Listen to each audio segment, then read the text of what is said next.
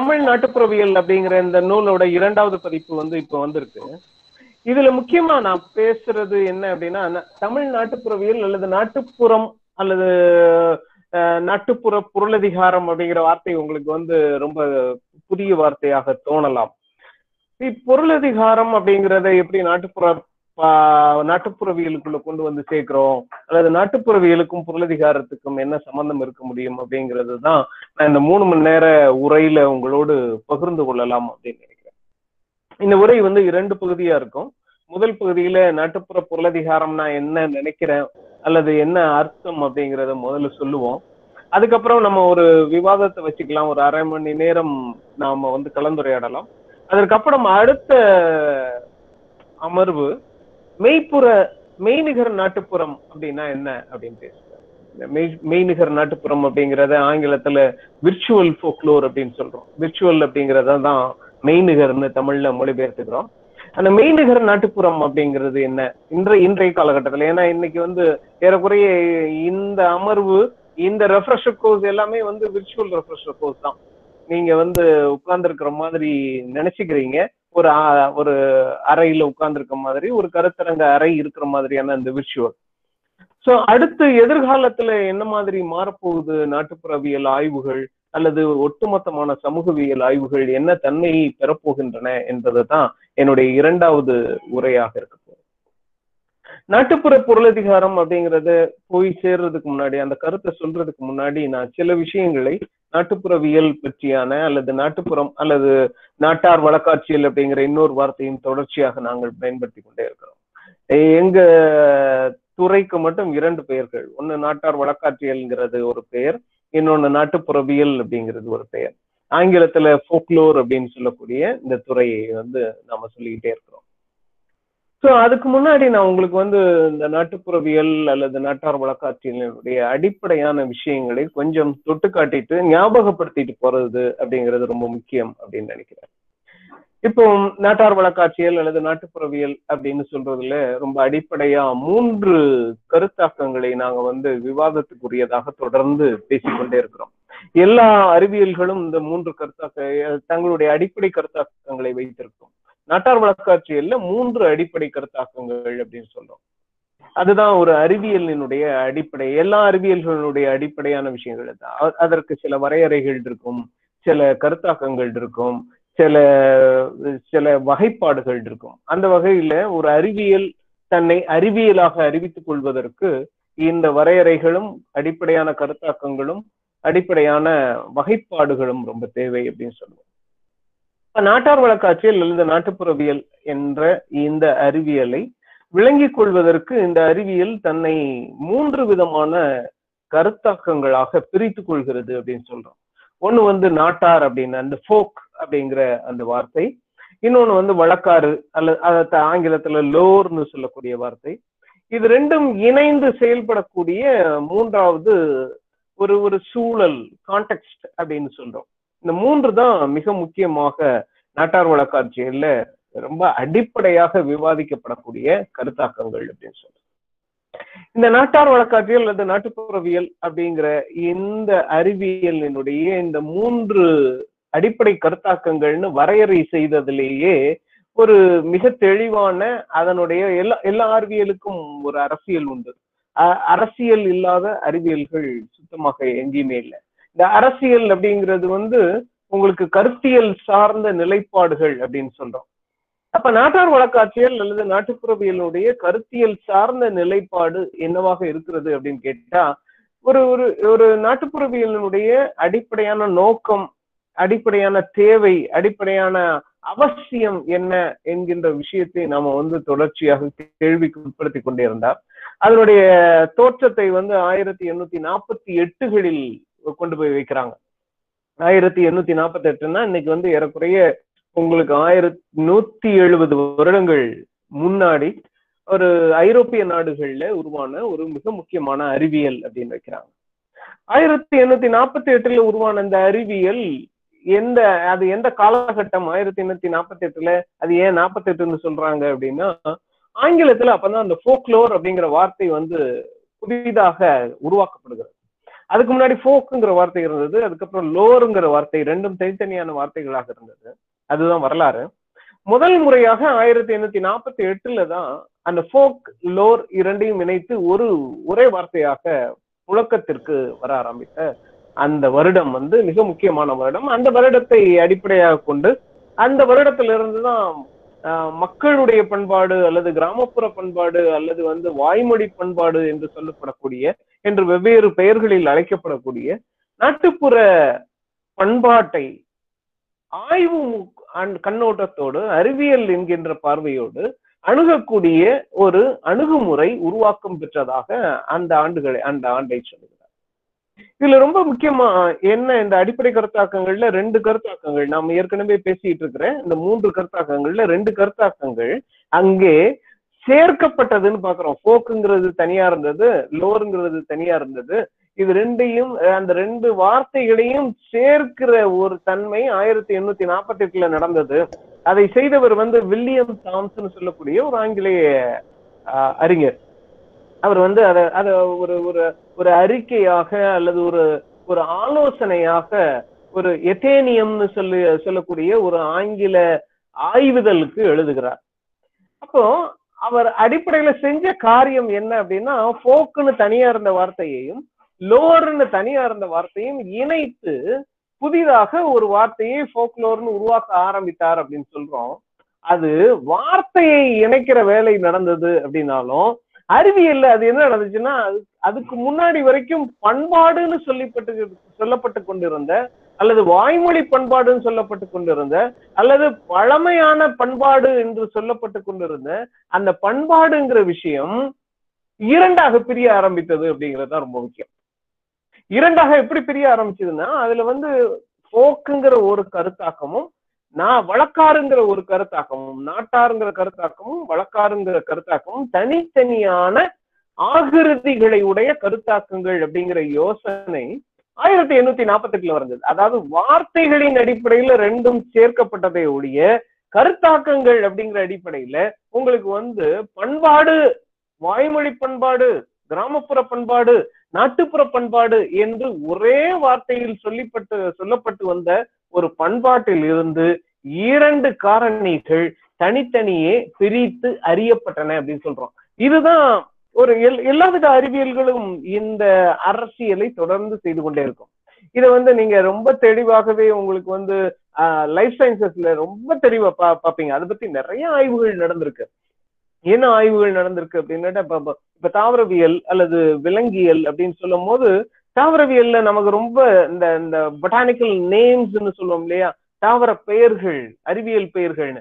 இது ஒரு வகையான ஒரு அரசியலையும் ஒரு தெளிவான வகை நீங்க எப்பப்பெல்லாம் வகைப்படுத்த ஆரம்பிக்கிறீர்களோ அந்த வகைப்பாடு அல்லது எப்பப்பெல்லாம் உங்களை வந்து வரையறை செய்ய ஆரம்பிக்கிறீர்களோ அப்பொழுது நீங்கள் உங்களை அறியாமலேயே ஒரு நிலைப்பாடை எடுக்கிறீர்கள் அப்படிங்கிற ஒரு தன்மையை வந்து தொடர்ந்து அறிவியல்கள்ல எல்லாருமே அறிவியலின் வரலாற்றை பேசுகிறவர்கள் தொடர்ந்து சொல்லிக்கிட்டே இருக்காங்க. இந்த அறிவியலின் வரலாற்றை பேசியவர்ல வந்து ரொம்ப முக்கியமானவர் இன்றைக்கு நமக்கு பின்ன விதத்து சிந்தனையாளராக தெரியக்கூடிய அறியக்கூடிய மிஷல் ஃபூக்கோன்னு சொல்லக்கூடியவர். அவர் வந்து எக்கனாமிக்ஸ் பொருளாதாரம் அப்படிங்கிற அறிவியல் எவ்வாறு இந்த உலகை மாற்றி அமைத்தது உலக பத் உலகை பற்றியான பார்வையை மாற்றி அமைத்ததுன்னு பேசினார். இன்னும் நிறைய பேர் மொழியியல் என்கின்ற ஒரு அறிவியல் இந்த உலகை பற்றியான சிந்தனையை எவ்வாறு மாற்றி அமைத்ததுன்னு பேசியிருக்காங்க.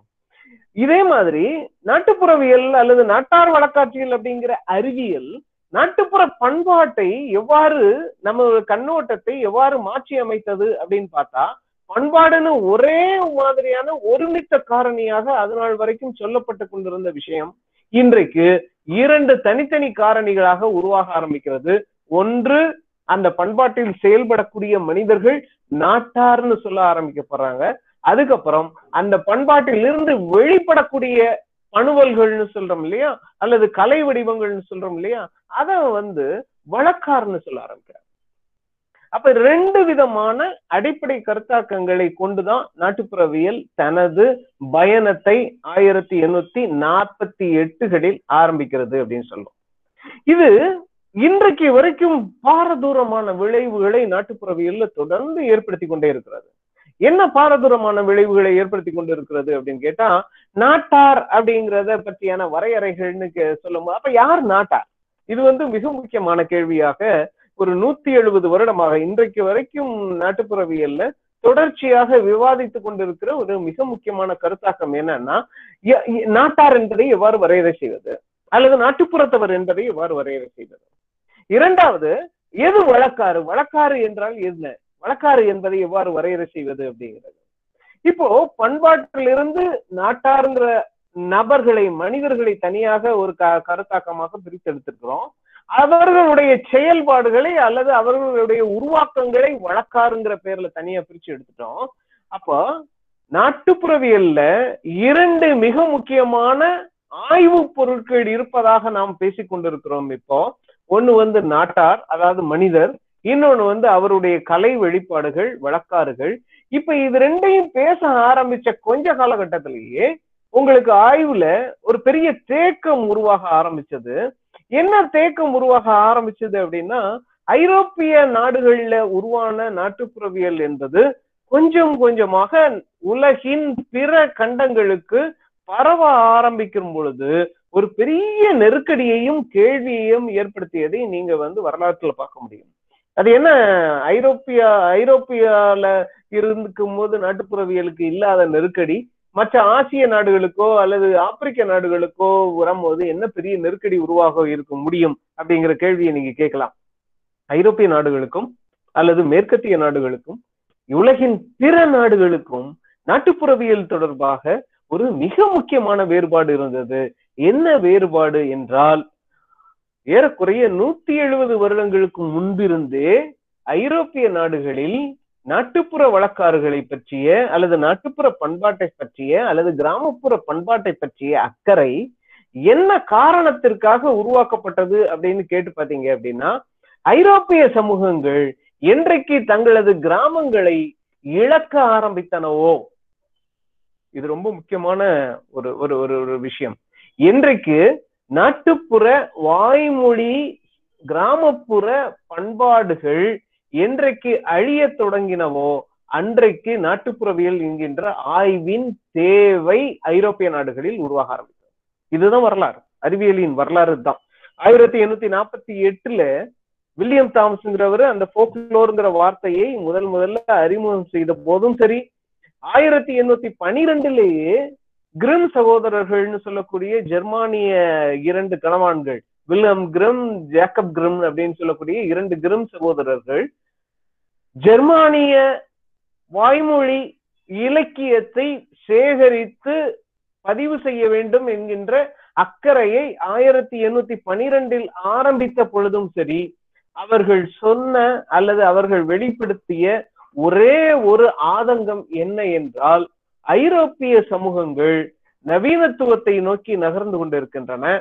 நவீனத்துவம் என்பது தொழில் புரட்சியை சார்ந்தது. தொழில் புரட்சி கிராமப்புறங்களை அழித்துவிட்டு நகரங்களை உருவாக்க ஆரம்பிக்கிறது. நகரங்களை உருவாக்குவது உங்களுக்கு மக்கள் அத்தனை பேரையும் எழுத்தறிவு உடையவர்களாக மாற்ற ஆரம்பிக்கிறது. அப்ப நவீனத்துவ தொழில் புரட்சி சார்ந்த நகரமயமான ஒரு சமூகம் ஐரோப்பாவில் மிக வேகமாக உருவாகி கொண்டிருக்கிற ஒரு காலகட்டத்துல நாம் எதை இழக்க ஆரம்பிக்கிறோம்னு ஐரோப்பிய அறிஞர்கள் யோசித்தார்கள் என்றால் நாம் கிராமப்புற வாழ்க்கையை இழக்க ஆரம்பிக்கிறோம் கிராமப்புற பண்பாட்டை இழக்க ஆரம்பிக்கிறோம் வாய்மொழி பண்பாட்டை இழக்க ஆரம்பிக்கிறோம் வாய்மொழி இலக்கியங்களை இழக்க ஆரம்பிக்கிறோம் என்கின்ற இந்த அக்கறையிலிருந்து தான் நாட்டுப்புறவியல் அல்லது நாட்டார் வழக்காட்சியல் என்கின்ற அறிவியல் ஆரம்பிக்கிறது. ஆனா இப்போ உங்களுக்கு விளங்கியிருக்கும். ஐரோப்பாவுல ஆயிரத்தி எழுநூ நூத்தி எழுபது வருடங்களுக்கு முன்பு ஆயிரத்தி எண்ணூத்தி பனிரெண்டில் யோசித்த விஷயம் இன்றைக்கும் இந்தியாவிலேயோ அல்லது ஆப்பிரிக்காவிலேயோ அல்லது லத்தீன் அமெரிக்க நாடுகள்லேயோ வந்து சேரவில்லை என்பது உங்களுக்கு நல்லா தெரிஞ்சிருக்கும். இந்தியால அல்லது தமிழகத்துல நாட்டுப்புற பண்பாடு எவ்வாறு இருக்கின்றது என்று கேட்டால் அல்லது கிராம வாழ்க்கை எவ்வாறு இருக்கின்றது என்று கேட்டால் அல்லது வாய்மொழி பண்பாடு எவ்வாறு இருக்கின்றது என்று கேட்டால் இன்றைக்கும் நாம் என்ன பதிலை சொல்லுவோம்னா இன்றும் உயிர்ப்போடு இருக்கிறது அப்படின்னு சொல்லுவோம். இன்றும் வாழ்ந்து கொண்டு இருக்கிறது அப்படின்னு சொல்லுவோம். புதிய புதிய வழக்காறுகளை இன்றும் உருவாக்கி கொண்டிருக்கிறார்கள் மக்கள் அப்படின்னு சொல்லுவோம். அப்ப ஐரோப்பிய சூழலுக்கும் உலகின் பிற குறிப்பாக மூன்றாம் உலக நாடுகளின் சூழலுக்கும் மிக அடிப்படையிலே ஒரு வேறுபாடு இருந்தது. என்ன வேறுபாடு இருந்ததுன்னா ஐரோப்பாவில் நூ இவர் இருநூறு வருடங்களுக்கு முன்பே வழக்காறுகள் இறந்து போக ஆரம்பித்தன. அப்ப ஐரோப்பிய நாட்டுப்புறவியனுடைய மிக முக்கியமான நோக்கம் என்னவாக இருந்தது அப்படின்னா அழிந்து கொண்டிருக்கும் வழக்காறுகளை பாதுகாப்பது. காப்பாற்றுவது. காப்பாற்றுவது அப்படின்னா திரும்ப உயிரூட்டுவதில்லை. அதை பாடம் செய்து ஆவணப்படுத்துவது. அப்போ அழிந்து கொண்டிருக்கும் வழக்காறுகள் அப்படின்னு சொல்லும் போது அவை ஏற்கனவே வழக்கொழிந்து விட்டன அப்படிங்கிறது தான் அர்த்தம். நீங்க வந்து அதனாலதான் தேடுவதற்கும் அதை பதிவு செய்வதற்கும் ஐரோப்பிய முன்னோர்கள் அதாவது நாட்டுப்புறவியல் முன்னோர்கள் பெரும் ஒரு ஒரு ஒரு சங்கடத்தை எதிர்கொண்டார்கள் அப்படின்னு சொல்றோம். என்ன சங்கடத்தை எதிர்கொண்டார்கள் அப்படின்னு கேட்டா சில பேர் சில பாடல்களை சில கதைப்பாடல் கதை பாடல்களின் பெயர்களை சொல்லுகிறார்கள். ஆனா யாருக்காவது அந்த கதை பாடல்கள் முழுமையாக தெரியுமா அப்படின்னு கேட்டா யாருக்கும் தெரிய மாட்டாங்க துண்டு துண்டுகளாக சொல்லக்கூடியவர்கள் இருக்கிறார்கள். ஏன் அப்படின்னா ஒரு கதைப்பாடலை இன்றைக்கு தமிழகத்தில் ஒரு கதைப்பாடல் என்று எடுத்துக்கொண்டால் உதாரணத்துக்கு ஏதோ ஒரு அம்மனை பற்றியான கதைப்பாடல் அல்லது வந்து ஒரு தெய்வத்தை ஒரு ஒரு ஒரு சுடலை பற்றியான கதைப்பாடல் அல்லது வந்து அண்ணன்மார் சாமிகளை பற்றியான கதைப்பாடல் என்று ஏதாவது ஒரு கதைப்பாடலை ஆய்வு செய்ய போகிற ஒரு ஆய்வாளர் உடனடியாக அது ஒரு கோவில் திருவிழாவில் நிகழ்வாக நிகழ்வதை உடனடியாக போய் பார்க்க முடிகிற ஒரு சூழல் தான் தமிழகத்தில் இன்றைக்கு இருக்கு. அப்போ இங்கே வழக்காறுகள் நிகழ்த்தப்படுகின்றன அப்படிங்கிறது ரொம்ப முக்கியமானது. அப்போ வழக்காரர்களுடைய அடிப்படையான குணம் ஐரோப்பாவை தவிர்த்த பிற மூன்றாம் உலக நாடுகள்ல வழக்காரர்களின் அடிப்படையான குணம் என்னவாக இருந்தது அப்படின்னு கேட்கும்போது அவை நிகழ்த்தப்படுவையாக இருந்தன அவை உயிரோடு செயல்பட்டு கொண்டிருந்தன வழக்காறுகள் வாழ்ந்து கொண்டிருந்தன அப்படின்னு அப்ப ஐரோப்பாவிற்கும் பிற உலகின் பிற பகுதிகளுக்கும் வழக்காறுகளை குறித்த ஒரு மிகப்பெரிய வேறுபாடு என்னவாக இருந்தது என்று கேட்டால் ஐரோப்பாவில் இறந்து போயிருந்த வழக்காறு பிற நாடுகளில் குறிப்பாக மூன்றாம் உலக நாடுகளில் வாழ்ந்து கொண்டிருந்தது அப்படின்னு சொல்றோம். அப்ப இந்த ஒரு யதார்த்தம் மிக முக்கியமான யதார்த்தமாக முன்வைக்கப்பட்ட பொழுது இப்ப இப்ப உங்களுக்கு விளங்கியிருக்கும் ஏன் வந்து போக்லோர் அப்படிங்கிற அந்த அறிவியலுக்கு ஏன் போக்லோர்னு பேர் வச்சாங்கிறது உங்களுக்கு விளங்கியிருக்கும். ஏன்னா போக்கும் லோரும் தான் இருந்தாங்க. அவை நிகழ்த்தப்படுகிற சூழல் அங்கே இல்லை. எப்போ? ஆயிரத்தி எண்ணூத்தி பனிரெண்டுலயே ஆயிரத்தி எண்ணூத்தி நாற்பதுகள்லயே. நிகழ்த்தப்படுகிற சூழல் இல்ல. அதனால நாட்டார் வழக்காட்சியல்ல நாட்டுப்புறவியல்ல அடிப்படையான கருத்தாக்கங்கள்னு ஆரம்பத்துல என்ன சொல்லி கொண்டிருந்தார்கள் என்று கேட்டால் நாட்டார் என்பவர் யார்? வழக்காறு என்றால் என்ன? இது ரெண்டும் தான் அடிப்படையான கருத்தாக்கங்கள்னு சொல்லிட்டு இருந்தப்போ இந்த அறிவியல் ஐரோப்பிய எல்லைகளை தாண்டி பிற நாடுகளுக்கு வந்த பொழுதுதான் மூன்றாவது கருத்தாக்கத்தின் தேவை உணரப்பட்டது. அந்த மூன்றாவது கருத்தாக்கம் தான் கான்டெக்ட் அப்படின்னு சொல்றோம். சூழல் அப்படின்னு சொல்றோம். அப்ப இந்த சூழல் அப்படிங்கிற வார்த்தை வழக்காறுகள் வாழ்ந்து கொண்டிருக்கிற ஒரு தன்மையை உங்களுக்கு சுட்டி காட்டிக் கொண்டே இருக்கின்றன. வழக்காரர்கள் வாழ்ந்து கொண்டிருக்கும் பொழுதுதான் சூழல் வந்து ரொம்ப தேவைப்படுகிறது.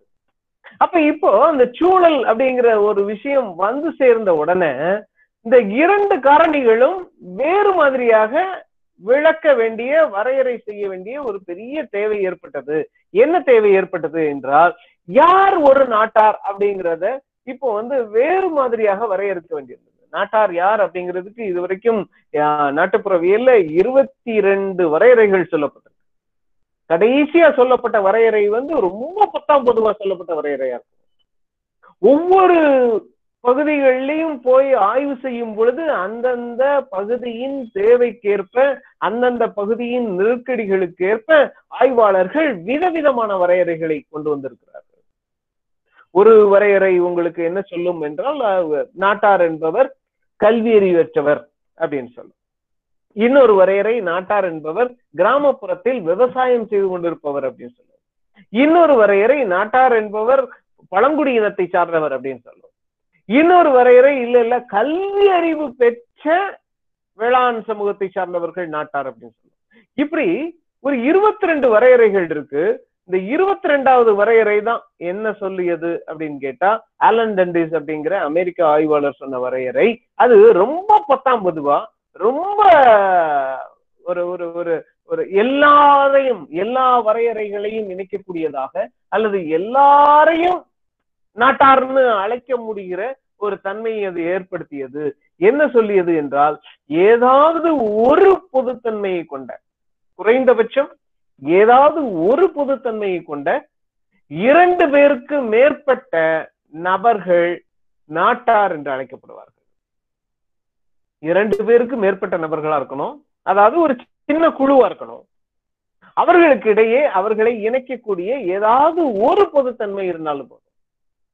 அந்த ஒரு பொதுத்தன்மை அவர்களை நாட்டார் என்று அழைப்பதற்கு உதவி செய்யும் அப்படின்னு சொல்றோம் அப்போ சூழல் என்கின்ற இந்த புதிய காரணி அறிமுகப்படுத்தப்பட்ட பொழுது பின்பு இந்த நாட்டார் என்பதும் வழக்கார் என்பதையும் வரையறை செய்வதில் அல்லது விளக்குவதில் புதியதொரு ஒரு பார்வை ஒரு புதியதொரு அணுகுமுறை முன்வைக்கப்பட்டது அப்படின்னு சொல்றோம். அந்த புதியதொரு அணுகுமுறை அல்லது பார்வை என்ன செய்தது என்று கேட்டால் யார் நாட்டார் என்றால் யார் வழக்காறுகளை செயல்படுத்தி கொண்டிருக்கிறார்களோ அவர்கள் நாட்டார் அப்படின்னு சொல்ல ஆரம்பிச்சு. யார் வழக்காறுகளை நிகழ்த்துவதில் ஈடுபடுகிறார்களோ அவர்கள் நாட்டார்னு சொல்ல ஆரம்பிச்சாங்க. யார் வழக்காறுகளை சூழலில் நிகழ்த்துகிறார்களோ அவர்கள் நாட்டார் அப்படின்னு சொல்ல ஆரம்பிச்சாங்க. அப்ப எது வழக்காறு அப்படின்னு கேட்கும்போது இப்போ மற்ற ரெண்டு காரணிகளையும் வைத்துக்கொண்டு எந்த வழக்காறுகள் ஒரு சூழலில் நாட்டாரால் நிகழ்த்தப்படுகின்றனவோ அது வழக்காறு அப்படின்னு சொல்ல ஆரம்பிச்சாங்க. அப்ப எது சூழல் அப்படின்னு கேட்கும்போது எந்த நிலத்திலும் அல்லது எந்த காலத்திலும் ஒரு நாட்டார் ஒரு வழக்காரை நிகழ்த்துகிறாரோ அது சூழல் அப்படின்னு சொல்லப்படுச்சு அப்போ இந்த மூன்று கருத்தாக்கங்களும் ஒன்றை ஒன்று தவிர்த்து தனியாக செயல்பட முடியாத புதிய கருத்தாக்கங்களாக எந்த சூழலில் அல்லது எந்த வரலாற்று பின்புலத்தில் உருவாக்கப்பட்டன அப்படின்னு கேட்டா என்றைக்கு நாட்டுப்புறவியல் ஐரோப்பிய எல்லையை தாண்டி பிற சமூகங்களுக்கு ஒரு அறிவியலாக வர ஆரம்பித்தனவோ குறிப்பாக இந்தியா அல்லது தமிழ்நாடு மாதிரியான சமூகங்களுக்குள் வந்து சேரும் பொழுது உங்களுக்கு இந்த அடிப்படை கருத்தாக்கங்களில் பெரிய வித்தியாசங்கள் ஏற்பட ஆரம்பித்தன. அது வந்து ரொம்ப அடிப்படையில நம்ம தெரிந்து கொள்ள வேண்டிய ஒரு விஷயம். ரெண்டாவது இப்ப நாட்டார் வழக்காறுகள் பற்றி நாட்டார் பற்றியான அந்த அந்த பிரச்சனைகள் இருந்துகிட்டு இருக்கும்போது இப்ப இதனுடைய அடிப்படையான சிந்தனைகள் என்னவாக இருக்க முடியும்? எப்படி ஒரு வழக்காரை அறிவு ஒரு அடையாளப்படுத்துவது அல்லது ஒரு வழக்காரை அறிந்து கொள்வது எவ்வாறு அப்படின்னு கேட்கும்போது ஒரு வழக்காரின் அடிப்படையான குணங்கள் அப்படின்னு ஒரு நான்கு குணங்களை திரும்ப திரும்ப ஆய்வாளர்கள் சொல்லி இருக்கிறார்கள் அதுல ஒண்ணு வந்து ஒராலிட்டி அப்படின்னு சொல்லக்கூடியது. அதனுடைய வாய்மொழி தன்மை வழக்கார்கள் பெரும்பாலும் பேச்சுத்தன்மையில் தான் வெளிப்படக்கூடியவை. அல்லது பேச்சுத்தன்மை பேச்சின் மூலமாக காப்பாற்றப்படக்கூடியவை. அல்லது பேச்சின் மூலமாக கடத்தப்படுபவை. ஒரு வழக்காரின் ஊடகம் பேச்சாக இருக்கலாம் அல்லது ஒரு வழக்காறு பேச்சின் மூலமாக கற்றுத்தரக்கூடலாம் அல்லது ஒரு வழக்காறு பேச்சை தனது உயிர் மூச்சாக கொண்டிருக்கலாம் அப்படின்னு சொல்லலாம். அப்ப வாய்மொழி மொழியம் அப்படின்னு சொல்றோம். ஒராலிட்டி அப்படிங்கிறத வாய்மொழி தன்மை அல்லது வாய்மொழியம் அப்படின்னு சொல்றோம். இந்த வார்த்தையை முதல் முதல்ல அறிமுகப்படுத்தி இந்த வழக்காறுகளுடைய பேச்சு குணத்தை விரிவாக பேசியவர் யார் அப்படின்னா வால்டர் ஜே ஆங்னு சொல்லக்கூடிய ஒரு அமெரிக்க மொழியியலாளர். இந்த அமெரிக்க மொழியியலாளர் தான் முத முதல்ல ஒரு புத்தகம் எழுதுறார். ஒராலிட்டி அண்ட் லிட்ரஸிங்கிற அந்த பேர்ல ஒரு புத்தகம். வாய்மொழியமும் எழுத்து மொழியமும் அப்படின்னு சொல்லக்கூடிய புத்தகம். அந்த வாய்மொழியம் பற்றி பேசும்போது அவர் ரொம்ப தெளிவா என்ன சொல்றாருன்னா பேச மட்டுமே தெரிந்த மனிதர்கள் எழுத தெரிந்த மனிதர்களிடமிருந்து முற்றிலுமாக வேறுபட்ட சிந்தன முறையை கொண்டிருக்கிறார்கள் அப்படிங்கிறத அவர் நிரூபித்தார். யாரு? வால்டர் ஜியாங் என்ன நிரூபித்தார் அப்படின்னு கேட்டா அவர்கள் பேச மட்டுமே அதாவது எழுத்தறிவில்லாத சமூகத்தை சார்ந்த மக்கள் அதாவது கிராமப்புறத்தை சார்ந்த மக்கள் அல்லது வாய்மொழி சமூகத்தை சார்ந்த மக்கள் அல்லது வழக்காறுகளில் மட்டுமே புழங்கி கொண்டிருக்கிற மக்கள் தங்களுக்கு தனியான ஒரு சிந்தனை முறையை வைத்திருக்கிறார்கள். அவர்கள் மத்தியிலே தனி நபர்களுடைய குரலுக்கான மரியாதை மிக சொற்பமாக இருக்கிறது. அவர்களுடைய அத்தனை வெளிப்பாடுகளும் கூட்டு குரல்கள் கூட குரலின் வெளிப்பாடாக இருக்கிறது. ஒரு கலெக்டிவ் ஐடென்டிட்டி அதாவது கூட்டு அடையாளத்தை அவர்கள் திரும்ப திரும்ப முக்கியத்துவப்படுத்தி கொண்டே இருக்கிறார்கள். இரண்டாவது அவை பயன்படுகிற முறை அவை ஒரு ஒரு ஒரு வழக்காறு யாருடைய சொத்து அல்லது ஒரு கலைப்படைப்பு யாருடைய சொத்து அப்படின்னு கேட்கும்போது இந்த சொத்துங்கிற அடையாளத்தை வந்து நாட்டுப்புறவியல் தொடர்ச்சியாக மறுத்து கொண்டே இருக்கிறது. உங்களுக்கு எழுத்து சமூகம் வந்து எந்த ஒரு கலைப்படைப்பையும் இன்னாருடைய சொத்து அப்படின்னு வரையறை செய்வதில் மிக முக்கியமான ஒரு முழு மூச்சுடன் செயல்படுவதை நீங்க வந்து தொடர்ந்து பார்த்துக்கிட்டே இருப்பீங்க. எழுதப்பட்ட ஒரு பணுவலுக்கு ஒரு ஆசிரியன் என்பவன் மிக முக்கியமாக தேவை. எழுதப்பட்ட பணுவலுக்கு ஆசிரியன் இல்லாம இருக்கவே முடியாது. பாரம்பரியமாக வந்து கொண்டு இருக்கிற எழுத்து பணுவல்களுக்கு கூட உங்களுக்கு வந்து ஆசிரியன் தேவை. உதாரணமா நிறைய கதைப்பாடல்கள் நிறைய கதைப்பாடல்கள்ல உங்களுக்கு வந்து இந்த பெரிய எழுத்து புத்தகங்களாக கிடைக்கக்கூடிய நிறைய கதைப்பாடல்கள். யார் ஆசிரியர்னு தெரியாது. ஆனா எழுத்து வடிவத்துல இருக்கும். அதனால எல்லா பெரிய எழுத்து கதைப்பாடல்களுக்கும் உங்களுக்கு ஒரே ஆசிரியர் அவர் பேர் புகழேந்தி. புகழேந்திங்கிறது ஒரு காரண பேராக திரும்ப திரும்ப இருந்து கொண்டே இருக்கிறது. புகழேந்தி புலவர் அப்படின்னு சொல்லக்கூடிய. அப்போ யாராவது ஒரு எழுத்தாளர் அல்லது ஆசிரியன் அல்லது அவருடைய உடைமைன்னு சொல்கிற ஒரு பழக்கம் எழுத்து மரபில் தொடர்ந்து செயல்பட்டு கொண்டே இருக்கிறது. இந்த உடைமை அதாவது கலைப்படைப்பை உடைமையாக யோசிக்கக்கூடிய ஒரு மரபு எந்த மரபில் கிடையாது அப்படின்னு வால்டர் சொல்றாரு அப்படின்னு கேட்டா வாய்மொழி மரபில் கிடையாது. அப்போ ஒரு ஒரு ஒரு உதாரணத்துக்கு ஒரு நாட்டுப்புற கதை இருக்கு. ஒரு நாட்டுப்புற கதை ஒரு கலை படைப்பு என்று சொன்னால் இந்த நாட்டுப்புற கதை யாருடைய சொத்து? அல்லது இந்த நாட்டுப்புற கதையின் ஆசிரியர் யாரு? இந்த நாட்டுப்புற கதையை பாடு படைத்தவர் யாரு? அல்லது ஒரு நாட்டுப்புற பாடல் அல்லது ஒரு கதைப்பாடல். இதை எழுதியவர்கள் யார்? இதை உருவாக்கியவர்கள் யார்? அப்படின்னு கேட்கும்போது வாய்மொழி சமூகங்கள் எந்த விஷயத்தை திரும்ப திரும்ப சொல்லிக் கொண்டிருக்கின்றன என்று கேட்டால் இது தனி நபரின் சொத்து அல்ல. இங்கதான் நமக்கு வந்து என்ன சொல்றோம் அப்படின்னா ஒரு அனானி அனானிமஸ் ஒரு அனாமதயம் ஒரு ஆசிரியரற்ற தன்மை ஒரு பெயரிலி தன்மை இங்கே உருவாக ஆரம்பிக்கிறது. அப்போ ஒரு நாட்டுப்புற கதை யாருடைய படைப்பு யாருடைய உடைமை யாருடைய உருவாக்கம் அப்படின்னு கேட்டா அது ஒட்டுமொத்த சமூகத்தின் உருவாக்கம் அப்படின்னு சொல்ல ஆரம்பிக்கிறார். அது தனிநபரின் குரல் இல்ல அது தனிநபரின் சொத்து இல்ல அது தனிநபர் அப்படிங்கிற ஆசிரியன் இல்ல. அப்போ ஒரு பாடலை அப்போ வழக்காறுகளை யார் உருவாக்குகிறார்கள் அப்படின்னு கே கேள்வியை கேட்டு பார்க்கும்போது வளர்ச்சியாம் ரொம்ப தெளிவா சொன்னாரு. வாயுமொழி சமூகங்கள் வழக்காறுகளை ஒரு ஒட்டுமொத்த சமூகம் உருவாக்குகிறது என்று கருதுகிறது. அப்ப யார் அதற்கு பொறுப்பு எடுத்துக் கொள்கிறார்கள்னா ஒரு கூட்டு மனநிலை அதற்கு பொறுப்பு எடுத்துக் கொள்கிறது. அப்போ இந்த கூட்டுத்தன்மை இருக்கு இல்லையா? அதாவது கூட்டு படைப்பு அல்லது பொது உடைமை அப்படிங்கிற சொல்றது இருக்கு இல்லையா? அப்ப எல்லா வழக்காறுகளும் எல்லாருக்கும் பொதுவானது. இந்த பொது உடைமை உங்களுக்கு ஒரு மிக முக்கியமான ஜனநாயக தன்மையை உருவாக்க ஆரம்பிக்கிறது. என்ன ஜனநாயக தன்மை என்றால் இது எல்லாருக்கும் பொதுவானது என்பதால் இந்த சமூகத்தில் புழங்கி கொண்டிருக்கிற ஒரு கதையை ஒரு பாடலை யார் வேண்டுமானாலும் எந்த சூழலில் வேண்டுமானாலும் வெளிப்படுத்த முடியும். அப்போ தமிழ் நாட்டுப்புற கதை ஒன்றை நான் இன்றைக்கு சொல்கிறேன் என்றால் அந்த கதை என்னுடைய கதை. நாளைக்கே அதை கேட்டுட்டு போய் நீங்க உங்கள யாராவது ஒருத்தர் இன்னொரு இடத்துல இன்னொரு சூழல்ல உங்களுக்கு தேவைப்படும் பொழுது சொல்கிறீர்கள் என்றால் அது உங்களுடைய கதை. அப்போ இந்த ஜனநாயக தன்மையை நிகழ்த்துதல் சார்ந்த ஜனநாயக தன்மையை வாய்மொழி சமூகம் தொடர்ந்து தனது மிக முக்கியமான கருத்தாக தக்க வைத்துக் கொண்டிருக்கிறது என்பதை வாய்மொழியம் என்கின்ற ஒரு மிக முக்கியமான கருத்தாக யாரு பதிவு செய்தார் அப்படின்னு கேட்டா வளர்ச்சியாக பதிவு செய்தார். ஆனா இது எழுத்து மொழி மரபுல இந்த நீங்க பார்க்கவே முடியாது. நீங்க வகுப்பறையில சிறுகதையை நடத்தி கொண்டிருக்கும் பொழுது ஒரு சிறுகதையை உதாரணத்திற்கு சொன்னால் கூட அது அந்த எழுதியவரின் சிறுகதை என்பதை சொல்வதற்கு நீங்கள் கொஞ்சமும் மறக்கக்கூடாது என்பதுதான் விதி.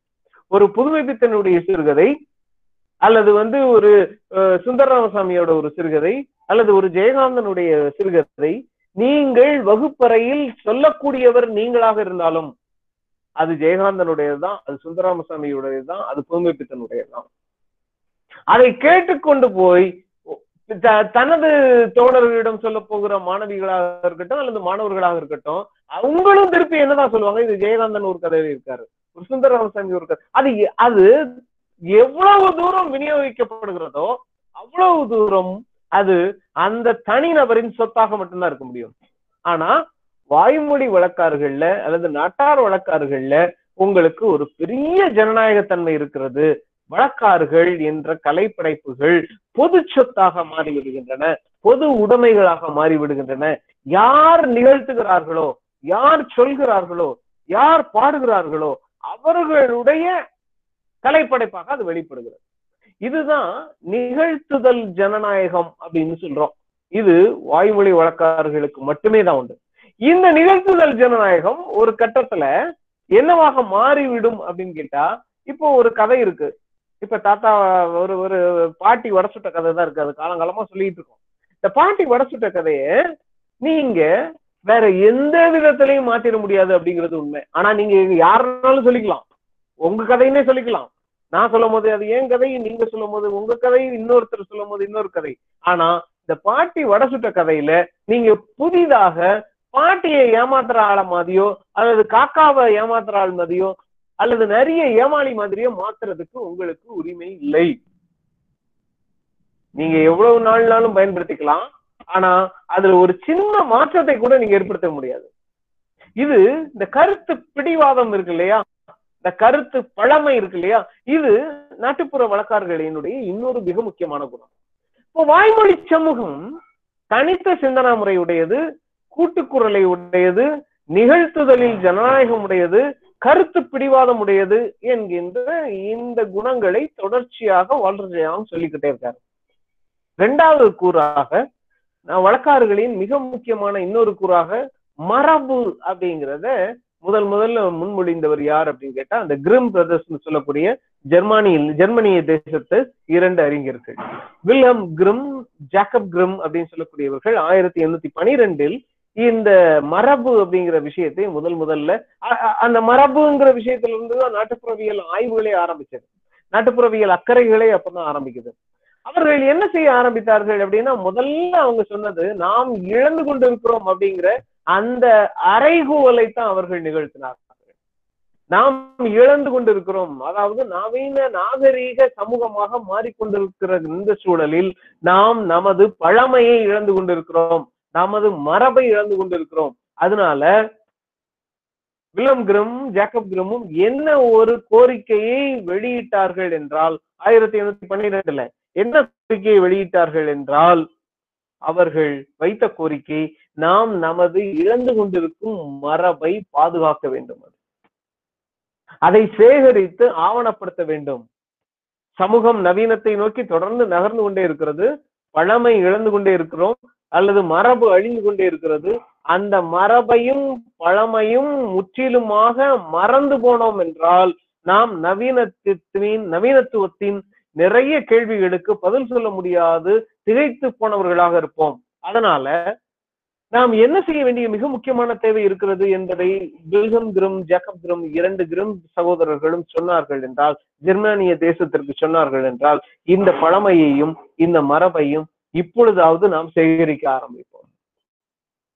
அப்போ வழக்காறுகள் மரபானவை பழமையானவை அப்படிங்கிற யோசனை எங்கிருந்து உருவாக ஆரம்பித்ததுன்னா அவை அழிந்து கொண்டிருக்கின்றன என்கின்ற யோசனையிலிருந்து ஆரம்பித்தது.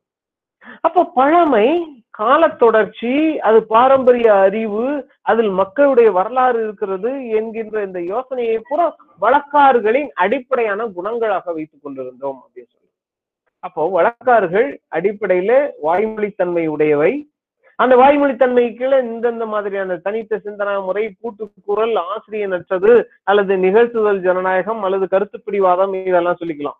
மரபு தன்மை உடையவை வழக்காறுகள் மரபானவை. எப்படி மரபானவை? காலங்காலமாக சொல்லப்பட்டு வருகிறவை தான் வழக்காறுகள். ஒரு கால தொடர்ச்சி இருக்கிறது அப்படின்னு சொல்றோம். வழக்காறுகளின் மூலமாக நம்மகிட்ட ஒரு கால தொடர்ச்சி இருக்கிறது. நம்முடைய பாரம்பரியம் பாதுகாப்பாக அறிவாக திரும்ப திரும்ப சொல்லப்பட்டு கொண்டிருக்கிறது. அப்ப கால தொடர்ச்சி இருக்கிறதுன்னா மக்கள் தங்களுடைய வரலாற்றை வழக்காறுகளின் மூலமாக பாதுகாத்து வைத்திருக்கிறார்கள் என்ற அர்த்தம். அப்போ மரபு அப்படிங்கிற அந்த வார்த்தைக்கு இவ்வளவு அர்த்தங்கள் திரும்ப திரும்ப சொல்லப்பட்டு இவை வழக்காறுகளின் மீது ஏற்றப்பட்டன அப்படிங்கிறது ரொம்ப முக்கியம். இதுக்கு மூணாவது தான் உங்களுக்கு நிகழ்த்துதல் அப்படிங்கிறது. எல்லா வழக்காறுகளும் நிகழ்த்துபவையே அப்படிங்கிற ஒரு யோசனையை யார் உங்களுக்கு முன்வைக்கிறார் அப்படின்னு கேட்டா ஒரு அமெரிக்க நிகழ்த்துதல் ஆய்வாளர் ரிச்சர்ட் பாமன் சொல்லக்கூடிய ஒரு நிகழ்த்துதல் ஆய்வாளர். இந்த நிகழ்த்துதல் ஆய்வாளர் தான் ஒரு மிக முக்கியமான ஒரு கோட்பாட்டை வைத்தார். அவர் என்ன கோட்பாட்டை வைத்தார்னா verbal art as performance performance அப்படின்னா நிகழ்த்துதல்னு உங்களுக்கு தெரியும். நிகழ்த்துதல் அப்படிங்கிறது கூத்து வடிவம் அப்படின்னு தெரியும். நாடகம் நிகழ்த்துதல்னு தெரியும்.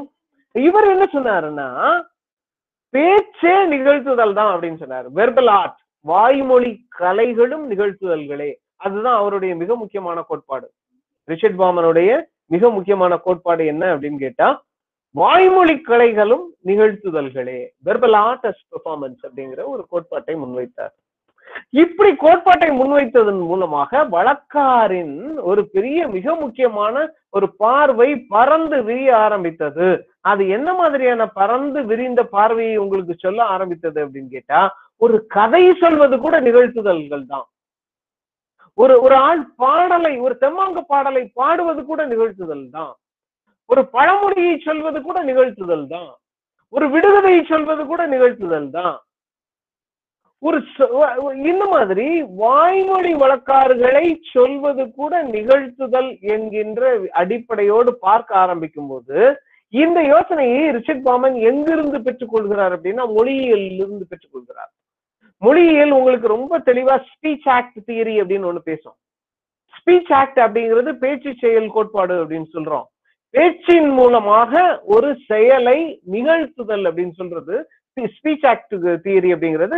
இதுல பேச்சுல ரொம்ப தெளிவாவே சொல்லும். ஏவல் அல்லது வினா எல்லாமே உங்களுக்கு வந்து ஒரு ஸ்பீச் ஆக்டாக நிற்கும் வரும்போது கதவை சாத்திட்டு வாங்க அப்படின்னு சொல்றது வந்து ஒரு ஆக்ஷனை உங்களோட தூண்டுகிறது அப்படின்னு சொல்ற அது பே அது கருத்தை மட்டும் சொல்லல. அப்ப அப்ப வந்து மொழியின் மூலமாக நீங்க கருத்து புலப்படுத்த மட்டுமே செய்யல.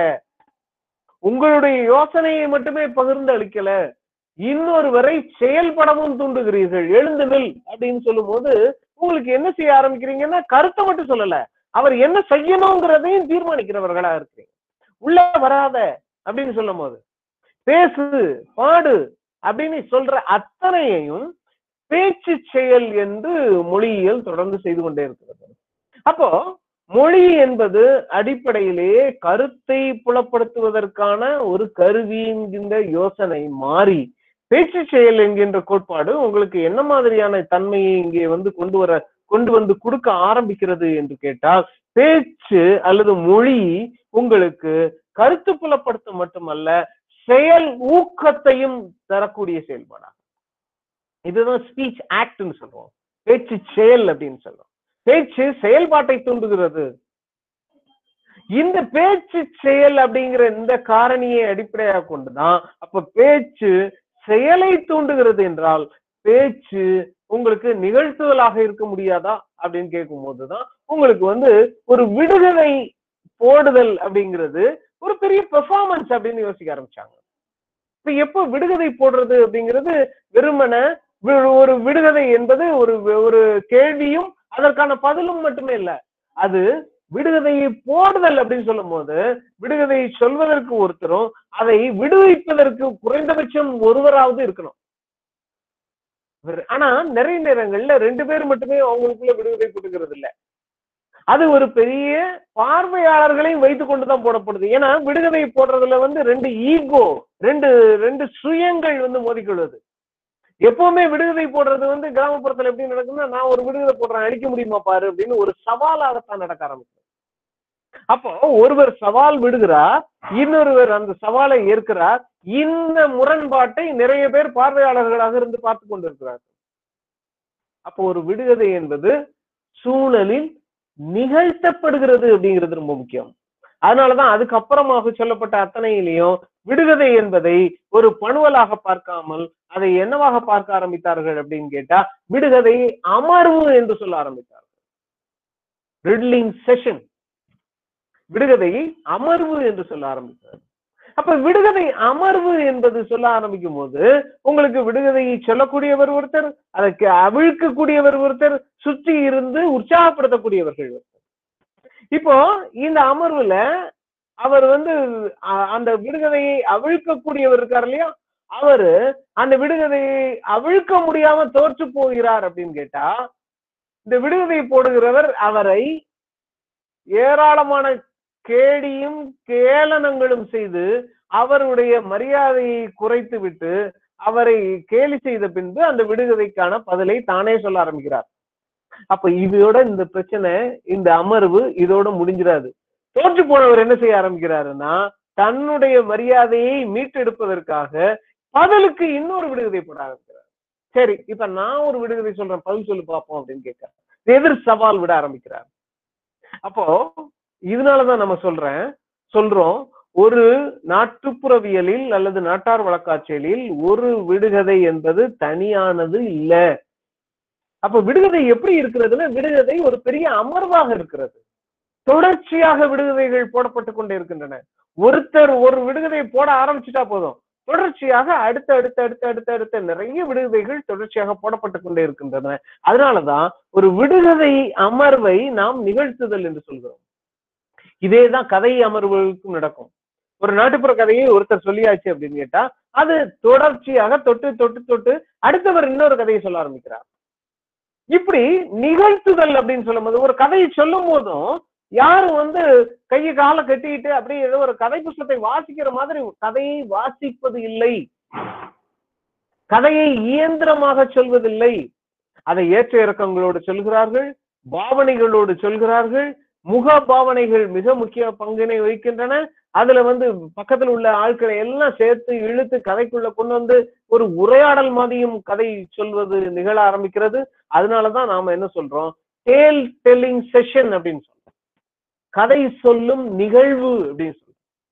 அப்ப எல்லா வாய்மொழி கலைகளும் நிகழ்த்துதல் அப்படின்னு சொன்னா அப்ப நாட்டுப்புற வழக்கார்கள் அத்தனையும் நிகழ்த்துதல் அப்படிங்கிற யோசனையோடு செய்ய ஆரம்பிக்கிறோம். இது வந்து வழக்காறுகளை பற்றியான மிக முக்கியமான ஒரு தன்மை அப்படின்னு சொல்றோம். நிகழ்த்துதல் அப்படிங்கிறது. இதுல இன்னொரு விஷயம் தான் ரொம்ப முக்கியமானது. டான் பனமாஸ் அப்படின்னு சொல்லக்கூடிய ஒரு ஐரோப்பிய நாட்டுப்புறவியலாளர் வழக்காரரினுடைய இன்னொரு மிக முக்கியமான கருத்தை முன்வைத்தார். அதற்கு என்ன பேர் அப்படின்னு சொன்னார் அப்படின்னா டைக்ரஷன் அப்படின்னு சொன்னார். Digression. D I G R E S S I O N அது தமிழ்ல என்ன சொல்றோம் அப்படின்னு கேட்டா மற்றொன்று விரித்தல் அல்லது பிரிதொன்று சொல்லுதல் அப்படின்னு அர்த்தம். டைக்ரஷன் அப்படின்னு பேர். இப்ப டைக்ரஷன் அப்படிங்கிறது வழக்காரர்களினுடைய மிக முக்கியமான தன்மை. இப்போ உங்களுக்கு வந்து ரொம்ப தெளிவா தெரிஞ்சிருக்கும் மரபானவை தான் பழைய கதைகள் தான். அப்போ வாய்மொழியத்திலையும் உங்களுக்கு தெரிஞ்சிருக்கும் கருத்து பிடிவாதம் உண்டு அப்படின்னு சொல்றாங்க. யாருனாலும் பயன்படுத்திக்கலாம் யாருனாலும் இந்த கதையை சொல்லலாம். யார் சொல்றாங்களோ அவங்களுடைய கதையாகத்தான் அது நிற்கும். யார் பாடுகிறார்களோ அவர்களுடைய பாடலாகத்தான் அது நிற்கும். யார் விடுகதையை போடுகிறார்களோ அவர்களுடைய விடுகதையாகத்தான் அது நிற்கும். ஆனா அதனுடைய கண்டென்ட்டை மட்டும் மாத்திடக்கூடாது. உள்ளடக்கத்தை மாற்றக்கூடாது. அது அந்த உள்ளடக்கத்தை மாற்றுவதற்கு எந்த அதிகாரமும் யாருக்கும் வழங்கவில்லை அப்படின்னு சொன்னா காலங்காலமாக ஒரே கண்டென்ட் தான் வந்துட்டு இருக்கு அப்படின்னு சொன்னா மரபாக அது வந்து வழக்காறுகள் தொடர்ந்து வந்து கொண்டிருக்கின்றன என்று சொன்னால் அவை நிகழ்த்தப்படுகின்றன எல்லாராலும் நிகழ்த்தப்படுகின்றன என்று சொன்னால் இங்கே மிக முக்கியமான ஒரு கேள்வியை எழுப்ப வேண்டியிருக்கும். அப்போ ஒவ்வொரு அதை நிகழ்த்தக்கூடியவர் தனிநபர் தானே? நான் ஒரு விடுகதை சொன்னா நான் தானே அந்த விடுகதை போடுறேன்? இன்னொருத்தர் ஒரு கதையை சொன்னா அவர் தானே அந்த கதையை போடுறார்? இன்னொருத்தர் ஒரு பாடலை பாடுகிறார் என்றால் அவர் தானே அந்த பாடலை பாடுகிறார்? ஒரு இன்றைக்கு வாழ்ந்து கொண்டிருக்கிற ஒரு நாட்டுப்புற கலைஞர் ஒரு கதை பாடலை பாடுகிறார் என்றால் அந்த கலைஞர் தானே கதை பாடலை பாடுகிறார்? அப்போ அந்த பாரம்பரியமாக வந்த காலங்காலமாக சொல்லப்பட்டு வந்திருக்கிற அந்த பாடலை அவர் பாடும் பொழுது அவர் சுயமாக யோசிக்கக்கூடியவர் என்றால் அந்த மரபில் இருந்து கொஞ்சமாக கொஞ்சமாவது விலக ஆரம்பிப்பாரா இல்லையா? இந்த விலக ஆரம்பிக்கிறத உங்களுக்கு வந்து கருத்து பிடிவாதம் சொல்லிட்டு வழக்காறு அனுமதிக்குமா அனுமதிக்காதா அப்படின்னு கேட்டா வழக்காறு அனுமதிக்கிறது. எப்படி அனுமதிக்கிறது அப்படின்னு கேட்டா அந்த கருத்து அந்த கண்டென்ட்ல நீங்க எதுவும் செய்ய முடியாது. ஆனா அந்த கண்டென்ட்டை சுவராசியமா மாத்துறதுக்கு நீங்க அன்றாட விஷயங்களை அதுக்குள்ள சேர்க்கலாம். உதாரணத்துக்கு ரொம்ப இந்த வில்லுப்பாடர்கள் வில்லுப்பாடகர்கள் இதை வந்து ரொம்ப தெளிவா செய்வாங்க. சொடல கதையை தான் பாடிட்டு இருப்பாங்க. சொடல மாடம் எப்படி பிறந்து வந்தாரு? இங்க வந்து பிறந்து இது அதாவது மேலோகத்துல இருந்து பிறந்து சிவன் பார்வதிட்டு அருள் வாங்கி அவர் வந்து கீழே வந்திருந்தாரு. சொடலை எப்படி ஒரு பையனா பிறக்காரு? பையனை பிறந்து எப்படி வளர்ந்து வாராரு அப்படின்னு சொல்லும் போது சொடல மாடனை பத்தியான கதை. சொடல கோயில்ல தான் பாடிட்டு இருப்பாங்க. சொடலை வந்து மேலோகத்துல இருந்து வந்திருக்காரு. அவர் ஐந்து வருடம் வந்து அஞ்சு வயசு ஆன உடனே அவங்களுடைய தாய் தந்தையர் வந்து சொடலைய பள்ளிக்கூடத்துல கொண்டு போய் விட்டாங்கன்னு வில்லுப்பாடகர் கதை சொல்ல ஆரம்பித்தாரு அப்ப பள்ளிக்கூடத்துல என்ன நடந்துச்சு?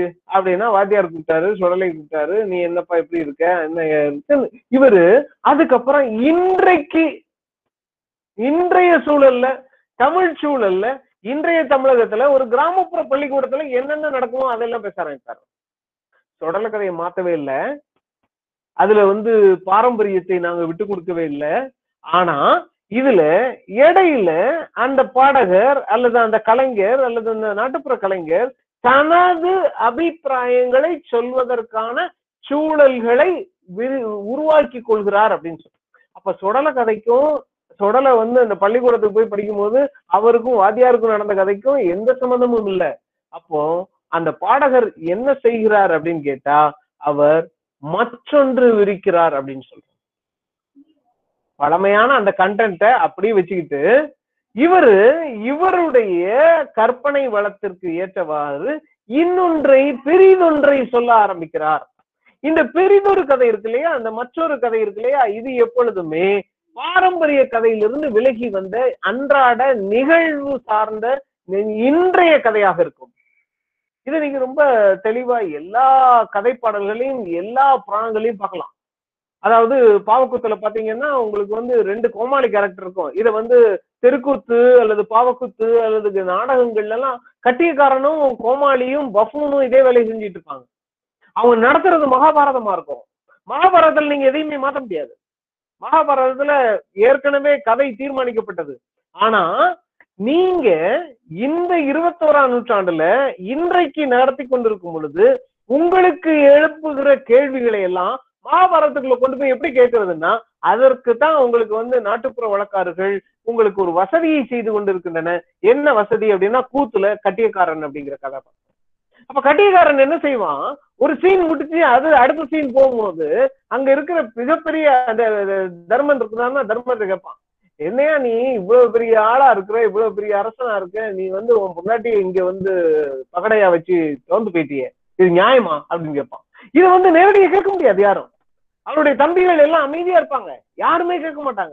ஆனா ஒரு சீன் முடிஞ்சு அந்த பகடையாட்ட சீன் முடிஞ்சு அடுத்த சீன் போறதுக்கு இடைவேளையில கட்டியக்காரன் அந்த த- தர்மன் வேஷம் போட்ட அந்த கேரக்டர் கூப்பிட்டு இந்த கேள்வி கேட்கும். இது மகாபாரதத்துல இல்ல.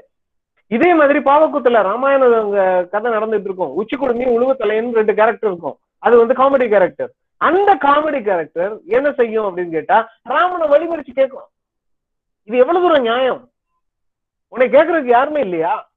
சீதையை அக்னி பிரவேசம் செய்யணும்னு சொல்றேன் இது கேட்கறது இது இது வந்து கதா கதையில ராமாயணத்துல இத வந்து நீ கேட்கவே முடியாது.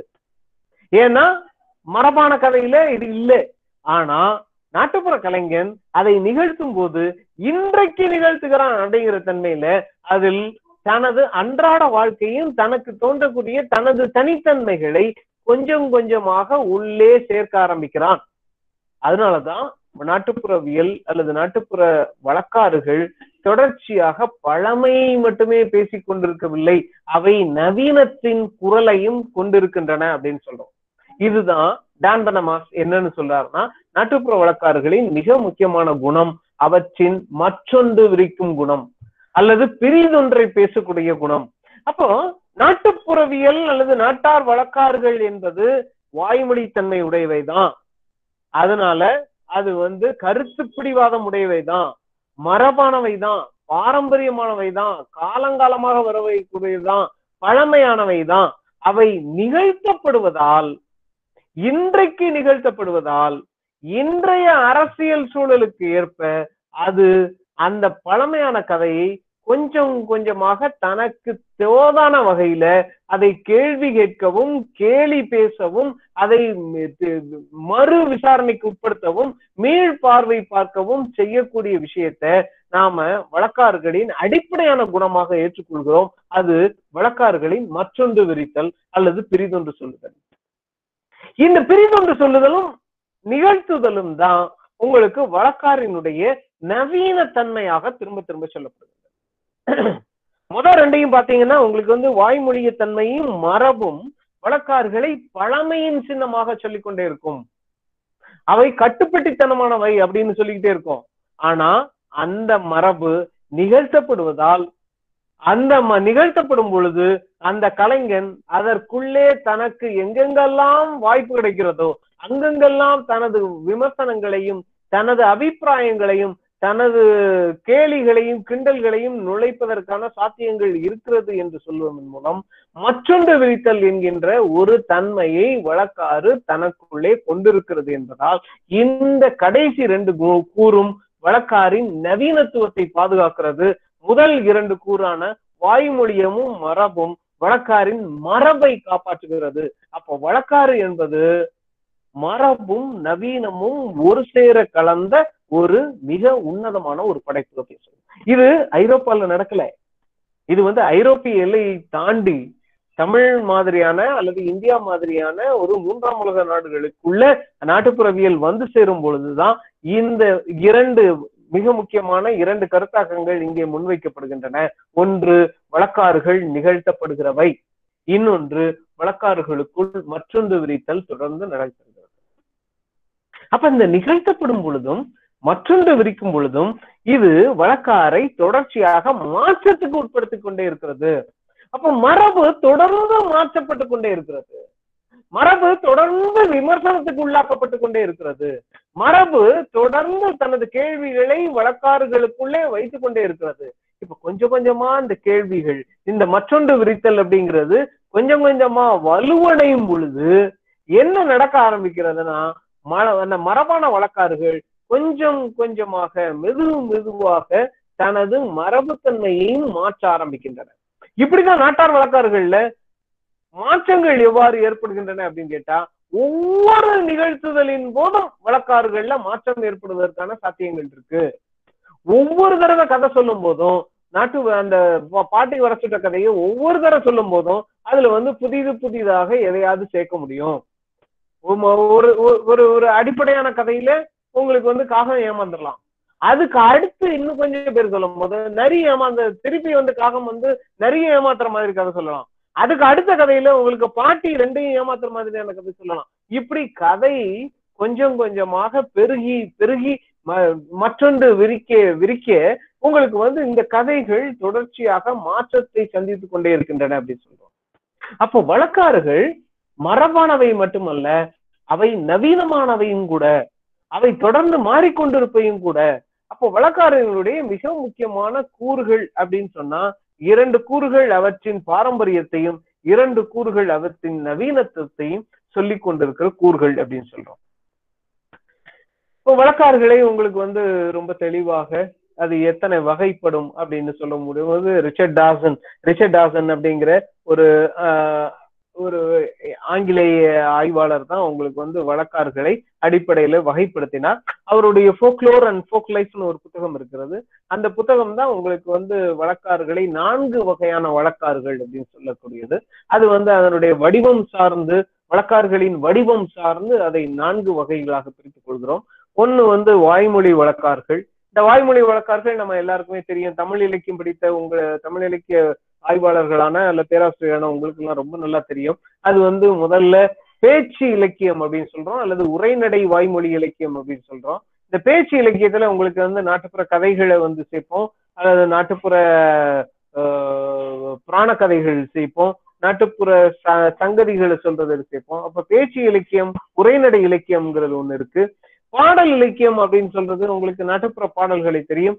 தாலாட்டிலிருந்து ஒப்பாரி வரைக்கும் சொல்லக்கூடிய அத்தனை பாடல்களையும் உங்களுக்கு வந்து செய்யுள் இலக்கியம் அல்லது பாடல் இலக்கியம் அல்லது வாய்மொழி வழக்காரின் அடுத்த பகுதியாக சொல்லுகிறோம்.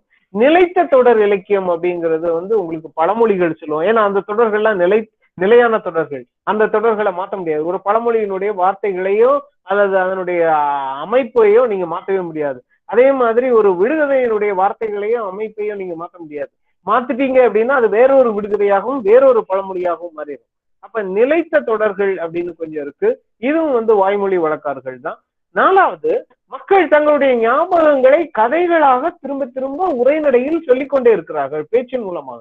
இதை வாய்மொழி வரலாறு அப்படின்னு சொல்றோம். இந்த வாய்மொழி வரலாறு அப்படிங்கிறது மக்களுடைய ஞாபக பதிவுகள் அல்லது தன் வரலாறுகள் அல்லது வந்து தங்களுடைய இப்போ உதாரணத்துக்கு தோற்ற காரண கதை அப்படிங்கிறது இருக்கும்.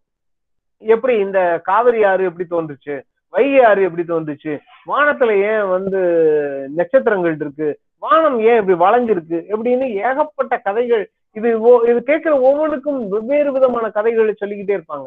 இதை வந்து தோற்ற பிராணங்கள்னு சொல்லுவோம் அல்லது வாய்மொழி வரலாறுன்னு சொல்லுவோம். இந்த நான்கும் வந்து வாய்மொழி வழக்காறுல மிக முக்கியமான பங்குட பங்குடையவை அப்படின்னு சொல்றோம்.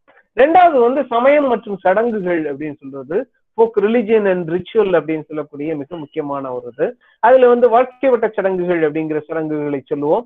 ஸோ வாழ்க்கை வட்ட சடங்குகள் உங்களுக்கு ஐந்து வகைகளாக சொல்லப்படுகின்றன. பிறப்பிலிருந்து இறப்பு வரைக்குமான சடங்குகளை வந்து சொல்றோம்.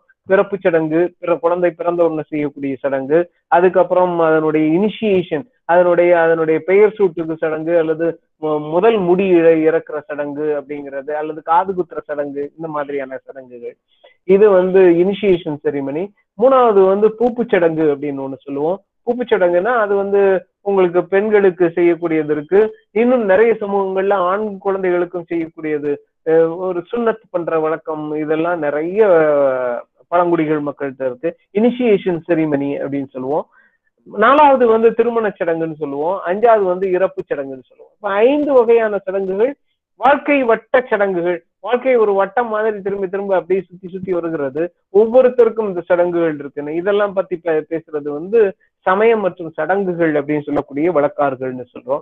அடுத்து வந்து திருவிழாக்கள் அப்படின்னு சொல்றோம். ஊர் திருவிழான்னு சொல்றோம் அல்லது சாதி திருவிழான்னு சொல்றோம் அல்லது தெருவுல இருக்கிற கோயில் திருவிழான்னு சொல்றோம் அல்லது வந்து சமய சட திருவிழாக்கள் அல்லது பொது திருவிழாக்கள் அல்லது விவசாயத்துக்கான அறுவடை திருவிழான்னு சொல்றோம். இந்த மாதிரி நிறைய திருவிழாக்கள் இருக்கு. இந்த திருவிழாக்களையும் நீங்க வந்து சமயம் மற்றும் சடங்குகள்னு சொல்லிக்கிறோம். சமய சடங்குகள்னு கொஞ்சம் இருக்கு. தீபாராதனை காட்டுறது அல்லது வந்து மா மா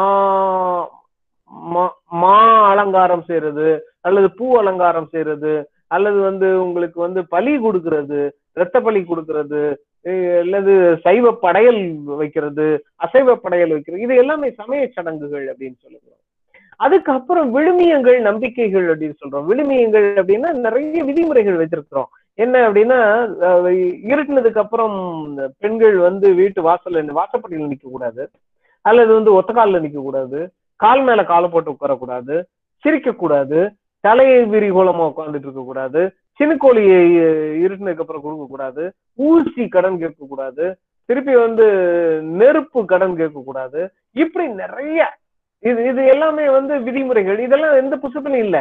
இது தொடர்ச்சியாக வாய்மொழியாக சொல்லு இதெல்லாம் விழுமியங்கள் அப்படின்னு சொல்றோம்.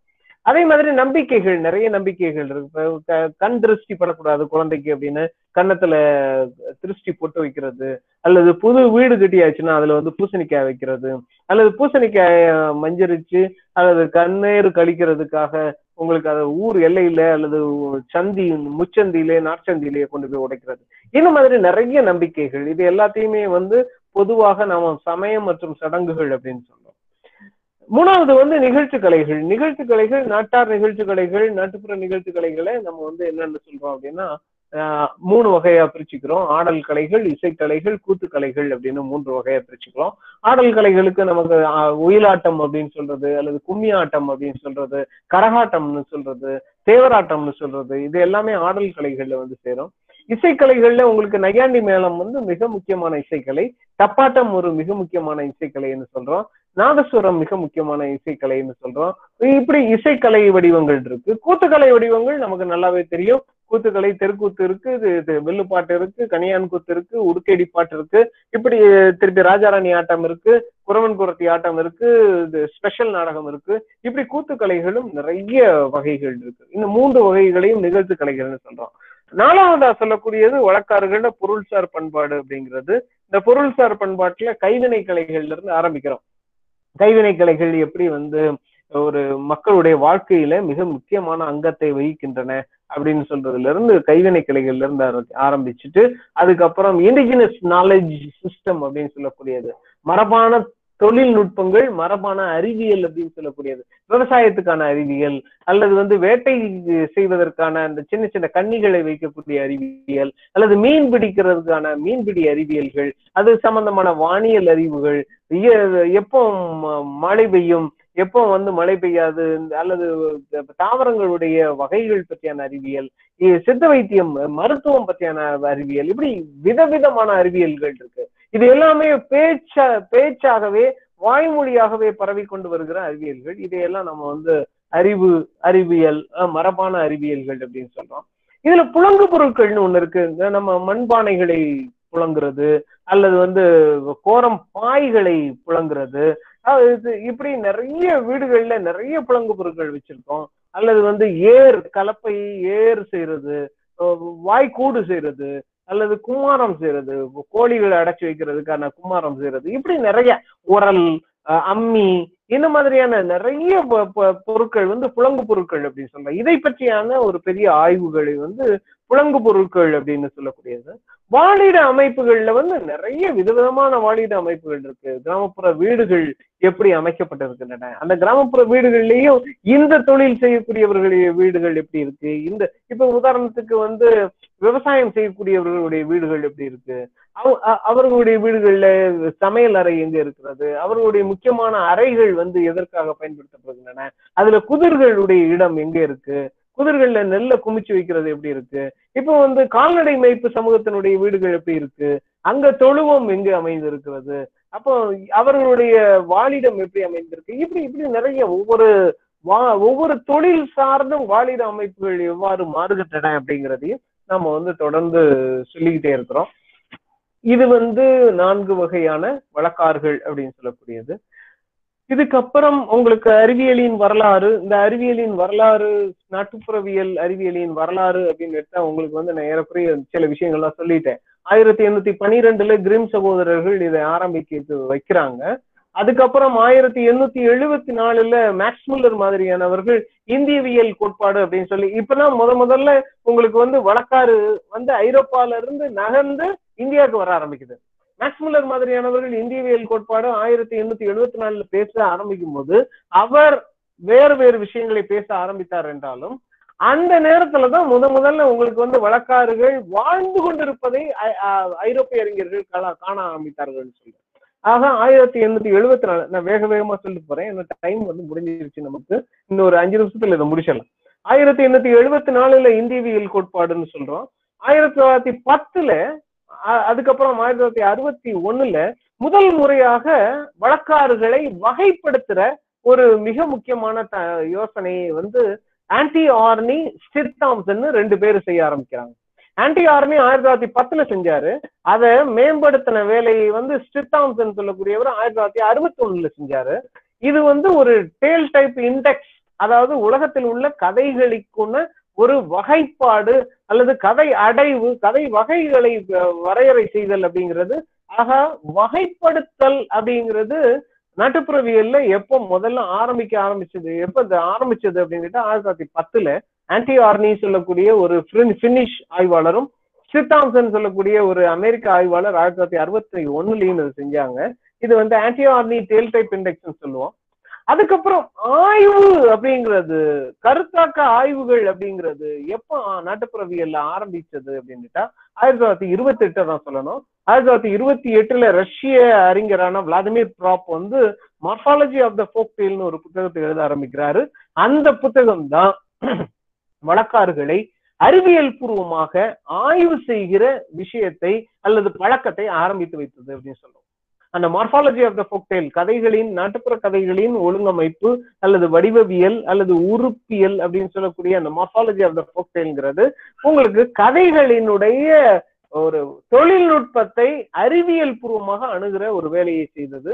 அதற்கப்புறம் ஆயிரத்தி தொள்ளாயிரத்தி அறுபதுல உங்களுக்கு வந்து பாரி லார்டுன்னு சொல்லக்கூடிய இரண்டு அமெரிக்க ஆய்வாளர்கள் கதைப்பாடல்களை பற்றியான ஆய்வுகளை மேற்கொள்ள ஆரம்பித்தாங்க. அவர்களுடைய தியரி தான் வாய்மொழி வாய்ப்பாட்டு கோட்பாடு. எப்படி? எழுத படிக்க தெரியாத கதை கலைஞர்கள் லட்சக்கணக்கான வரிகளை உடைய கதைப்பாடல்களை ஞாபகம் செய்துகிறார்கள் அப்படிங்கிறது அவங்களுடைய அடிப்படையான கேள்வி. அதுக்கு வந்து அவங்க ஒரு ஃபார்முலா எல்லாம் வச்சிருக்காங்க. அவங்க சூத்திரங்களை பயன்படுத்துகிறார்கள். அதாவது எழுத படிக்க தெரியாதவர்கள் சூத்திரங்களை பயன்படுத்துகிறார்கள் அப்படின்னு கண்டுபிடிச்சாங்க. அதுதான் ஓரல் ஃபார்ம் லைக் காம்போசிஷன் அப்படின்னு சொல்லக்கூடிய அந்த ஓரல் ஃபார்ம் லைக் தியரிங்கிறது இது ஆயிரத்தி தொள்ளாயிரத்தி அறுபதுல நடந்த மிக முக்கியமான காரியம். ஆயிரத்தி தொள்ளாயிரத்தி தொண்ணூத்தி ஒன்பதுல லாரி ஹாங்கோன்னு சொல்லக்கூடியவர் பணுவலாக்க கோட்பாடு. அதாவது நாட்டுப்புற கலைஞர்கள் ஒரு கதை பணுவலை அல்லது ஒரு கதை சொல்லலை எப்படி பணுவலாக்கம் செய்கிறார்கள் அப்படிங்கிறத ஒரு பணுவலாக்க கோட்பாடுங்கிற ஒரு கோட்பாட்டின் மூலமாக முன்வைத்தார். அதைத்தான் டெக்ஸ்டுவலைசேஷன் தியரி அப்படின்னு சொல்றோம். இந்த டெக்ஸ்டுவலைசேஷன் தியரியை வந்து லாரி ஹாங்குங்கிற பினிஷ் ஆய்வாளர் சொன்னார். நான் ரொம்ப முக்கியமா உங்களுக்கு வந்து சில விஷயங்களை மட்டும் வந்து இதுல வந்து சொல்லியிருக்கேன். இன்னும் இதுல நிறைய விஷயங்கள் இருக்கு. இந்த நிறைய விஷயங்களை எல்லாம் நம்ம வந்து உங்களுக்கு எப்படி சொ- சொல்லி முடிக்க போறேன் அப்படின்னு தெரியல எனக்கு. நான் இந்த உரையை நாம இந்த அளவுல நிறுத்திக்கிட்டு நாம வந்து இது இது சம்பந்தமான கேள்விகளுக்கெல்லாம் போயிட்டு நம்ம அடுத்த உரையில ஏன்னா நான் இன்னும் ஒரு உரையிலேயே பாதி தான் முடிச்சிருக்கேன். நான் உங்களுக்கு எவ்வளவு தூரம் முடிக்க முடியதில்ல நான் அடுத்தது இதே கண்டினியூ பண்ணி நான் உங்களுக்கு சொல்றேன் ஓகே இதுல ஏதாவது சந்தேகங்கள் இருந்தா எனக்கு கேளுங்க. நம்ம அந்த விவாதிச்சுட்டு அதுக்கப்புறம் நம்ம அடுத்த உரை ஒரு பிரேக்கோட ஆரம்பி நன்றி.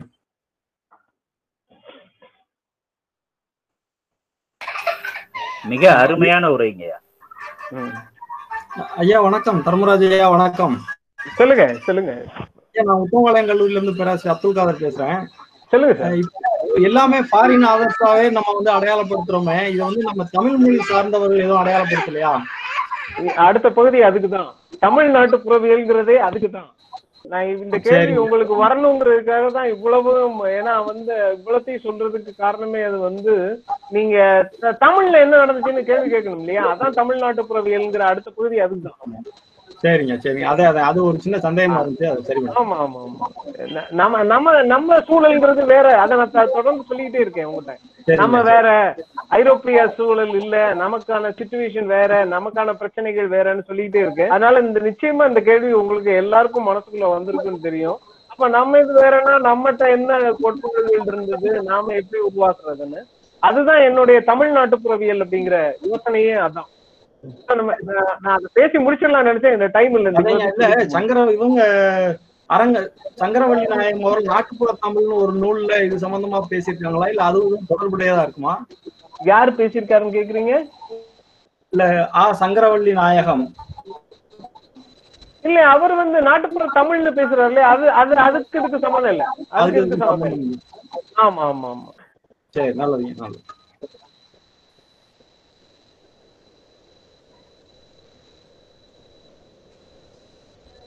ஐயா வணக்கம். சொல்லுங்க. ஐயா வணக்கம். கேக்குதா? ஆ சொல்லுங்க. கேக்குது. நீங்க யாருன்னு எனக்கு தெரியல. யார் பேர் சொல்லுங்க.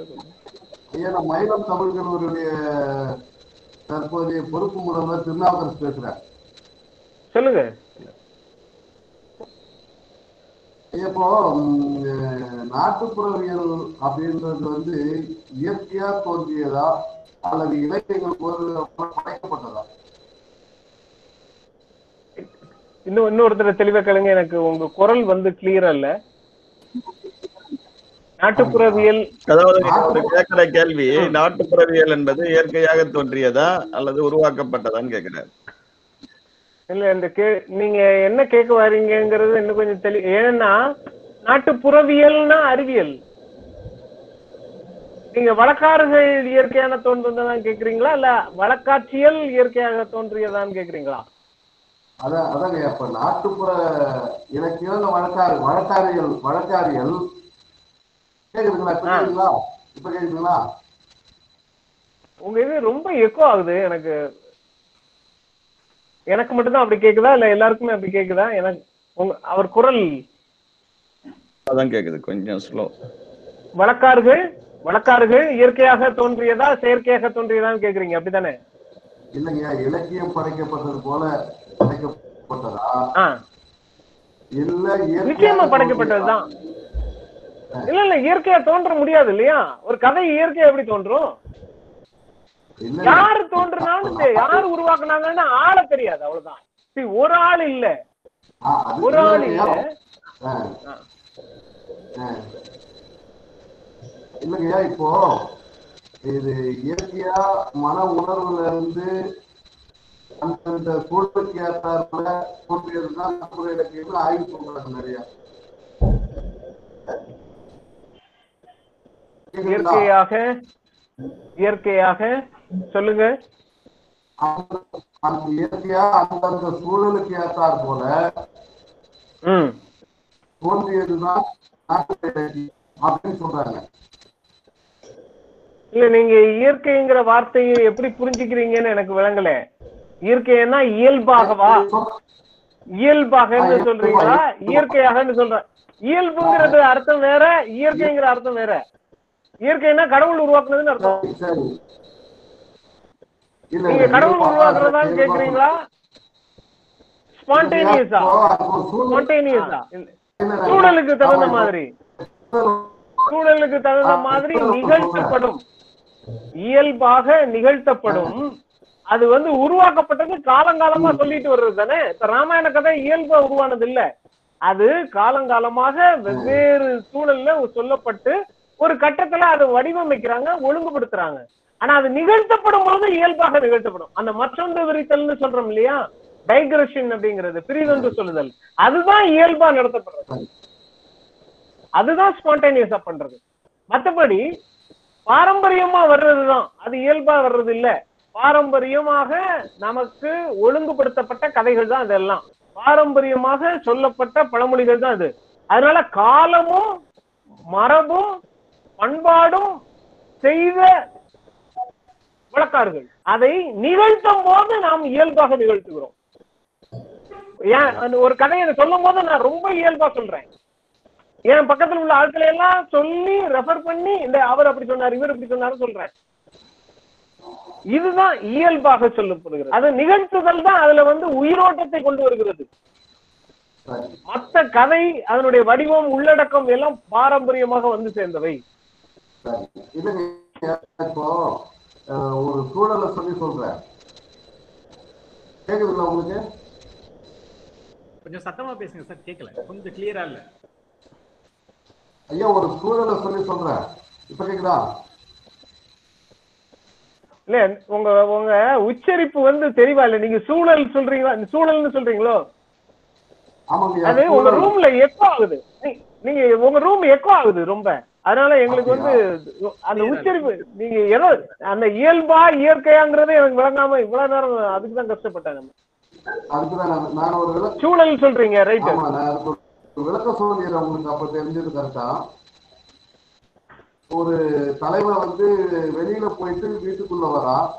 வந்த உடனே அந்த அந்த வெயில் நேரத்துல வந்து திண்ணையில வந்து உட்கார்றான் உட்காரும் பொழுது அவனுக்கு ரொம்ப ஒரு மாதிரி உடல்நிலை சரியில்லாம அம்மா கொஞ்சம் தண்ணி கொண்டு வா அப்படின்னு சொல்றான் அந்த அம்மா உள்ள போய் தண்ணி கொண்டு வராங்க. தண்ணி எடுத்துட்டு வரும்பொழுது பார்த்தாக்கா கனவை உட்கார்ந்து இருந்த அப்படியே சாஞ்சிட்டான் பார்த்தா அவன் இறந்து போன சூழல் மாதிரி அந்த அம்மாவுக்கு தெரியுது. அப்போ உடனே அந்த அம்மா பாடுது தங்க தமிழர்ல தண்ணி கொண்டு வாரும் முன்னே தண்ணி லோகம் போனியே சாமி அப்படின்னு பாடுது. தங்க தமிழர்ல தண்ணி கொண்டு வாரும் முன்னே தண்ணி லோகம் போனியே சாமி அப்படின்னு பாடுது அந்த அம்மா. அதுதான் நான் சொல்றேன் சூழலுக்கு அந்த சூழலுக்கு ஏற்றாற் போல அந்த இடங்கள்ல வரக்கூடியதான அந்த நிலை உண்டா அப்படின்னு கேட்டேன்.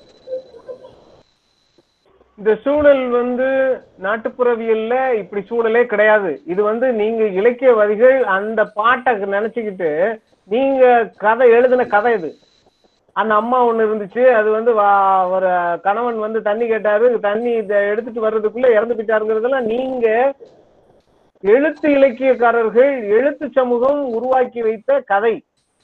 சரி. சரியா? சரி. இது அந்த பாடலுக்கும் இதுக்கும் சம்மந்தமே கிடையாது. தங்க தமிழர்ல கொண்டு வந்ததுன்னு கேட்டாருங்கிறதெல்லாம் இயல்பாக நடக்கக்கூடிய விஷயமே இல்ல. அதனால. ஒவ்வொரு- இலக்கியங்கள்ல ஒப்பாரி பாடல்கள்ல இயல்பா அவங்களுடைய சூழல்கள் பாடுவாங்க. நாட்டுப்புற இலக்கியங்கள்ல இழிவு இருக்கு இல்லையா? இருக்கா இல்லையா? இந்த நாட்டுப்புற ஒப்பாரி பாடல்கள்ல எல்லா இறப்புக்கும் ஒரே ஒப்பாரி பாடல் தான். அல்லது ஒப்பாரி பாடல எந்த இறப்புக்குனாலும் பாடலாம். அதுல அவர் அந்த இறந்து போன ஆளு தங்க டம்ளர்ல தண்ணி கேட்காம இறந்து போயிருந்தாலும் இந்த பாட்டை தான் பாடுவாங்க. புரியுதா? இந்த இந்த இந்த பாடலையும் சூழலையும் இந்த சூழலையும் நீங்க வந்து ரிலேட் பண்ணவே முடியாது. அந்த பாடல் இப்ப வந்து கண்ணே நீ யாரோன்னு தாலாட்டு பாடுறான்னு வச்சுக்கோங்க மாமன் அடிச்சானோன்னு. அது வந்து பக்கத்து வீட்டு பையன் அடிச்சு அழுற குழந்தைக்கும் மாமன் அடிச்சானோன்னு தான் பாடுவாங்க. புரியுதா? நீங்க வந்து அது மாமன் அடிச்சானோங்கிறது காலங்காலமாக சொல்லி வருகிற ஒரு வரி ஒரு மரபு ஒரு பண்பு ஒரு ஒரு கண்டென்ட் யார் அடிச்சாலும் மாமன் அடிச்சாதான். மாமன் அல்லது யார் கம்பால அடிச்சாலும் கூட மல்லிகைப்பூ செண்டால அடிச்சாரோன்னு கேட்பாங்க. ஆனா மல்லிகைப்பூ செண்டை வச்சுட்டு யாரும் அடிக்கிறது இல்லை சரி, நீங்க வார்த்தைகள்ல போய் அர்த்தத்தை தேடக்கூடாது. வார்த்தைகள்ல அர்த்தம் இல்ல. அது நிகழ்த்தப்படும் போது அதனுடைய காரணங்கள்ல தான் அர்த்தம்.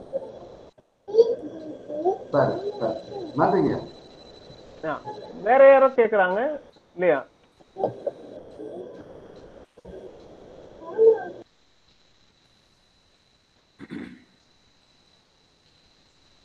பேராசிரியர்கள் ஏதாவது கேக்குறீங்களா?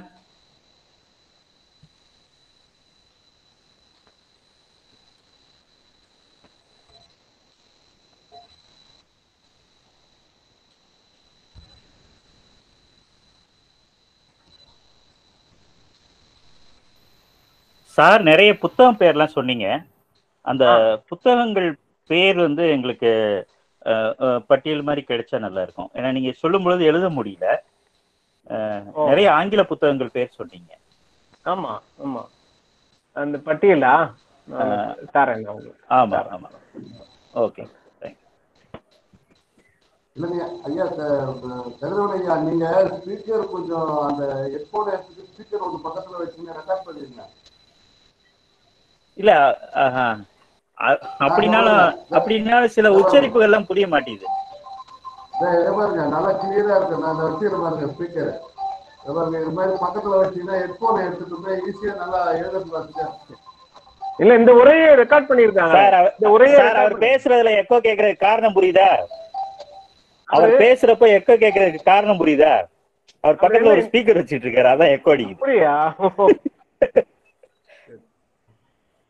இல்ல இது இதுவே ரெக்கார்ட் பண்ணிருக்காங்கன்னு நினைக்கிறேன். இல்லையா? இல்லையா சார் ரெக்கார்ட் ஆயிருக்கு. அதை அதை நீங்க அவங்களுக்கு ஷேர் பண்ணுவீங்க இல்லையா?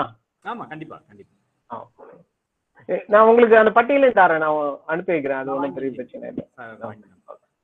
தேங்க்யூ சார் தேங்க்யூ இப்ப முதல் அமர்வு முடிச்சுக்கலாங்களா? முடிச்சுக்கலாங்களா? தர்மா சார் ம். ஒரு ஆ. பத்து நிமிஷம். அடுத்தது எப்போ? பத்து நிமிஷம் ஒரு வச்சுக்கலாம். ஆ வச்சுக்கலாம். மணி பதினொன்னு இருபத்தஞ்சு. முப்பத்தஞ்சுக்கு பதினொன்னு முப்பத்தஞ்சுக்கு வரேன். ஓகே தொடங்கிடலாம். ஓகே ஓகே நன்றி நன்றி நன்றி நன்றி. நன்றி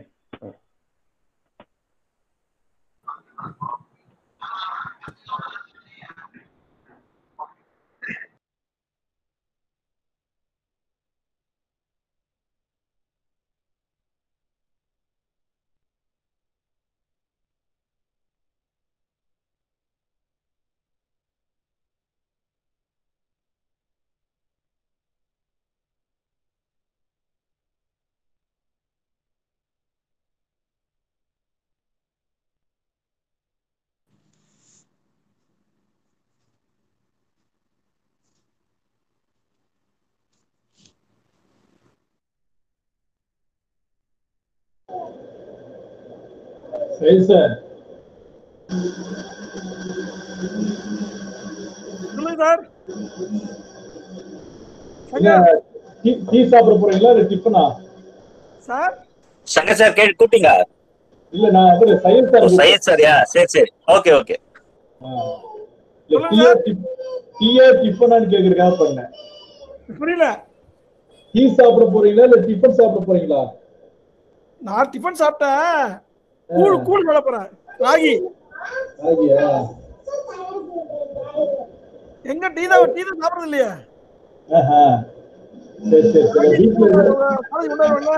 ஆமா. அதே அந்த அதே கூடா அதேதான். எனக்கு எனக்கு இன்னும் லஞ்ச் அவர் வந்து இன்னொரு அரை மணி நேரம் பன்னெண்டு மணிக்கு எப்படி சாப்பிடுவீங்க? பன்னெண்டு மணிக்கு இந்த வீடியோ ஆஃப் பண்ணிட்டு சாப்பிட வேண்டியதான் அவ்வளவுதான். யாரு கேக்குறா நம்மள? யாருமே வீடியோ ஆன் பண்றது இல்ல யாருமே வீடியோ ஆன் பண்றது இல்ல ஆஹ் பெரும்பாலும் வீடியோ ஆன் பண்றது இல்ல இல்ல தேவை இது ஸ்பீக்கர் இருக்கு என்கிட்ட.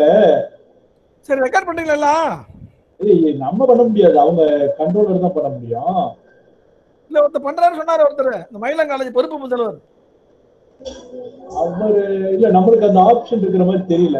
ஏன்னா நமக்கு நமக்கு இல்ல அது அது அதான் அவரே சொல்லிட்டாங்க ஸ்பீக்கர் இருக்கிறனால தான் ரெக்கார்ட் அடிக்குதுன்றாரு அவரு. அவரு அவர் வந்து தெரியல நம்ம என்ன செய்யலாம்னா இந்த இது இருக்குல்ல இந்த அவுட்புட் இருக்கு இல்லையா. அவுட்புட் எடுத்துட்டு ஒரு மொபைல்ல வந்து ரெக்கார்ட் போட்டு அப்படி பதிவு பண்ணலாம். சரி ஏதோ பண்ணி வைங்க ஏதோ கொஸ்டின் பண்ண முடியுமா? நான் அப்படிலாம் பண்ணா அப்படிலாம் பண்ணல. பவர் பாயிண்ட் போட்டாங்கன்னா நான் மொபைல்ல காப்பி பண்ணி வச்சிருக்கேன். சரி கொஸ்டின் எழுத எழுதும்ல கொஸ்டின் எழுத கேட்பாங்க இந்த பிறகு பாப்பா அதெல்லாம் பெரிய விஷயம் என்ன?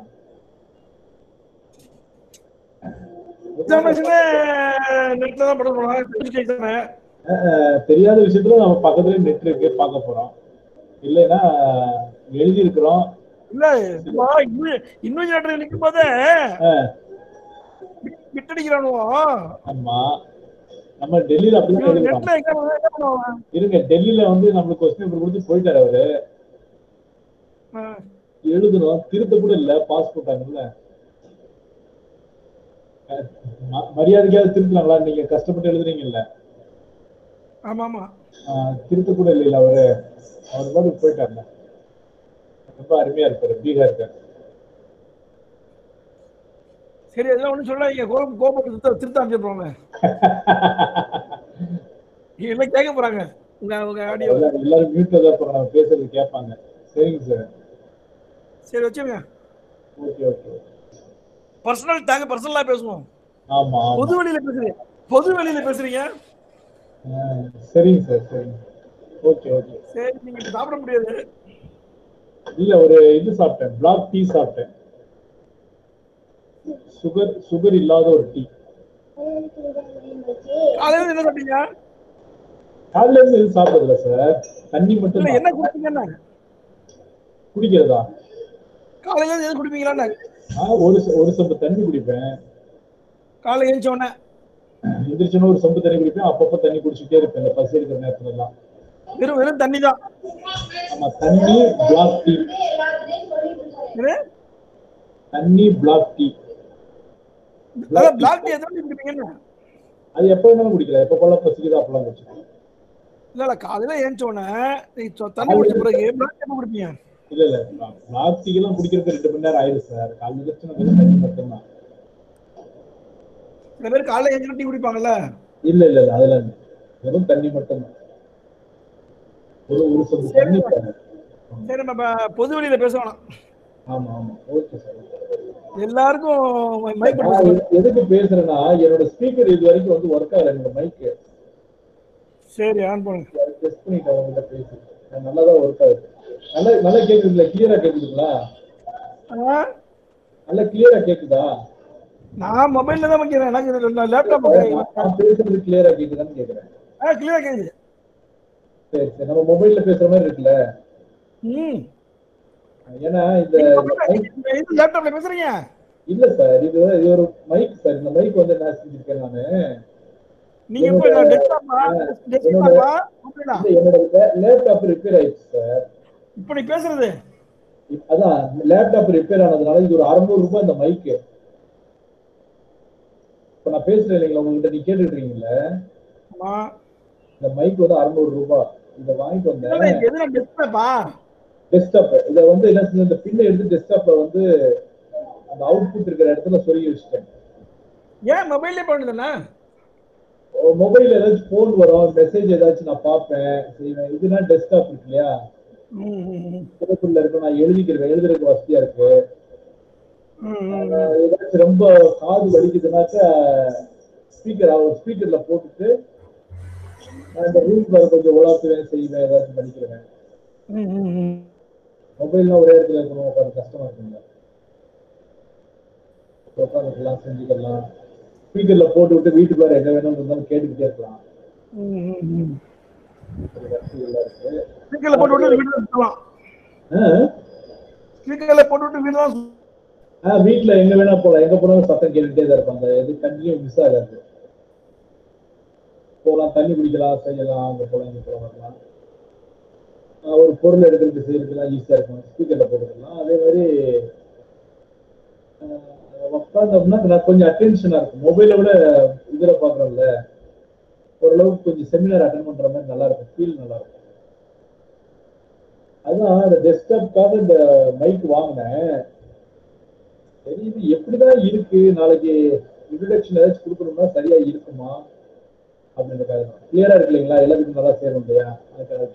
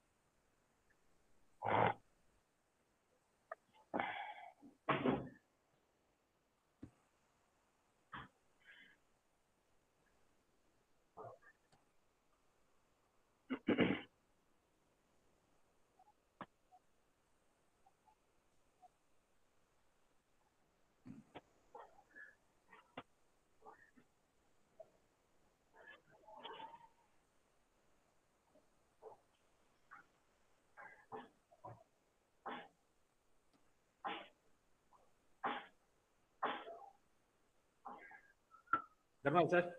ம். ஆரம்பிச்சிடலாமா? ஆரம்பிக்கலாம் சார். ஓகே ரெடி தான்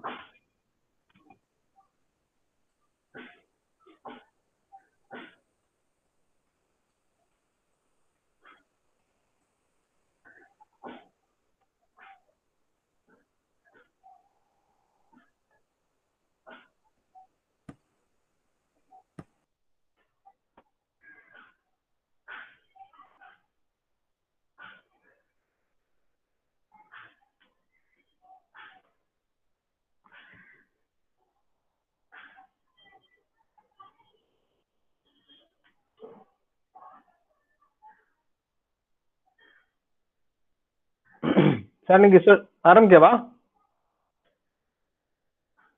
சார் ஆரம்பிச்சலாம் சார் ஆரம்பிச்சலாம் ஓகே ஓகே. ம்.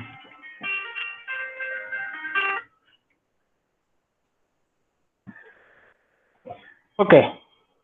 நம்மளுடைய ரெண்டாவது உரை ரெண்டாவது உரையினுடைய ரெண்டாவது அமர்வு நான் வேற டைட்டில்ல பேசியிருக்கணும்.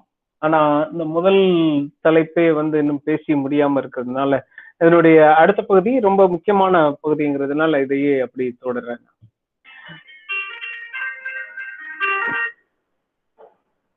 நாட்டுப்புறவியல் ஆய்வுகள்ல ஆஹ், ஒரு அடிப்படை கருத்தாக்கங்களை உருவாக்கிய முறைமை பத்தி சொன்னேன்னா அதற்கப்புறம் அதனுடைய வரையறைகள் உடைய சிக்கல்கள் சொன்னேன். அந்த சிக்கல்கள் அப்படிங்கிறது உங்களுக்கு ஐரோப்பிய எல்லையை தாண்டி நாட்டுப்புறவியல் இந்தியா மாதிரியான தமிழ்நாடு மாதிரியான பகுதிகளுக்கு வரும்போது என்ன சிக்கலை எதிர்கொள்ளுகிறது அப்படின்னு கேட்கும்போது அதுக்கு தொடர்ச்சியாக வழக்காறுகளுடைய அடிப்படையான குணங்கள் என்னென்ன அப்படிங்கறத எல்லாம் யோசிக்கும் போது அதிகபட்சமாக அது வாழ்ந்து கொண்டிருக்கிற அல்லது மாறிக்கொண்டிருக்கிற வழக்காறுகள் அப்படிங்கிற யோசனையை ரொம்ப அதிகமாக இந்திய நாட்டுப்புறவியல் நாட்டுப்புற வழக்கார்கள் தான் கொடுக்க ஆரம்பித்தனர். இந்தியாவில் நாட்டுப்புற வழக்கார்கள் வந்து வாழ்ந்து கொண்டிருக்கின்றன அப்படிங்கிற யோசனையை தொடர்ச்சியாக உங்களுக்கு வந்து இந்த ஆய்வினுடைய மிக முக்கியமான பகுதிகளில் அதை பிரிதொன்று மொழிதலாகவும் அல்லது நிகழ்த்துதல் என்ற கருத்தாக்கங்களை அறிமுகம் செய்வதன் மூலமாகவும் யோசிக்க ஆரம்பித்தார் என்ன நிலையில நாட்டுப்புறவியல் ஆய்வுகள் என்றால் என்ன? அது அது என்ன நோக்கத்திற்காக செய்யப்பட்டதுங்கிறது ஐரோப்பிய நோக்கம் வந்து நமக்கு நல்லாவே தெரியும். அவர்களுடைய அழிந்து கொண்டிருக்கிற பாரம்பரியத்தை அழிந்து கொண்டிருக்கிற மரபை பாதுகாப்பது அப்படிங்கிறது. அப்ப நாட்டுப்புறவியல் ஆய்வுகள் அப்படின்னு அவங்க பேச ஆரம்பிக்கிறது முழுக்க முழுக்க என்னவாக இருந்தது அப்படின்னு கேட்டா அது முழுக்க முழுக்க உங்களுக்கு அந்த அழிந்து கொண்டிருக்கும் ஆவணங்களை அல்லது அழிந்து கொண்டிருக்கும் மரபை எவ்வாறு ஆவணங்களாக மாற்றுவது அப்படிங்கிறது தான் அவங்களுடைய அறிவியலுடைய மிக முக்கியமான நோக்கமாக இருந்தது அப்படின்னு சொல்லுவோம் இதுல ஐரோப்பிய சமூக அறிவியல் சூழல் வந்து ரொம்ப முக்கியமாக இந்த இடத்துல நாம தெரிஞ்சு கொள்ள வேண்டிய ரொம்ப முக்கியமானது ஒண்ணு. என்ன அப்படின்னா ஐரோப்பா வந்து ரெண்டு விதமான பண்பாட்டு அறிவியல்களை உருவாக்கியது ஒரே நேரத்துல. ஒண்ணு வந்து நாட்டுப்புறவியல் ஏறக்குறைய நூத்தி எழுபது வருடங்களுக்கு முன்பு நாட்டுப்புறவியல் போக்லோர் அப்படின்னு சொல்ல இன்னொன்னு வந்து மானடவியல் அப்படின்னு ஆந்த்ரபாலஜி அப்படின்னு ஒரு துறையையும் ஒரு அறிவியல் துறையையும் அறிமுகப்படுத்தியதை நாம கேள்விப்பட்டிருக்கோம். இந்த ரெண்டுக்கும் என்ன வேறுபாடு அப்படின்னு கேட்கும்போது ஆந்த்ரபாலஜி தன்னுடைய விஷயங்களை ரொம்ப விரித்து கொண்டு போய் அது வந்து physical anthropology linguistic anthropology social anthropology cultural anthropology அப்படின்னு ஒரு வெவ்வேறு வகைகளாக அது வந்து சொல்லிக்கொண்டே இருக்கிறது.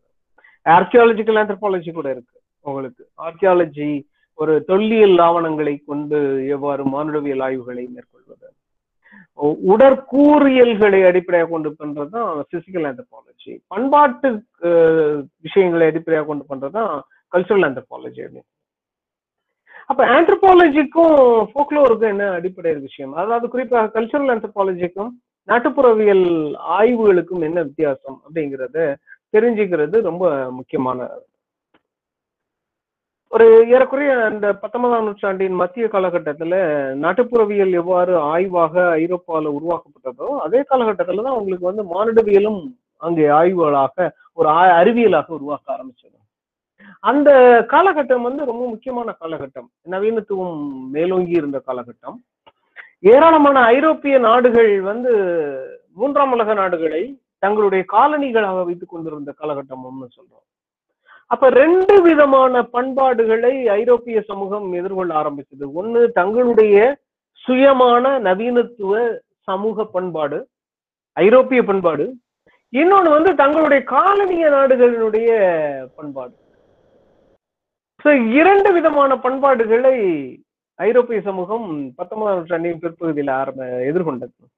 தங்களுடைய பண்பாடு பற்றியான ஆய்வுகளை ஒரு பக்கம் செய்ய வேண்டியிருந்தது.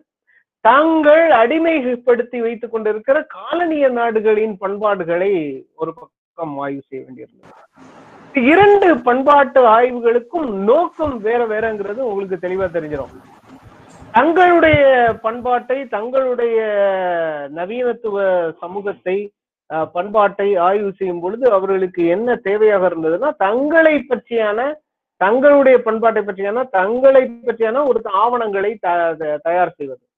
அதனாலதான் தங்களுடைய நவீனத்துவ சமூக உருவாக்கங்களை பற்றி ஆய்வு செய்வதற்கு அவர்கள் சமூகவியல் அப்படிங்கிற சொசியாலஜின்னு சொல்லக்கூடிய ஒரு பெரிய ஆய்வு நகரங்களை பற்றியான ஆய்வுகள் அது. அவர்களுடைய பாரம்பரியத்தை பற்றி ஆய்வு செய்வதற்கு ஃபோக்லோர் மாதிரியான நாட்டு மரபையும் ஆவண பழமையையும் ஆய்வு செய்வதற்கு போக்லோர் மாதிரியான. அப்போ மரபான பண்பாட்டை ஆய்வு செய்வதற்கு அவர்களுடைய பண்பாட்டை ஆய்வு செய்வதற்கு போக்லோர்னோ காலனிய பண்பாட்டை தங்களுக்கு அடிமைப்பட்டு கிடந்த நாடுகளினுடைய பண்பாட்டை ஆய்வு செய்வதற்கு அவர்கள் மானிடவியல் அப்படிங்கிற ஒரு புது அறிவியலை ஆரம்பித்து வைத்தார்கள் அப்படிங்கறதுதான் வரலாறு. அப்போ மானிடவியல் என்ன செய்ய ஆரம்பிக்குது அப்படின்னு கேட்டா காலனிய நாடுகளில் ஆய்வுகளை மேற்கொள்ள ஆரம்பிக்கிறது. அதனுடைய நோக்கம் வந்து ரொம்ப தெளிவா இருக்கும். காலனிய நாடுகளை தங்களுடைய பிடிகளுக்குள் வைத்துக் கொண்டிருப்பதற்கு அவர்களுடைய பண்பாட்டையும் அவர்களுடைய மொழியையும் அவர்களுடைய பழக்க வழக்கங்களையும் தெரிந்திருப்பது ரொம்ப அவசியம் அப்படின்னு ஐரோப்பியர்கள் கருதினார்கள். அதனாலதான் காலனிய ஆய்வு நாடுகளின் மீது மானுடவியல் ஆய்வுகள் ஏராளமான செய்யப்பட்டன. ஆசிய ஆப்பிரிக்க லத்தீன் அமெரிக்க நாடுகளின் மீது செய்யப்பட்ட மானுடவியல் ஆய்வுகள் எக்கச்சக்கமானவை. நமக்கு இந்தியாவுக்கும் இந்தியவியல் ஆய்வுகளை நோக்கி இந்தியவியல் ஆய்வுகளை எடுத்துக்கொண்டு இங்க வந்தவர்கள் அத்தனை பேரும் வந்து காலனி ஆய்வாளர்களாக அதுவும் வந்து மானிடவியல் ஆய்வாளர்களாக தான் இருந்தாங்க நிறைய மானிடவியல் ஆய்வுகள் நடைபெற்றிருக்கிறது அப்ப ரொம்ப தெளிவா உங்களுக்கு ஒரு விஷயம் தெரியும். உங்களுக்கு என்ன அப்படின்னா நாட்டுப்புறவியல் அப்படிங்கிறது அல்லது நாட்டார் வழக்காட்சியல்ங்கிறது தங்களுடைய பண்பாட்டை பற்றி பேசுவதற்கும் மானிடவியல் அப்படிங்கிறது பிறருடைய பண்பாட்டை பற்றி பேசுவதற்குமான அறிவியலாக ரொம்ப தெளிவாக பிரித்து வைக்கப்பட்டிருந்தது. இது வந்து ரொம்ப பெரிய ஸ்டேட்மெண்டா எல்லிகோங்க மெராண்டா மெராண்டா அப்படின்னு சொல்லக்கூடிய ஒரு ஆய்வாளர்.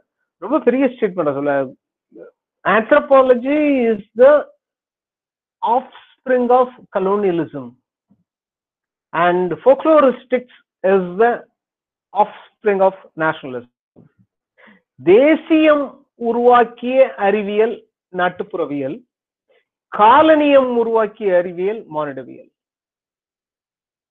தேசியம் அப்படிங்கிறது அந்தந்த ஐரோப்பிய நாடுகள் தங்களுடைய தேசியங்களை வடிவமைப்பதற்காக தங்களுடைய பண்பாட்டை பேசுவதற்காக தேசிய அடையாளங்களை தங்களுடைய தேசிய அடையாளங்களை உருவாக்கி கொள்வதற்காக உருவாக்கிய அறிவியல் தான் நாட்டுப்புறவியல்.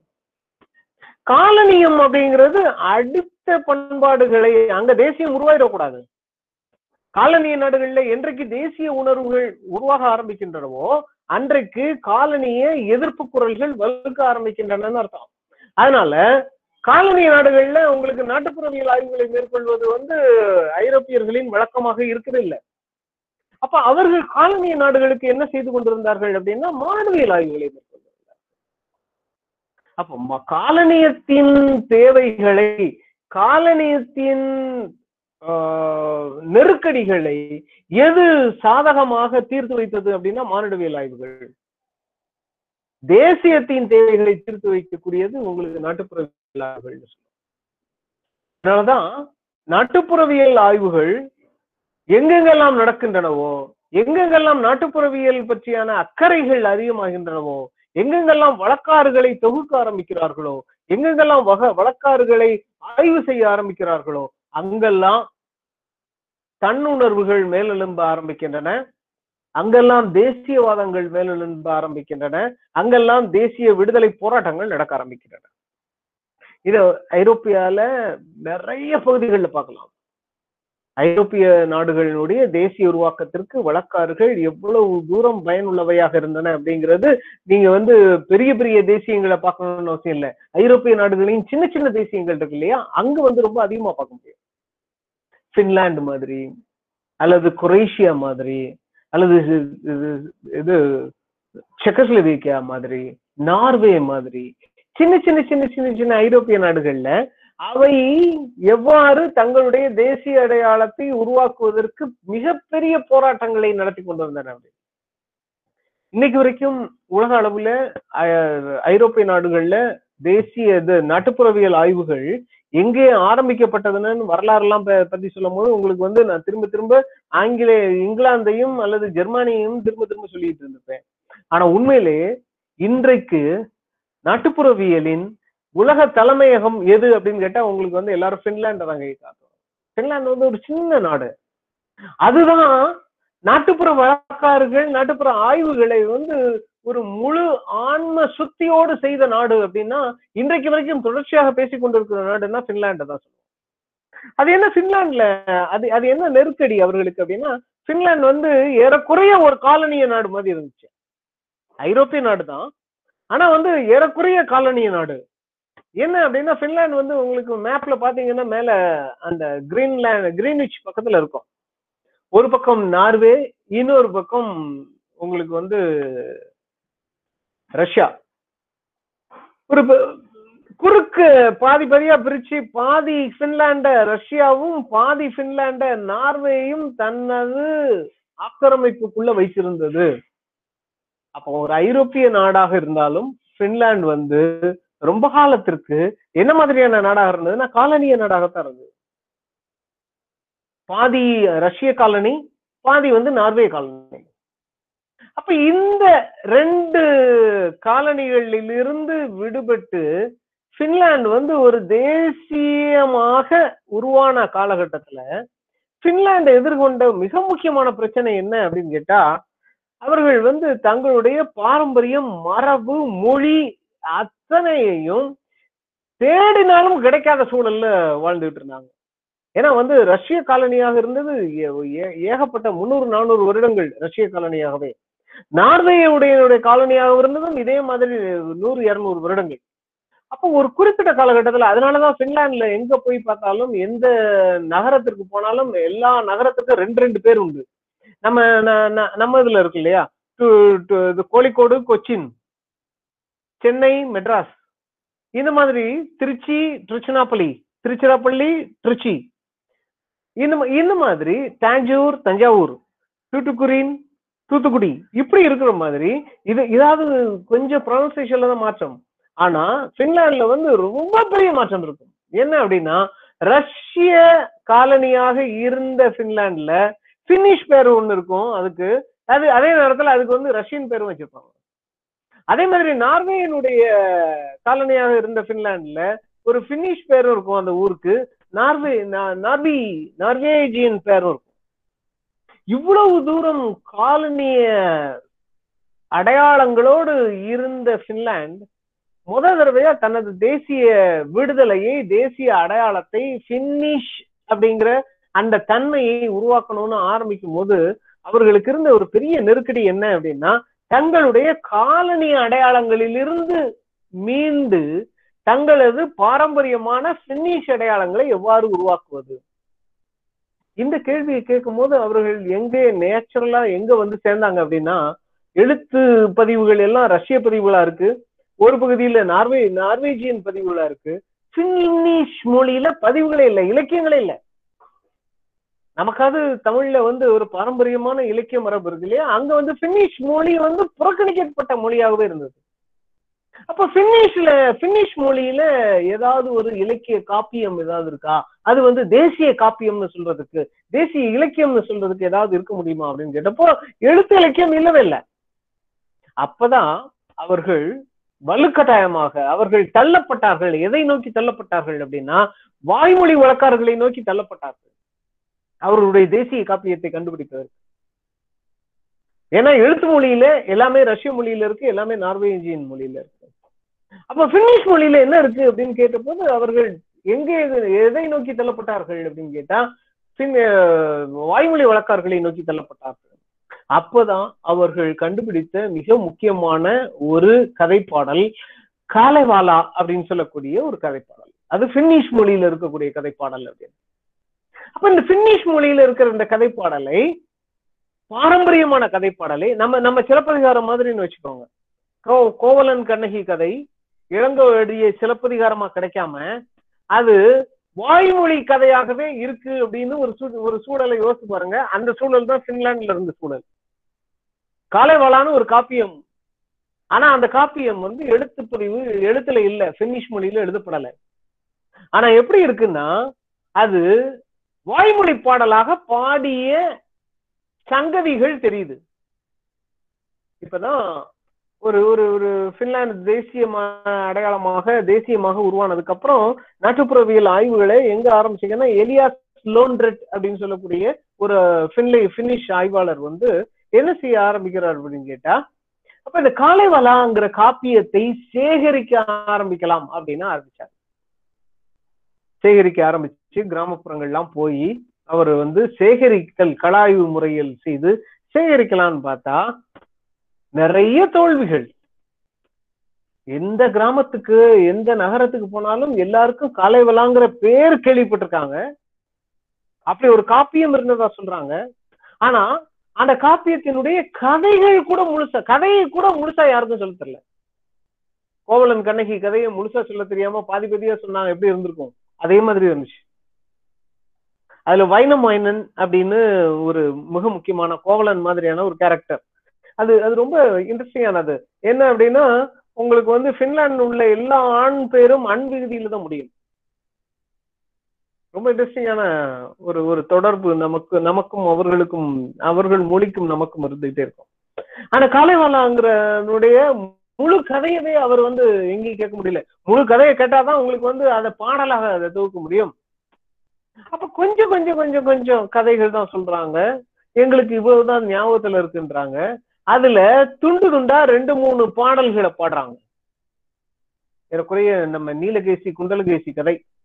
நீலகேசி குண்டலகேசி வந்து இன்னும் முழுசா நமக்கு கிடைக்கல. அங்க ஒரு பாட்டு இங்க ஒரு பாட்டு. அது உரையாசிரியர்கள் கோட் பண்ணதுல இருந்தா எடுத்து எடுத்து நம்ம வந்து சேர்த்து அதை தொகுக்க முயற்சி செய்யறோம் இல்லையா? இதே மாதிரியான வேலை.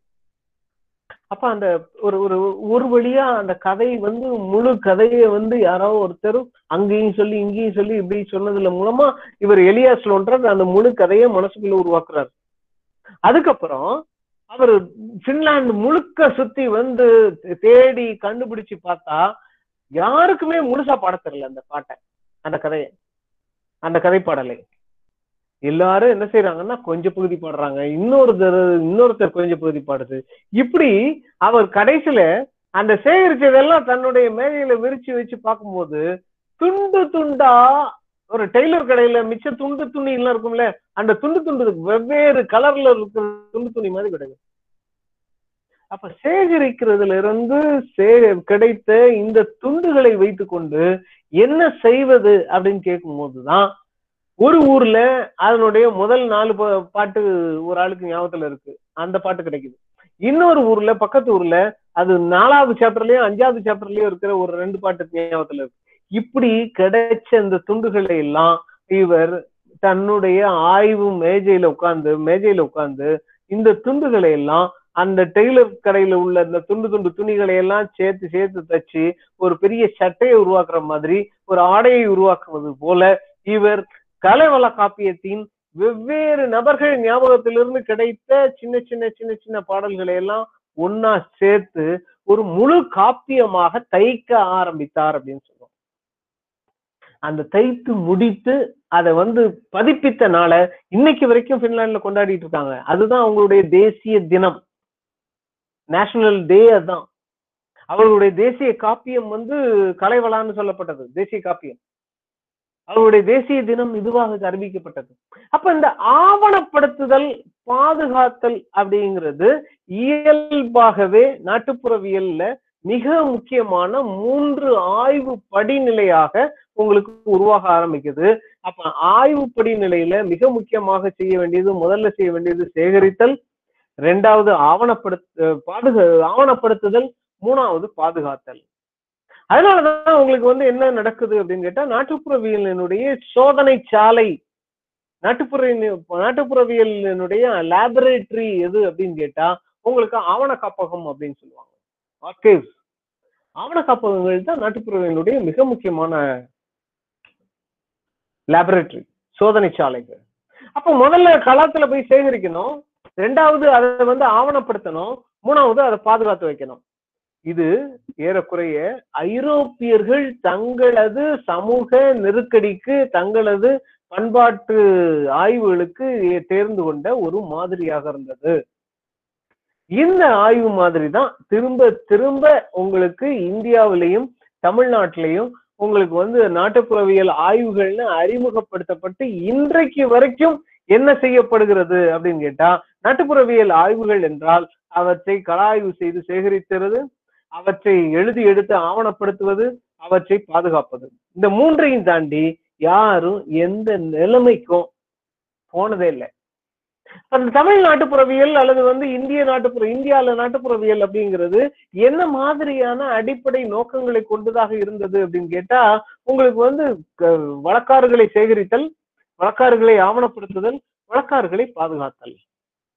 இது இந்த வேலைகளை தொடர்ந்து செய்து கொண்டிருக்கும் பொழுது பண்பாடு பற்றியான ஆய்வுகள் நமக்கு எந்த திசைகளில் நடந்து கொண்டிருந்தன? மானிடவியல் ஆய்வுகள்ல தான் பண்பாடு பற்றியான ஆய்வுகள் நடந்து முழுமையான ஆய்வுகள் எங்கே எந்த திசையில நடந்து ஏன் ஏன் அப்படின்னா நாட்டுப்புறவியல் ஆய்வுகள் தங்களை பாதுகாத்தலோடு நிப்பாட்டி கொண்டன.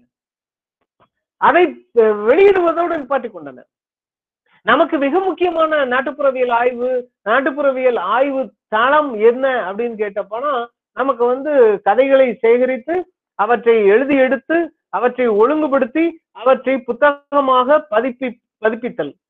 அல்லது க- பாடல்களை சேகரித்து அவற்றை எழுதி எடுத்து அவற்றை புத்தகமாக பதிப்பித்தல். இது நாவணமாமலையிலிருந்து எல்லாரும் இதே தான் தொடர்ந்து செய்து கொண்டே இருந்தார்கள். நாட்டு தமிழ் நாட்டார் பாடல்கள். தமிழ் இது கி. ராஜநாராயணன் முதற்கொண்டு எல்லாருமே இதைத்தான் செஞ்சுட்டு இருந்தாங்க. தமிழ் நாட்டுப்புற கதைகள். ஏக ராமானுஜம் ஏறக்குறைய இதைத்தான் செஞ்சார். இந்திய நாட்டு Indian folk tales Peter J Claus இதைத்தான் செஞ்சாங்க. இந்தியன் ஃபோக் டெய்ல்ஸ் ஸோ இந்த மாதிரியான ஆய்வுகள் நாட்டுப்புறவியல் ஆய்வுகள் எந்த தளத்தில் தொடர்ந்து நடந்து கொண்டிருந்தன அப்படின்னு கேட்டா சேகரித்தல் ஆவணப்படுத்துதல் பாதுகாத்தல். கலெக்ஷன் டாக்குமெண்டேஷன் அண்ட் ப்ரிசர்வேஷன் இந்த மூன்று படிநிலைகளையும் தாண்டி தமிழ்நாட்டுல நாட்டுப்புறவியல் ஆய்வுகள் வேறு எந்த கட்டத்துக்கும் போய் சேரல. இதுல ரொம்ப முக்கியமா என்ன செய்வாங்கன்னா இதுக்கு ஒரு முன்னுரை எழுதுவாங்க. அது வந்து நீங்க நாமானமா மலையிட்ட ரொம்ப தெளிவா தெரியும். அவர் கதைப்பாடல்களை நிறைய தொகுத்து வெளியிட்டு இருக்கார் கதைப்பாடல்கள் அவர் மதுரை காமராசர் பல பல்கலைக்கழக உங்களுக்கு என்னது வெளியீட்டு மையம் தான் நிறைய வனமலையோட நிறைய விஷயங்களை பதிப்பிச்சிருக்கு. அது எல்லாத்துக்கும் முன்னுரை எழுதியிருப்பாரு. அந்த முன்னுரைகள்ல அவரை எப்படி சேகரித்தேன் எப்படி ஆவணப்படுத்தினேன் எப்படி பாதுகாத்தல் பாதுகாத்து இது பாதுகாக்க வேண்டிய தேவை என்ன அப்படிங்கறதெல்லாம் எழுதிட்டு அதற்கு அப்புறம் அதனுடைய முக்கியத்துவத்தை எழுதுவார். அந்த முக்கியத்துவம் தான் மிக முக்கியமான ஒரு பார்வையை கண் திறப்பை ஏற்படுத்தியது அப்படின்னு சொல்றோம். அவர் தான் மிக முக்கியமாக என்ன சொல்ல ஆரம்பித்தார்? வனமாமலை தான் இது மிக முக்கியமாக. நமது தேவை என்ன? வழக்காறுகளை தமிழர்கள் தமிழ்நாட்டுல ஏன் ஆய்வு செய்யணுங்கிற விஷயத்த ரொம்ப சின்ன அளவுல சொல்ல ஆரம்பிச்சவர் வனமாமலை.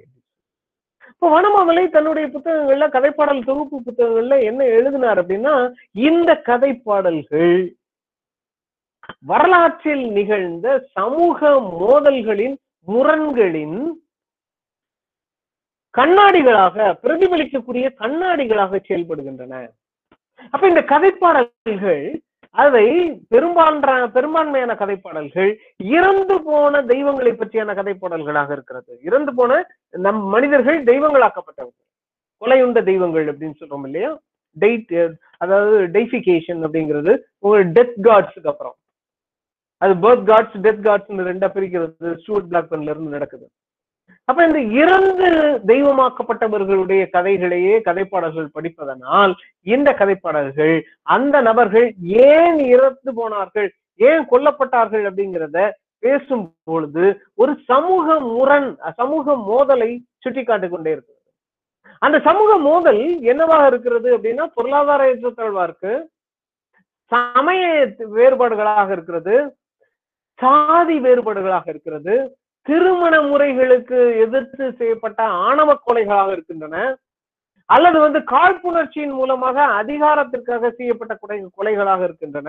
இப்படி பழங்காலத்தில் அல்லது நமது வரலாற்றில் எங்கெங்கே சமூகங்களுக்கிடையே மோதல்கள் முரண்கள் இந்த மாதிரியான கொலைகளாக நிகழ்ந்தனவோ அதையெல்லாம் பதிவு செய்யக்கூடிய வரலாற்று பெட்டகங்களாக இந்த கதைப்பாடல்கள் திகழ்கின்றன அப்படின்னு இப்பதான் முதல் தடவையா வானமாமலை உடைய புண்ணியத்தினால் அல்ல கைங்கரியத்தினால் தமிழ் நாட்டுப்புறவியல் ஆய்வுகளின் மீது முதல் முறையாக ஒரு ஆய்வு வெளிச்சம் பா- பாய்ச்சப்பட்டது அப்படின்னு சொல்லுவோம் அவருடைய கதைப்பாடல் தொகுப்புகள் வந்து ரொம்ப முக்கியமாக நாம் விவாதிக்க வேண்டிய ஒன்று.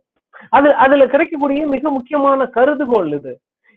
முதல் முறையாக ஒரு ஆய்வாளர் வந்து தமிழ்நாட்டுல இப்ப தமிழ் வழக்காறுகளை பற்றி ஒரு கருதுகோளை ஒரு ஹைபாத்தசிஸ் கிரியேட் பண்றாருன்னு அவர் அவர்தான். இது இன்னைக்கு வரைக்கும் சோதிச்சு பார்க்கவில்ல அப்படிங்கிறது தான் ரொம்ப முக்கியம். அந்த ஹைபாத்தசிஸ முடிவா எடுத்துக்கிட்டு இன்னைக்கு வரைக்கும் எல்லாருமே பேசிட்டு இருக்கோம். ஆனா அதை வந்து யாரும் ரெஃப்யூட்டும் பண்ணல அதை சோதிச்சும் பார்க்கல. அப்ப என்ன நடக்குது அப்படின்னு கேட்டு பார்க்கும்போது தமிழ்நாட்டுல எவ்வளவு தூரம் நாட்டுப்புற வழக்காரர்கள் மீது அக்கறை இருக்கிறதோ அவ்வளவு தூரம் இந்த பண்பாட்டின் மீதும் ஆய்வுகள் நடந்து கொண்டே இருக்கிறது. ஆனா அந்த பண்பாட்டின் மீது ஆய்வுகளை நடத்துகிறவர்கள் ஐரோப்பியர்களாக இருக்கிறார்கள். நாட்டுப்புற வழக்காரர்களின் மீது அக்கறை செலுத்துகிறவர்கள் தமிழர்களாக இருக்கிறார்கள். இந்த வகையில சரி. ஏன் அப்படின்னா தனது பண்பாட்டை ஆய்வு செய்வதுதான் நாட்டுப்புறவியலுடைய நோக்கமாக இருக்கணும். பிறருடைய பண்பாட்டை ஆய்வு செய்வதுதான் உங்களுக்கு வந்து மானிடவியலின் நோக்கமாக இருக்க முடியும். அதனால ஐரோப்பியர்கள் இங்கே வந்து நம்மளோட பண்பாட்டை மானிடவியல் ஆய்வுகள்ல செய்தார்கள் அப்படிங்கிறதுல எந்த க- க- நமக்கு அதிர்ச்சியோ ஆச்சரியமோ இல்ல. அதே மாதிரி இங்கு உள்ள நாம நமது பண்பாட்டை நமது வழக்காறுகளை நாம் நாட்டுப்புறவியல் ஆய்வுகளின் முன் அஹ், அடிப்படையில சேகரிக்கிறோம் அப்படிங்கிறதுல எந்த சந்தேகமும் இல்லை. ஆனா நாம் எதை தவற விடுகிறோம் அப்படின்னு கேட்டா நமக்கான நாட்டுப்புறவியல் அப்படிங்கிறது என்னவாக இருந்திருக்க முடியும்? நமக்கான நாட்டுப்புறவியல் சேகரிப்பு ஏன்? நமக்கான நாட்டார் வழக்காறுகளை ஆவணப்படுத்த வேண்டிய தேவை என்ன? நமக்கான வழக்காறுகளை பாதுகாக்க வேண்டிய தேவை என்ன? அல்லது விநியோகிக்க வேண்டிய தேவை என்ன என்பதை நாம் வனமாமலை ஆரம்பித்து வைத்த அந்த சின்ன பொறியிலிருந்து நாம் அதற்கு அடுத்த கட்டத்திற்கு போய் சேர்ந்திருக்கிறோமா? அல்லது மாணவாமலைக்கு அடுத்த கேள்விகளை அடுத்த ஹைபாதசிஸ் அடுத்த கருதுகோள்களை உருவாக்கி இருக்கிறோமா அப்படின்னு கேட்டா அது வந்து ஒரு பெரிய வெற்றிடம் இருக்கு. பெரிய தோல்வி கதை தான் இருக்கு. அப்ப நாட்டுப்புறம் அப்படிங்கிறது நாம வந்து பாரம்பரியமா சொல்லிட்டு இருக்கிற ஒரு வார்த்தை. அந்த விஷயத்தையே நாம வந்து கேள்விக்கு உட்படுத்தி இருக்கணும் ஆனா நாம என்ன செய்யறோம் அப்படின்னு கேட்டா நாம வந்து நாட்டார் வழக்காட்சிகள் அப்படிங்கிற ஒரு வார்த்தையை வந்து இங்கே உருவாக்க ஆரம்பிக்கிறோம். இப்ப நாட்டார் வழக்காட்சிகளுக்கும் நாட்டுப்புறவியலுக்கும் ஒரு பெரிய முரண்பாடு தொடர்ந்து சொல்லப்பட்டு கொண்டிருப்பதை நம்ம பார்த்துக்கிட்டே இருப்போம். நாட்டார் வழக்காட்சியல் அப்படிங்கிறது ஒரு குறிப்பிட்ட நாவனமாமலை பேசக்கூடியவர்கள் அல்லது வந்து உங்களுக்கு ஒரு பாளையங்கோட்டையில் உள்ள தி. சவேரியார் கல்லூரியில் நாட்டார் வழக்காட்சியல் ஆய்வு மையத்தினர் அல்லது துறையினர் பயன்படுத்துகிற ஒரு வார்த்தை அப்படிங்கிறது உங்களுக்கு திரும்ப திரும்ப சொல்லப்படும்.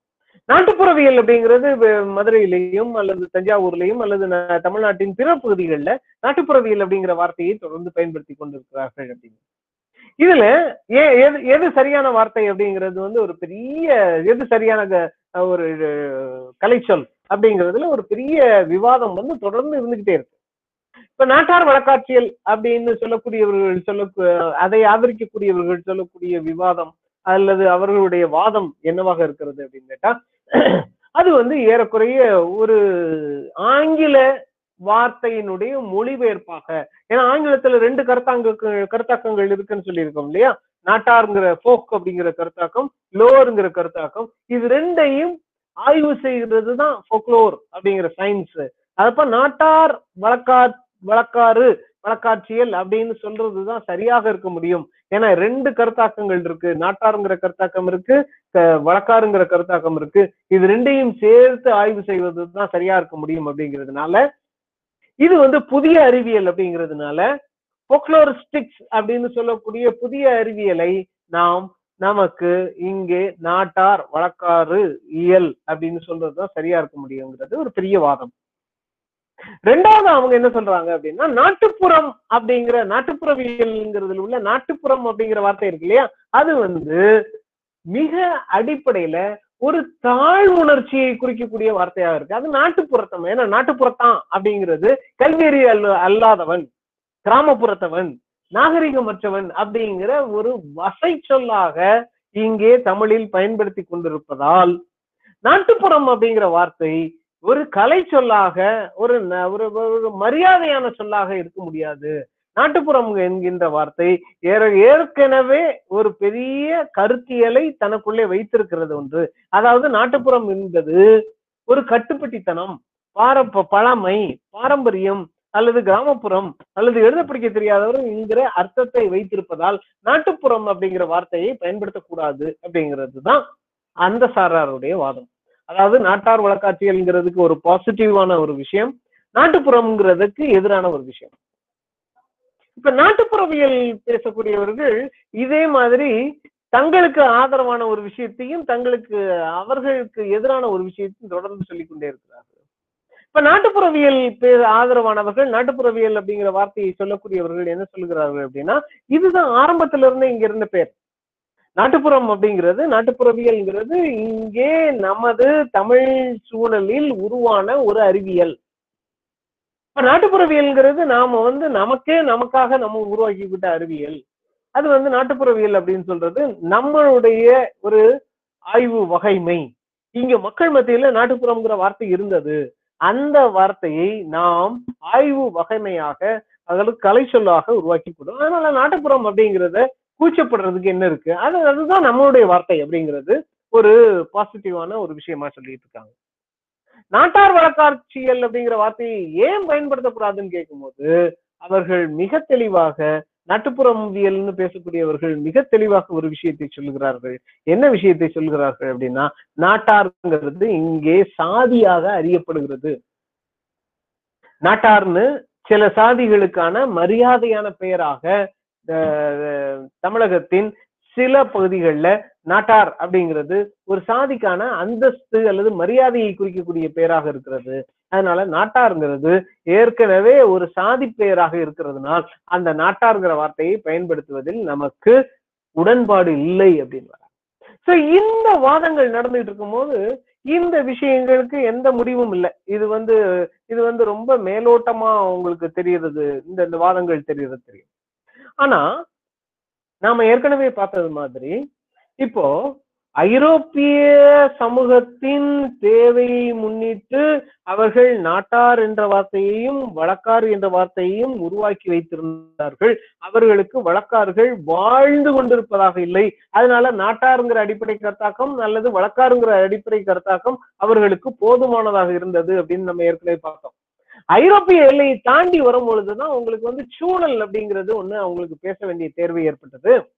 அதே மாதிரி வழக்காறுகளின் அடிப்படை குணங்கள்னு பேசும்போது ஐரோப்பிய எல்லைக்குள்ளேயே பேசிட்டு இருக்கும்போது அது வந்து வாய்மொழித்தன்மை மரபு அப்படிங்கிற ரெண்டு குணத்தை மட்டுமே அவர்கள் சொல்லிக் கொண்டிருந்தார்கள்.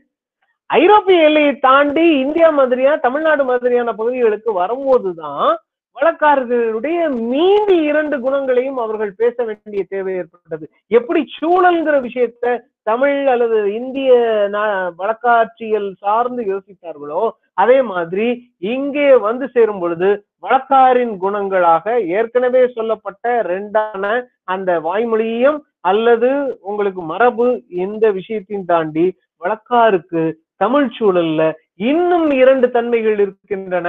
அது என்ன என்றால் ஒன்று பிரிதொன்று மொழிதல் இன்னொன்று நிகழ்த்துதல் அப்படின்னு சொல்ல ஆரம்பிச்சாங்கன்னு சொல்றேன். அப்ப சூழல் அந்த கான்டெக்ட்ங்கிறது பெர்ஃபார்மன்ஸ்ங்கிறது டைக்ரஷன் அப்படின்னு சொல்றது. சூழல் என்பது நிகழ்த்துதல் என்பது பிரிதொன்று மொழிதல் என்பது இது மூன்றும் ஐரோப்பிய வழக்கார்களுக்கு இல்லாத குணம். அது முழுக்க முழுக்க எதுக்கு இருக்கிற குணம்னா இந்திய அல்லது தமிழ் நாட்டுப்புறவியல் நாட்டுப்புற வழக்காறுகளுக்கு உள்ள குணம். அப்ப தமிழ் நாட்டுப்புறவியல் அப்படிங்கிறத உன்னை யோசிக்கும் பொழுது உங்களுக்கு எது தேவைப்படுகிறது அப்படின்னு கேட்டா அந்த ஃபோக்லோருங்கிற வார்த்தையே போதாத மாதிரி இருக்கு.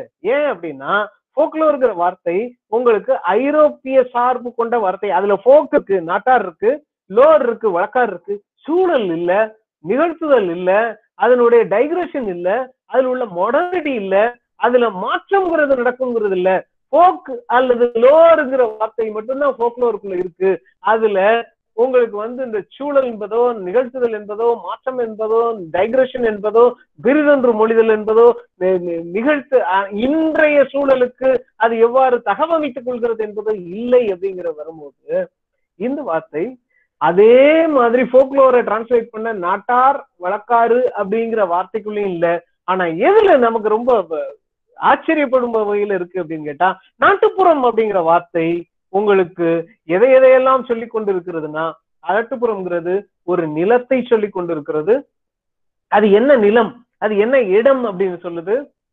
நாட்டுப்புறம்ங்கிறது ஒரு பொழுதை சொல்லி கொண்டிருக்கிறது. அது என்ன பொழுது அப்படின்னு கேட்டா எந்த காலகட்டம் அது? அது என்ன பழமையாகவும் இன்றைக்கும் இருந்து கொண்டிருக்கிற பொழுது அப்படின்னு சொல்றோம்.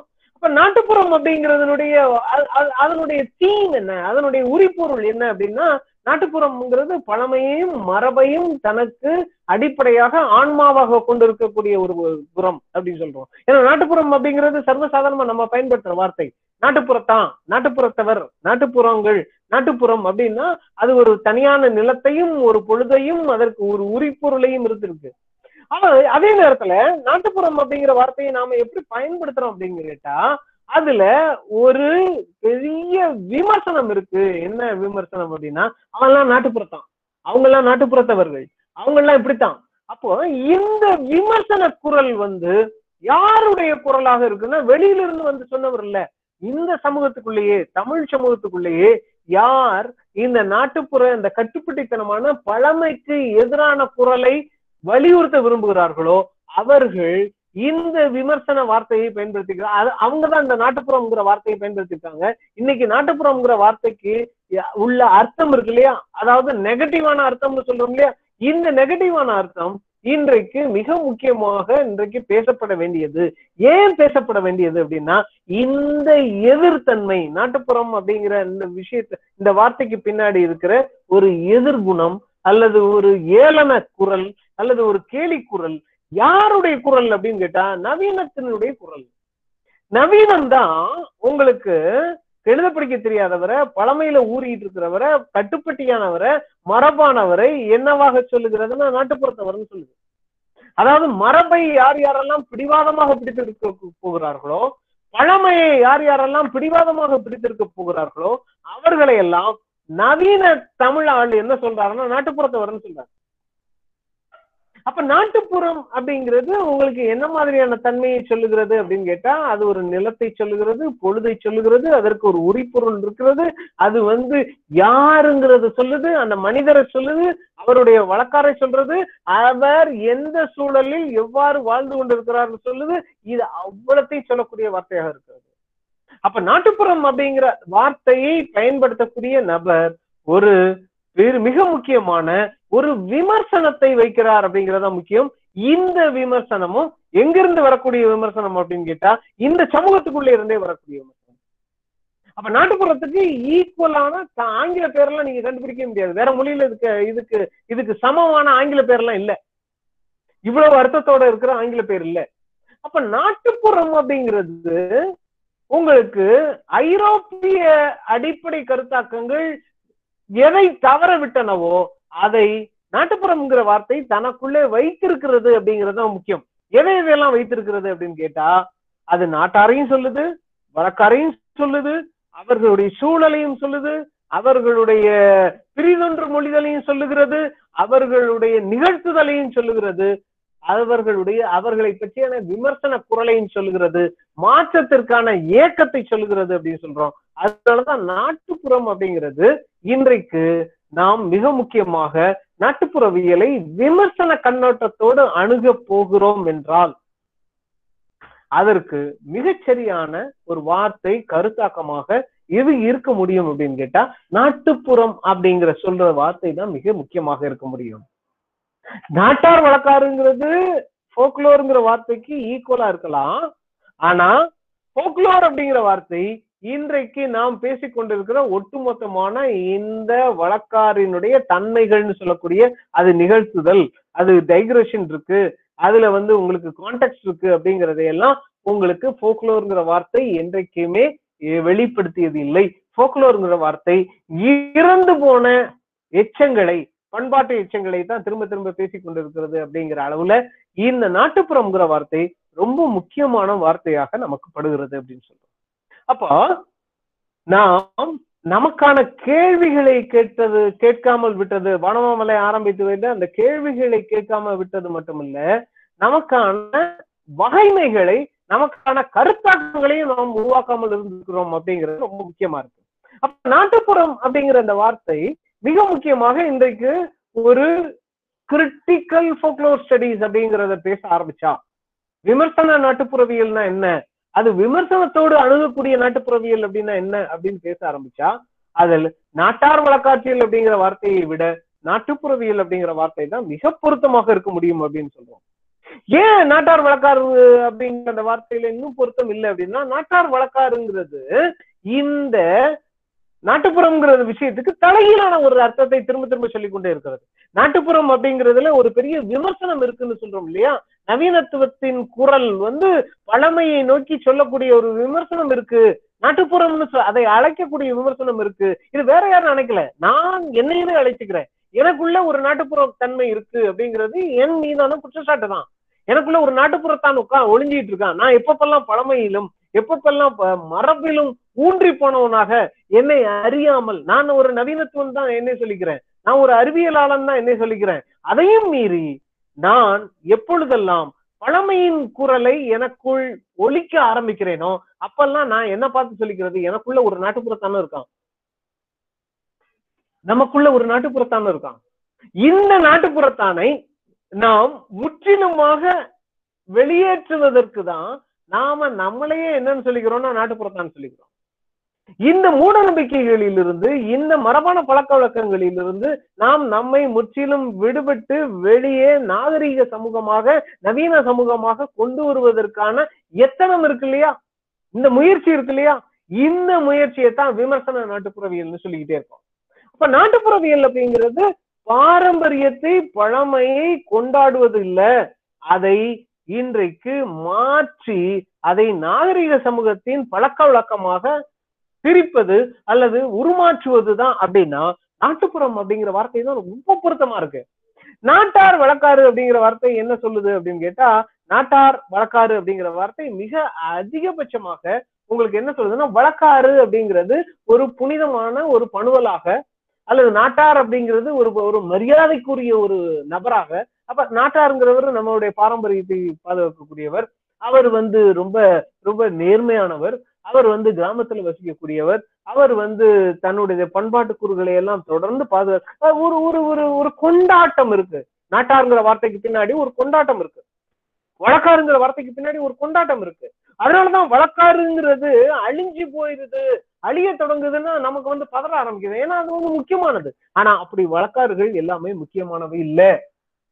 வழக்காறுகள் எல்லாமே எது எதெல்லாம் காலத்திற்கு தேவைக்கு ஏற்ப எது எதெல்லாம் அழிய விரும்புகின்றனவோ அதையெல்லாம் அழிய விடுவதுதான் ஒரு சமூகத்தின் மிக முக்கியமான பணியாக இருக்க முடியுமே ஒழிய அதை அறிவியல் என்பது அதற்கு மீறி அதை அழிய அழிய போவதையெல்லாம் காப்பாற்ற வேண்டியது ஒரு அறிவியலின் வேலை இல்லை. அழிய போவதை பாதுகாத்து ஆவணப்படுத்துவது வேணா அறிவியலின் வேலையாக இருக்க முடியுமே ஒழிய அழிய அழிந்து கொண்டிருப்பதை காப்பாற்றுவது அறிவியலின் வேலை இல்லை. அப்ப சமூகம் தொடர்ந்து இயங்கிக் கொண்டே இருக்கிறது அப்படின்னு சொல்றோம் இந்த இயக்கத்தில் நிறைய விஷயங்கள் பழையன கழிகிற ஆரம்பிக்கிறது புதியன புகு ஆரம்பிக்கின்றது. இந்த பழையன கழிதல் புதியன புகுதல் வந்து ஒரு பெரிய விமர்சன நோக்கத்தோடு சமூகத்தில் நடந்து கொண்டிருக்கிறது தான். ஏன் பழசு போகணும்? ஏன் புதுசு வரணும் அப்படின்னு கேட்டா இந்த சமூகம் தன்னையே கேள்விக்கு உட்படுத்தி கொண்டிருக்கிறது அப்படின்னா எல்லா சமூகங்களும் அப்படித்தான். அப்ப சமூகத்துக்குள்ள உள்ளார்ந்து ஒரு விமர்சன குரல் தொடர்ந்து கேட்டுக்கொண்டே இருக்கிறது அப்படின்னு சொல்றோம். இந்த உள்ளார்ந்த விமர்சன குரலில் இருந்துதான் உங்களுக்கு அறிவியலினுடைய விமர்சன குரல் உருவாக்கப்பட வேண்டும் அப்படின்னு கேட்டா அதைத்தான் நீங்க வந்து என்னன்னு சொல்வீங்கன்னா விமர்சன நாட்டுப்புறவியல் சொல்லுவோம். அந்த விமர்சன நாட்டுப்புறவியலை தான் உங்களுக்கு வந்து நாட்டுப்புறங்கிற வார்த்தை தொடர்ந்து சொல்லிக்கொண்டே இருக்கிறது அப்படின்னு சொல்லுவோம். இதுல நாட்டார் வழக்காருங்கிற வார்த்தை ஒரு கொண்டாட்ட மனநிலையை உங்களுடைய பார்வையை மாற்றக்கூடியதாக இருக்கு அப்படிங்கிறது ரொம்ப முக்கியம். அப்போ இந்த நாட்டு விமர்சன நாட்டுப்புறவியல் அல்லது தமிழ் நாட்டுப்புறவியல் அல்லது நாட்டுப்புறவியல் அப்படிங்கிற இந்த விஷயங்களை வைத்துக்கொண்டு நாம் தமிழ் வழக்காறுகளை யோசிக்க ஆரம்பிக்கும் போதுதான் நமக்கு வந்து மிக முக்கியமான ஒரு பிரச்சனை என்ன உருவாக ஆரம்பிக்குது அப்படின்னா இது வந்து தமிழுக்கே இருக்கக்கூடிய மிக முக்கியமான ஒரு சங் ஒரு ஒரு கருதுகோள். என்ன கருதுகோள் மிக முக்கியமான கருதுகோள் உருவாக ஆரம்பிக்கிறது அப்படின்னு கேட்டா ரொம்ப முக்கியமா தமிழ் சமூகம் மாதிரி வாய்மொழியையும் எழுத்து மொழியையும் ஒன்னோடு ஒண்ணு பிணைத்து பார்க்கக்கூடிய சமூகத்தை நீங்க உலகத்துல வேற எங்கேயுமே பார்க்க முடியாது. ஏன் அப்படின்னா தமிழுக்கு இருக்கக்கூடிய எழுத்து பாரம்பரியம் ஒரு மூவாயிரம் நாலாயிரம் வருடங்களுடைய எழுத்து பாரம்பரியம். அதே மாதிரி நாலாயிரம் வருடங்களாக பேச்சியும் எழுத்தும் ஒன்னோடு ஒண்ணு பிணைந்து வேற எங்கேயுமே பார்க்க முடியாத புதிய வழக்காறுகளை இங்கே உங்களுக்கு தோற்றுவித்திருக்கிறது அப்படிங்கிறது தான் முக்கியம். அப்போ தமிழ்ல எழுத்து பாரம்பரியம் ரொம்ப நீண்ட வரலாற்றை உடையது அப்படிங்கிறதுனால புத்தகத்திற்கான வருகை அப்படிங்கிறது நீண்ட வரலாற்றை உடையது. அப்ப புத்தகம் ஒரு ரெண்டாயிரம் மூவாயிரம் வருஷமா இந்த சமூகத்துல புத்தகங்கள் புழங்கி கொண்டிருக்கின்றன அப்படின்னு கேட்டா அப்ப இந்த புத்தகங்களை பற்றியான புழக்கங்கள் எவ்வாறு இருக்குன்னு கேட்கும்போது தமிழ்ல மட்டும்தான் மிக முக்கியமாக ஒரு புத்தக வழக்காறுகள் இருக்கின்றன அப்படிங்கிறத நம்ம சொல்றோம். அப்ப புத்தக வழக்காறுகள் புத்தகமே வழக்காறுகளாக இருக்கிற ஒரு சூழலை வந்து நீங்க வேற எங்கேயுமே பார்க்க முடியாது. எந்த வேற உலகத்தின் வேற எந்த பண்பாட்டிலையும் இல்ல. புத்தகத்தை பற்றியான வழக்காறுகள் நூல் பற்றியான வழக்காறுகள் நான் ஏற்கனவே சொன்னேன் வால்டர் அவங்க மாதிரியானவர்கள் ஒராலிட்டியும் லிட்ரஸியும் எதிர் எதிரான சிந்தனை முறைகள்னு தனித்தனியா பிரிச்சு வச்சிருந்தாங்க. வாய்மொழி சமூகம் ஒரு மாதிரியாக யோசிக்கும் எழுத்து மொழி சமூகம் இன்னொரு மாதிரியாக யோசிக்கும் அப்படின்னு சொல்லிக்கிட்டே இருந்தாங்க. இப்போ வாய்மொழி சமூகம் யோசிக்கிற மாதிரியான விஷயங்களுக்கும் எழுத்து மொழி சமூகம் யோசிக்கிற மாதிரியான விஷயங்களுக்கும் யோசனையிலேயே வேறுபாடு இருக்கிறதாக சொல்லிட்டு இருந்தாங்க. அப்போ வாய்மொழி சமூகங்களுடைய வெளிப்பாடுகள் வழக்காறுகளாக இருந்தன. எழுத்து மொழி சமூகத்தினுடைய வெளிப்பாடுகள் புத்தகங்களாக இருந்தன அப்படிங்கறத நாம வந்து கேள்விப்பட்டிருக்கோம். ஆனா தமிழ்ல தான் புத்தகத்திற்கான வழக்கங்கள் இருக்கின்றன புத்தகத்துக்கான வழக்கார்கள் இருக்கின்றன அப்படிங்கறத பாக்குறோம் என்னுடைய ஆய்வுகள்ல இதை கண்டுபிடிச்சப்ப இது வந்து ஏறக்குறைய அழிந்து போன அழிந்து போகக்கூடிய இன்றைக்கு இன்றைக்கு இன்றைக்கு வந்து அழிந்து கொண்டு இருக்கக்கூடிய ஒரு விளக்க வழக்காராக நம்ம புத்தக வழக்காரர்களை பார்க்கிறோம். ஏன் புத்தக வழக்காரர்கள் அழிந்து போய் கொண்டிருக்கின்றன? இன்னைக்கு வந்து கல்வி அறிவும் எழுத்தறிவும் பரவலாக எல்லாருக்கும் மாறி கொண்டிருக்கிறதுனால புத்தக வழக்காரர்கள் அழிந்து கொண்டிருக்கின்றன. அதனால இதை பாதுகாக்கணும் அப்படிங்கிற முறையெல்லாம் இல்லை எனக்கு. அது என்ன புத்தக வழக்கார்கள் அப்படின்னு கேட்டா எழுத படிக்க புத்தகம் அப்படிங்கிறது எழுத்து சமூகத்தினுடைய அறிவு பெட்டகம் அப்படின்னு சொல்றோம். எழுத்து சமூகம் தனது அறிவை ஞானத்தை எதில் பாதுகாத்து வைக்கிறதுன்னா புத்தகங்கள்ல பாதுகாத்து வைக்கிறது. இதற்கு சமமாக வாய்மொழி சமூகம் தனது அறிவையும் தனது ஞானத்தையும் எதிலே சேகரித்து வைக்கிறதுன்னா வழக்காடுகளில் சேகரித்து வைக்கிறது அப்படின்னு சொல்றோம். ஆனா ரெண்டாயிரத்தி ஐநூறு மூவாயிரம் வருடமாக இங்கே எழுத்தை வந்து ஒரு பெரிய அஹ், பாரம்பரியமாக மரபாக வரலாறாக கொண்டிருக்கிற தமிழ் சமூகத்துல புத்தகங்கள் இத்தனை வருடங்களாக இத்தனை ஆயிரம் வருடங்களாக இங்கே புகழங்கி கொண்டிருக்கும் போது அது ஒரு குறிப்பிட்ட பகுதியினருக்கு மட்டுமே உடையதாக இருந்திருக்க முடியுமான்னு ஒரு பெரிய கேள்விக்குறி. அப்பதான் இயல்பாக இது தமிழ் சமூகத்துல என்ன நடந்திருக்கிறதுனா எழுத்து சமூகமும் பேச்சு சமூகமும் ஒன்றோடு ஒன்று கைகோர்த்து ஒன்றோடு ஒன்று ஊடாடி கொண்டு ஒன்றோடு ஒன்று பிணைந்து இருக்கக்கூடிய ஏராளமான வழக்கங்களை பார்க்கிறோம். இதுக்குதான் நீங்க வந்து நிறைய தெமாங்கு தெம்மாங்கு பாடல்கள் அல்லது நாட்டுப்புற பாடல்கள் உங்களுக்கு எழுத்து இலக்கியங்கள்ல வந்ததுக்கு ஏராளமான சான்றுகளை காட்ட முடியும் உங்களால.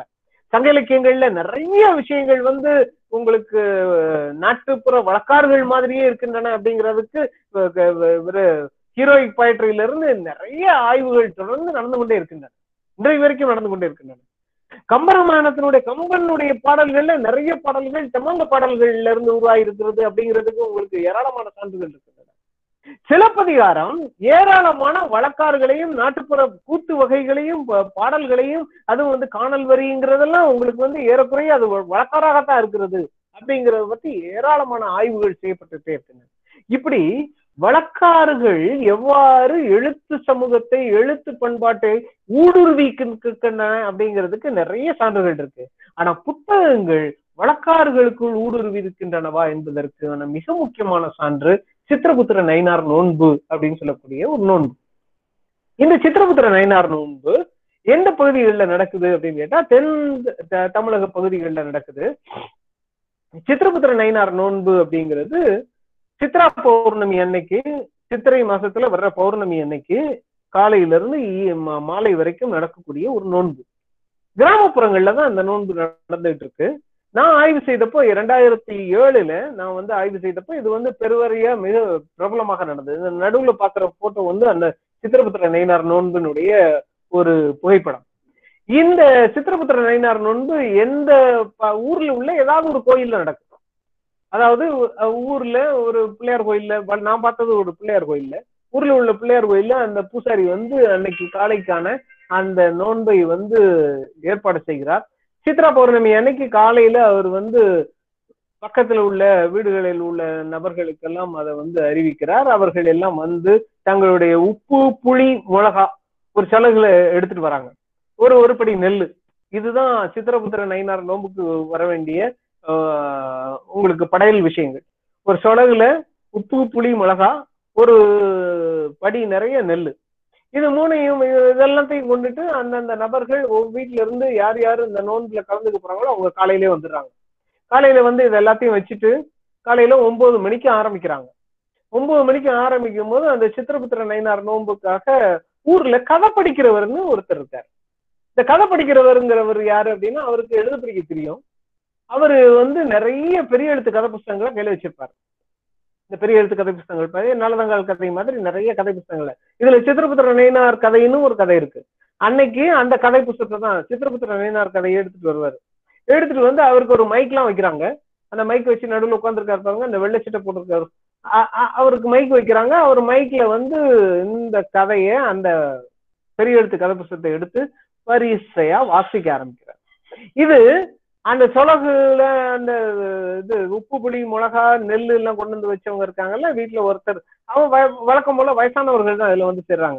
அவங்க வரிசையா உட்கார்ந்து இதை வந்து இந்த கதை படிக்கிறத கேட்க ஆரம்பிக்கிறாங்க. அவர் வந்து கதை படிச்சுக்கிட்டே இருக்காரு. ஒவ்வொரு இதா ராகம் போட்டு அப்படியே படிச்சுக்கிட்டே இருக்காரு.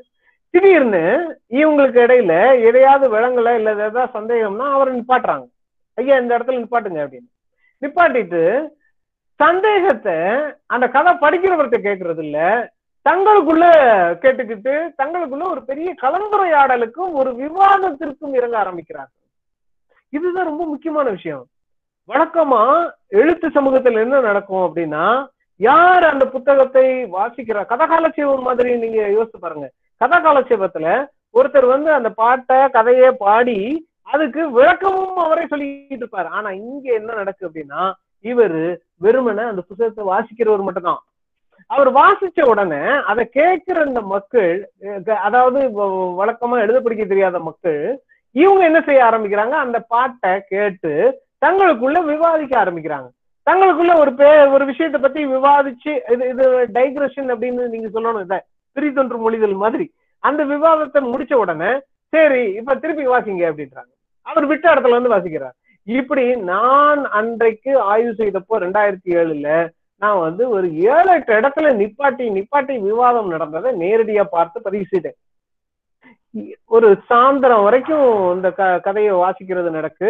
சித்திரபுத்திர நயினார் நோம்புல சித்திரபுத்திர நயினார் கதை அப்படிங்கிற அந்த புத்தகத்துல ரெண்டு கதை இருக்கு. பெரிய கதை வந்து சித்திரபுத்திர நயினாருடைய கதை. ரெண்டாவது வந்து அமராவதியினுடைய கதை. அந்த அமராவதி கதைங்கிறது இந்த சித்திரபுத்திர நயினார் நோம்ப கடைபிடிக்காத ஒரு பெண்ணை பத்தியான கதை. அப்ப அந்த அந்த கதை அந்த கடைசி கதை என்ன சொல்லும் அப்படின்னா இந்த சித்திரபுத்திர நயினாருங்கிற இந்த கதையை படிச்சு இன்னைக்கு சித்ரா பௌர்ணமி அன்னைக்கு நோன்பு இருக்க வேண்டிய அவசியம் என்ன? அந்த அவசியம் அந்த நோன்பு இருந்தா என்னென்னலாம் கிடைக்கும்? அது நோன்பு இல்லைன்னா என்னென்னலாம் கிடைக்காது? அப்படிங்கிறத இந்த ரெண்டு அது ஒரு சின்ன கதை ஒரு பிற்சேர்க்கை மாதிரி இது எல்லாத்தையும் வாசித்து முடிக்கிறதுக்கு சாயந்தரமா நாலு நாலரை ஆயிடுது. இந்த நேரத்துக்கு இடையில அந்த கோயிலுடைய பூசாரி எல்லாருக்கும் சேர்த்து பொங்கல் வைக்கிறாரு. அந்த பக- கோயிலுக்கு பக்கத்துல. பொங்கல் வச்சு அதுல வந்து அந்த பொங்கலை எல்லாருக்கும் அவங்களுடைய சுலகுல கொண்டு வந்திருப்பாங்களோ உப்பு புளி மிளகா நெல்லு இதையெல்லாம் தனியா எடுத்துட்டு அந்த பொங்கலை வந்து பிரசாதமா கொடுத்து சாயந்தரத்துல எல்லாரும் வீட்டுக்கு கிளம்பி போறாங்க. காலையில ஒன்பது மணிக்கு ஆரம்பிச்சது சாயந்தரம் நாலு மணி வரைக்கும் யாரும் பச்சை தண்ணி கூட குடிக்கிறது இல்லை. இதான் நோன்பு. அந்த புத்தகத்திலேயே அமராவதி கதையிலேயே இது வந்து நோன்புனா என்னன்னு கேட்கும்போது சித்திரபுத்திரன் எதிர்த்த சொல்றான். என்ன சொல்றான்னா விரதம் இருக்கிறது மட்டும் இல்ல விரதம் இருந்து என்னுடைய கதையை கேட்டு என்னுடைய க- கருத்துக்களை கேட்டு நல்ல கருத்துக்களை சொல்லக்கூடிய புத்தகங்களை படித்து நீ வந்து மற்றவங்களுக்கு விவாதித்து இருக்கிறதுக்கு பேர் நோன்பு. விரதத்தோடு நல்ல விஷயங்களை பேசிட்டு இருக்கிறது தான் நோன்பு. அப்ப இந்த நோன்பை நீ செய்தாதான் நீ வந்து மோட்சத்துக்கு பெற முடியும் வீடு பேர் அடைய முடியும்ங்கிறது அந்த புத்தகத்தினுடைய அப்போ இதுல ரொம்ப முக்கியமான ஒரு கேள்வியாக என்ன கேட்கப்பட்டது அப்படின்னா புத்தகத்தை நோற்றால் தான் ஒருத்தன் வந்து மோட்சம் அடைய முடியும் அப்படின்னா அந்த புத்தகத்தை நோக்கிற இந்த வேலையை யார் செய்ய முடியும்? எழுத படிக்க தெரிஞ்சவங்க தான் செய்ய முடியும். அப்ப எழுத படிக்க தெரியாதவங்களுக்கு என்ன அப்படின்னா அதுக்குதான் சித்திரபுத்திர நயினார் நோன்பினுடைய இந்த மிக முக்கியமான புத்தக வழக்காராக இது இருந்தது அப்படின்னு சொல்றோம். இந்த மாதிரி தமிழ் சமூகத்திற்குனே இருக்கக்கூடிய ஏராளமான புதிய வழக்காறுகள் இருக்கின்றன. இந்த தமிழ் சமூகத்தின் வழக்காறுகளை நாம வந்து என்றைக்கு ஆய்வுபூர்வமாக விமர்சன பூர்வமாக நாம் வந்து எடுத்துக்கொண்டு போகிறோமோ அன்றைக்கு வந்து தமிழ் நாட்டுப்புறவியல் அப்படிங்கிற ஒண்ண நாம கட்டமைக்க முடியும். அதற்கான தேவையை நோக்கி தான் நாம நடந்துட்டு இருக்கோம். ஏன் அப்படின்னா தமிழ் நாட்டுப்புறவியல்ல வானமாமலை கேட்ட அந்த மிக முக்கியமான கேள்வி இருக்கு இல்லையா? அதனுடைய அடுத்த கட்டத்தை நாம நகர்த்தவே இல்லை.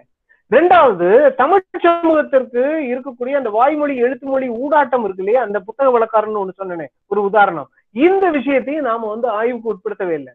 இன்னொன்னு மிக முக்கியமாக நான் வந்து சொல்ல விரும்புறது தமிழ் அப்படிங்கிறது தமிழ்நாடு இல்ல. இன்றைக்கு தமிழ் அப்படிங்கிறது நீங்க மேல பாக்குறது உங்களுக்கு வந்து ஜெர்மனியில இருக்கக்கூடிய ஒரு மாரியம்மன் கோயில் திருவிழா. இந்த இடது பக்கம் இருக்கிறது புலம்பெயர்ந்தவர்கள் மலையக தமிழர்கள் கட்டன்ல இருக்கக்கூடிய இலங்கையில் இலங்கையில இருக்கக்கூடிய தமிழர்கள். கீழே இருக்கக்கூடியது மலேசியால இருக்கக்கூடிய தைப்பூசம். அப்ப தமிழ் அப்படிங்கிறது பாரம்பரியம்ங்கிறது பண்பாடுங்கிறது இன்றைக்கு தமிழ்நாடுங்கிற இந்த இந்திய எல்லைக்குள்ள இல்ல. அப்ப எங்க இருக்குன்னா தமிழ் நாட்டுப்புறத்தவர் அப்படின்னா இன்னைக்கு வந்து அவர் உலகளாவிய தன்மை உடையவராக இருப்பார் அப்படிங்கிற ஒரு விஷயம் இருக்கு. அப்ப தமிழ் நாட்டுப்புற நான் தமிழ நாட்டார் தமிழ் நாட்டுப்புறத்தார் அப்படிங்கிறத வரையறை செய்யும் போது நீங்கள் இப்பொழுது உலகளாவிய பார்வையோடு வரையறை செய்ய வேண்டிய ஒரு தேவை இருக்கிறதையும் நம்ம யோசிக்கிறோம். அப்ப தமிழ்நாட்டு புறவியல் அப்படிங்கிறதுல மிக முக்கியமாக நாம் எதிர்கொள்ள வேண்டிய மிக முக்கியமான மூன்று கேள்விகள். ஒன்று வாய்மொழி எழுத்துமொழி ஊடாட்டம் தமிழ்நாட்டில் வேறு மாதிரியாக இருக்கிறது. வாய்மொழி சமூகத்து எழுத்துமொழியினுடைய ஊடாட்டம். இதை எவ்வாறு வழக்காறுகள் நாட்டுப்புறவியல் எதிர்கொள்ள ஆரம்பிக்கிறது? ரெண்டாவது தமிழ்நாட்டு தமிழ்நாட்டினுடைய இருபதாம் நூற்றாண்டு அரசியல் வந்து பகுத்தறிவு சமூக நீதி சமத்துவம் சுயமரியாதை அனவரிப்பான கல்வி அப்படிங்கறதெல்லாம் பேசி வந்த நாம நவீனத்துவ முன்னகர்வாக தமிழ் நாட்டுப்புறவியலை விமர்சன நாட்டுப்புறவியலாக எடுத்துக்கொள்ளாமல் அதன் வழக்காறுகளை கொண்டாடுவதாக மட்டுமே செய்து கொண்டிருந்தால் அதில் என்ன நியாயம் இருக்க முடியும் அப்படிங்கிற ஒரு கேள்வியும் கேட்கணும். மூணாவது தமிழ்நாட்டு பிரவியல்ங்கிறது இன்றைக்கு தமிழ்நாடு அல்லது இந்தியா அப்படிங்கிற இந்த தேசிய எல்லைகளை எல்லாம் கடந்து உலகளாவிய பண்பாடாக மாறி இருக்கிற சூழல்ல இந்த தமிழ்நாட்டு பிறவியலுக்கு இந்த மூன்று மிக முக்கியமான கேள்விகள் இருக்கு. இந்த மூன்று மிக முக்கியமான கேள்விகள் எங்க லேசா இதனுடைய சாயல்கள் தெரிஞ்சதுன்னா வானமாமலைக்கு மட்டும்தான் இந்த கேள்வி இருந்துச்சு. அவர் கதைப்பாடல்களை சமூக முரண்களின் கண்ணா பிரதிபலிக்கும் கண்ணாடிகளாக கருதினார். அதற்கப்புறம் இந்த கேள்வியை கேட்கக்கூடியவர்கள் யாருமே இல்லாமல் இருந்தார்கள். இந்த மூன்று விஷயங்களையும் வைத்துக்கொண்டு அதை நோக்கி நகர்வதுதான் தமிழ்நாட்டு புறவியலின் எதிர்காலமாக இருக்க முடியும் அப்படிங்கிற கருத்தை உங்களோடு பகிர்ந்து கொண்டு இந்த வாய்ப்புக்கு நன்றி கூறி உங்கள் அத்தனை பேருக்கும் என்னுடைய வாழ்த்துக்களை தெரிவித்து இந்த உரையை நிறைவு செய்கிறேன். நன்றி வணக்கம்.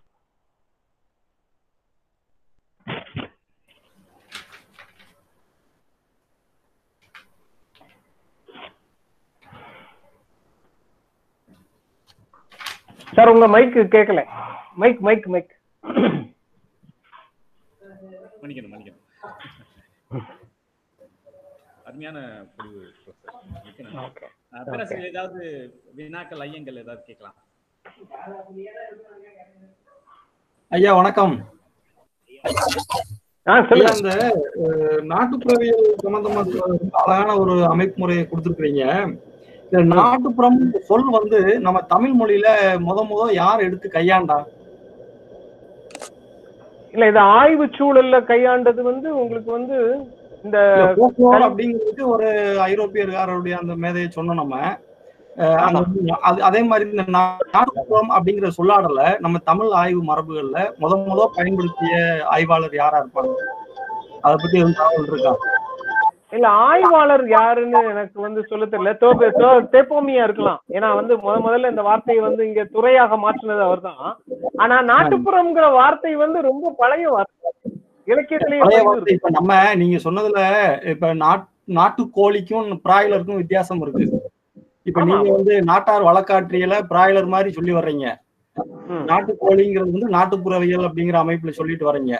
ஆனா நாட்டுப்புறவியல் என்ற சொல்ல முத முத நம்ம தமிழ் உலகத்துல அறிமுகப்படுத்தியவங்க யாரு? நாட்டுப்புறவியலை அறிமுகப்படுத்தியவர் சு. சண்முக சுந்தரம் அவர் வந்து திருநெல்வேலி மாவட்ட நாட்டுப்புற பாடல்கள் சமுதாய அமைப்பு அப்படின்னு சொல்லிட்டு சென்னை பல்கலைக்கழகத்துல அவருடைய ஆய்வினுடைய தொடக்கமா ஒரு கட்டுரை எழுதுறார். அந்த கட்டுரையில் தான் முதன் முதலாக அந்த சொல்ல கையால் தவறான தவறான தகவல் தவறான தகவல் தவறான இல்ல. இது நாட்டுப்புறவியல் அறிஞர்கள் சொல்லக்கூடிய ஒரு வழக்கு நாட்டுப்புறவியல் அறிஞர்கள். அறிஞர்கள் அறிஞர்கள். நாட்டுப்புறவியல்ங்கிற வார்த்தையை அவர் ரொம்ப ஆணித்தரமாக பயன்படுத்துறாருன்னு சொல்லியிருக்காங்க. சு. சண்முக சுந்தரத்துக்கு அந்த நாட்டுப்புறவியல்ங்கிற வார்த்தையை பயன்படுத்துறதனுடைய ஒரு ஆதரவை கொடுக்கலாமே ஒழிய அந்த வார்த்தையை உருவாக்குனது அவர் இல்ல. தேப்போமி அவர் மாதிரியான வாங்கல உருவாக்கல. ஆனா அதை சொல்ல மறுக்கிறீங்களே? ஏன்? இல்ல இல்ல அவ- இல்ல இல்ல அவர் வந்து கேக்குறது வந்து யார் உருவாக்குனாங்கன்னு கேக்குறாரு உருவாக்குனது. அது அதுதான் நீ- தெரியும் நீங்க நீங்க இப்போ வரலாற்றுல யாரு சண்முக சுந்தரம் பேரை மறைக்கிறதுக்குன்னு ஒரு புது குற்றச்சாட்டை வைக்கிறீங்க. நண்பர். நண்பர். நண்பர், நல்ல கட்டுரை எழுதும்போது அதை சொல்லலாம். அப்படி சொன்னா நான் வந்து ஒன்றரை மணி நேரமா சொல்றதுக்கு ஆயிரம் ரெண்டாயிரம் பேர் இருக்கு. இல்ல இல்ல நான் உரை வழங்குறது வந்து நான் என்ன பேசுனேங்கிறதுல கேட்கணுமே ஒழிய நான் எதை பேசாம விட்டேங்கிறத எப்படி இப்படி கேட்டா இன்னும் நான் ஆயிரத்தெட்டு கேள்வி கேட்பேன். இந்த பேரை ஏன் விட்டீங்க? அந்த பேரை ஏன் விட்டீங்க நான் பட்டியல் இடுறதுக்கு விருப்பல. புரியுதா? நான் உங்களுக்கு வந்து கருத்துக்களை பகிர்ந்து கொள்வதற்கு தான் வரேன். இதுல வந்து சண்முகசுந்தர பேரை விட்டுட்டீங்கன்னு நீங்க என்னை பார்த்துட்டு என்னுடைய நண்பர் பேரை நான் விட்டுட்டேன்னு நீங்க என்ன கேக்குறது? என்ன? பழக்கம்னு எனக்கு தெரியல எனக்கு. என்ன பழக்கம்? இல்ல நான் அவர் வந்து அந்த யார் உருவாக்குறாரு நீங்க ஒரு தவறான கருத்தை சொல்றீங்க. நீங்க சண்முக சுந்தரம் தான் சண்முக சுந்தரத்துக்கு வேற மரியாதை இருக்கு. அதை மறுத்து சொன்னா அப்படி சொல்லாதீங்க. நீங்க அவர் பேரை சொல்லலாம்னு கேக்குறீங்க? இதுல என்ன இருக்கு? ஏன் சண்முக சுந்தரத்துக்கு நீங்க பாக்குறீங்களா? கேக்குறேன். நீங்க நீங்க விஷயம் வந்து ரொம்ப சீரியஸா ரொம்ப கருத்தியல் சார்ந்து ஒரு அரசியல் பின்புலத்தோட அடுத்த கட்டத்துக்கு எப்படி எடுத்துட்டு போறோம்னு பேசிட்டு இருக்கோம். நீ இங்க வந்து அவருக்கே மரியாதை கொடுக்கல இவருக்கே மரியாதை கொடுக்கலன்னு கேட்டுட்டு இருக்கீங்களா? மூணு நீங்க மணி நேரம் பேரை கொஞ்சம் சொல்றீங்க இல்லையா? அதே போல அதுக்கான ஒரு இடம் இவருக்கு இருக்கு. அதையும் நீங்க மறைக்கிறீங்க. இல்ல நான் மறைக்கல. நான் வந்து நாட்டுப்புறவியலின் வரலாற பேசல. நாட்டுப்புறவியலின் வரலாறு யார் பங்களிப்புன்னு பேசினாதான் மறைச்சதா சொல்லணும் என்ன குற்றச்சாட்டு இப்படி? இது குற்றச்சாட்டு இல்ல. இப்ப. நாட்டார் என்ற சொல்ல நீங்க கையாளுறீங்க. அதே போல நாட்டார் நீங்க கடைசியில வந்தீங்களா இல்லாட்டி முழு உரைக்கு இருந்தீங்களா? நான் தொடக்கத்துல இருந்து தாங்க ஐயா இருக்கிறேன். இருந்து நான் மூணு மணி நேரம் என்ன பேசணும் அதுக்கு தலைகீழா பேசுறீங்க. ஆஹ் இப்ப அவருடைய கேள்விக்கு நீங்க பதில கொடுக்காததால நான் கேட்க வேண்டியதா இருந்தது. அவர் கேட்ட கேள்வியே வேற. முதல்ல நீங்க கேள்வியவே விளங்கிக்கல. அவர் கேட்ட கேள்வி வேற. சொல்லுங்க ஐயா. அந்த கேள்விக்கு சரியான பதில் சொல்லுங்க. ஒருத்தரும் கேளுங்க மத்தவங்க மியூட்ல போடுங்க ஐயா வணக்கம். ஒரு கேள்வி. சொல்லுங்க ஐயா ஐயா ஒரு கேள்வி. சென்னை சென்னை சென்னையில இருந்து சென்னையில இருந்து அரசு கல்லூரி சையத் பேசுறேன் சொல்லுங்க. நன்றி நன்றி. உங்களுடைய பொழிவு சுவையா இருக்குது சுவையா இருக்குது சார் ஒரே ஒரு விடம் ரெண்டு மூணு பேர் பேசுறீங்க. ரெண்டு மூணு பேர் பேசுறீங்க. எனக்கு ஒண்ணும் கேட்கல ஐயா நான் செய்யது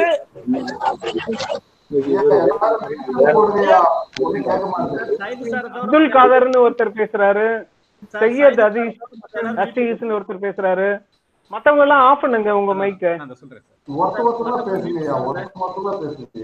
சார் சார் மியூட்ல போடுங்க.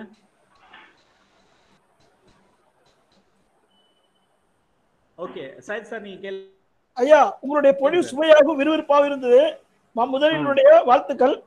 இந்த சித்திரபுத்திர நயனார் நோன்பு புலம்பெயர்ந்த மக்களோடு பின்பற்றப்படுகிறார்களா?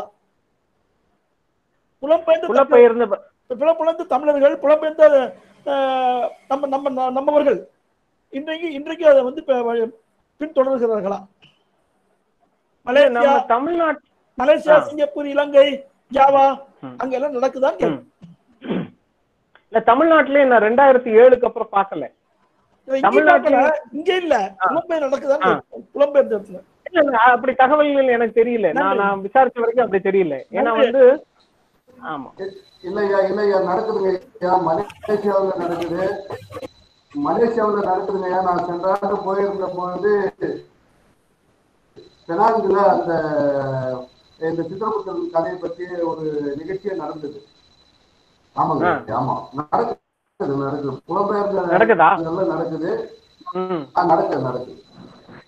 அங்க நம்மளை விட அங்க வந்து அவங்க வந்து ரொம்ப ஆர்வமா செய்யறாங்க செய்யறாங்க ஐயா வணக்கங்க ஐயா. நான் சுஜாதா. சொல்லுங்க. ஐயா எங்க அதாவது நான் திருநெல்வேலி மாவட்டம் எங்களுடைய கிராமம். அங்க இந்த கதை வந்து சித்திரை மாசத்துல பௌர்ணமி அப்ப ஆனா அன்னைக்கு இருந்தது. அதாவது என்னுடைய தாத்தா காலத்துல நடத்தின முறைப்படி இப்ப வந்து நடத்துறது இல்ல அதுல இப்ப என்ன. செய்யறாங்க அப்படின்னா அந்த நோன்பை வந்து அந்த கதையை மட்டும் சொல்லிட்டு சின்ன குழந்தைங்க உட்கார்ந்து கதை ம். கேட்கிற மாதிரி பண்ணிட்டாங்க. பெருமாள் கோயில்ல வந்து அதை அதாவது பெருமாள் கோயில் அந்த பெருமாள் கோயில் ம். இந்த சித்திரபுத்திர நயனார் கதையை வந்து இன்னைக்கு வரைக்கும் செஞ்சுட்டு தான் வர்றாங்க. ஆனா அந்த முறை அப்படியே கொஞ்சம் கொஞ்சம் ஒரு அதாவது சாமி கும்பிடுற மாதிரியான ஒரு முறையா வந்து கொண்டு வந்துட்டாங்க. பழைய. கதை அதாவது பெரியவங்க சொல்லி அதை பெரியவங்க கேட்டு விரதம் இருந்து இந்த மாதிரி இல்லாம மறைவி ஆனா சாமி கும்பிடுறது மட்டுமே இப்ப வந்து வழக்கா இருந்துட்டு வருதுங்கய்யா ஆனா சித்திரை மாசத்துல இன்னமும் செஞ்சுட்டு வர்றாங்க. அதான் அந்த அந்த சடங்கு வந்து தன்னுடைய உண்மையான தன்மையை இழந்து எச்சமா மாறும்போது வெறுமனே இந்த சடங்கு தம் தன்மை மட்டும் அதுல நிக்கும். இது வந்து வள எல்லா சமய சடங்குகளுக்காக இருக்கட்டும் அல்லது வந்து எல்லா பண்பாட்டு கூறுகளுக்குமான ஒரு அடிப்படையான குணம். எப்போ அது வந்து தன்னுடைய இயல்பான குணத்தை இழக்க ஆரம்பிக்குதோ அப்போ வந்து வெறுமனே சடங்கு அதனுடைய ஸ்கெலிட்டன் சொல்லுவோம் இல்லையா? அதனுடைய அந்த கூடு மட்டும் இருக்கும். அந்த கூடுக்கு உள்ள இருக்கிற அந்த ஆன்மா இருக்கு இல்லையா? அந்த உள்ளடக்கம் அது வந்து இல்லாம போயிரும் அப்படிங்கிறது தான் ஆஹ் ஏறக்குறைய சித்திரபுத்திர நயினார் நோன்பு வந்து அழிந்து கொண்டு இருக்கிற ஒரு வழக்காறு தான் ஏன் அப்படின்னா அது வந்து எழுத படிக்க தெரியாதவர்களுக்கான புத்தக வழக்காறு.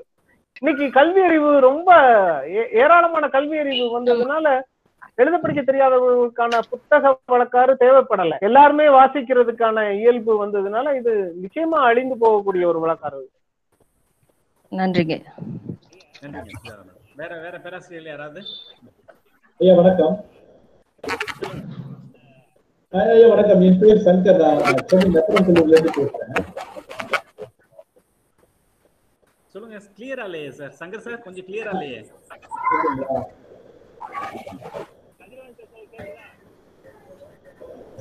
சார் இப்ப கேக்குதுங்களா? ஆ கேக்குது சார் கேக்குது. இப்ப கேக்குதுங்களா?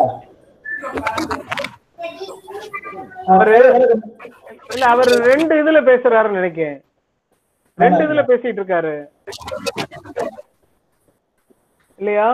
நீங்க ஒண்ணு ஆஃப் பண்ணிட்டு இன்னொன்னுல பேசுங்க. இந்த நான் பேசுறதே எக்கோ ஆகுது பாருங்க உங்க இன்னொரு இல்லைங்க நான் ஒரு- சிஸ்டத்துல தான் மைக்கை பக்கத்துல வச்சு பேசுங்க.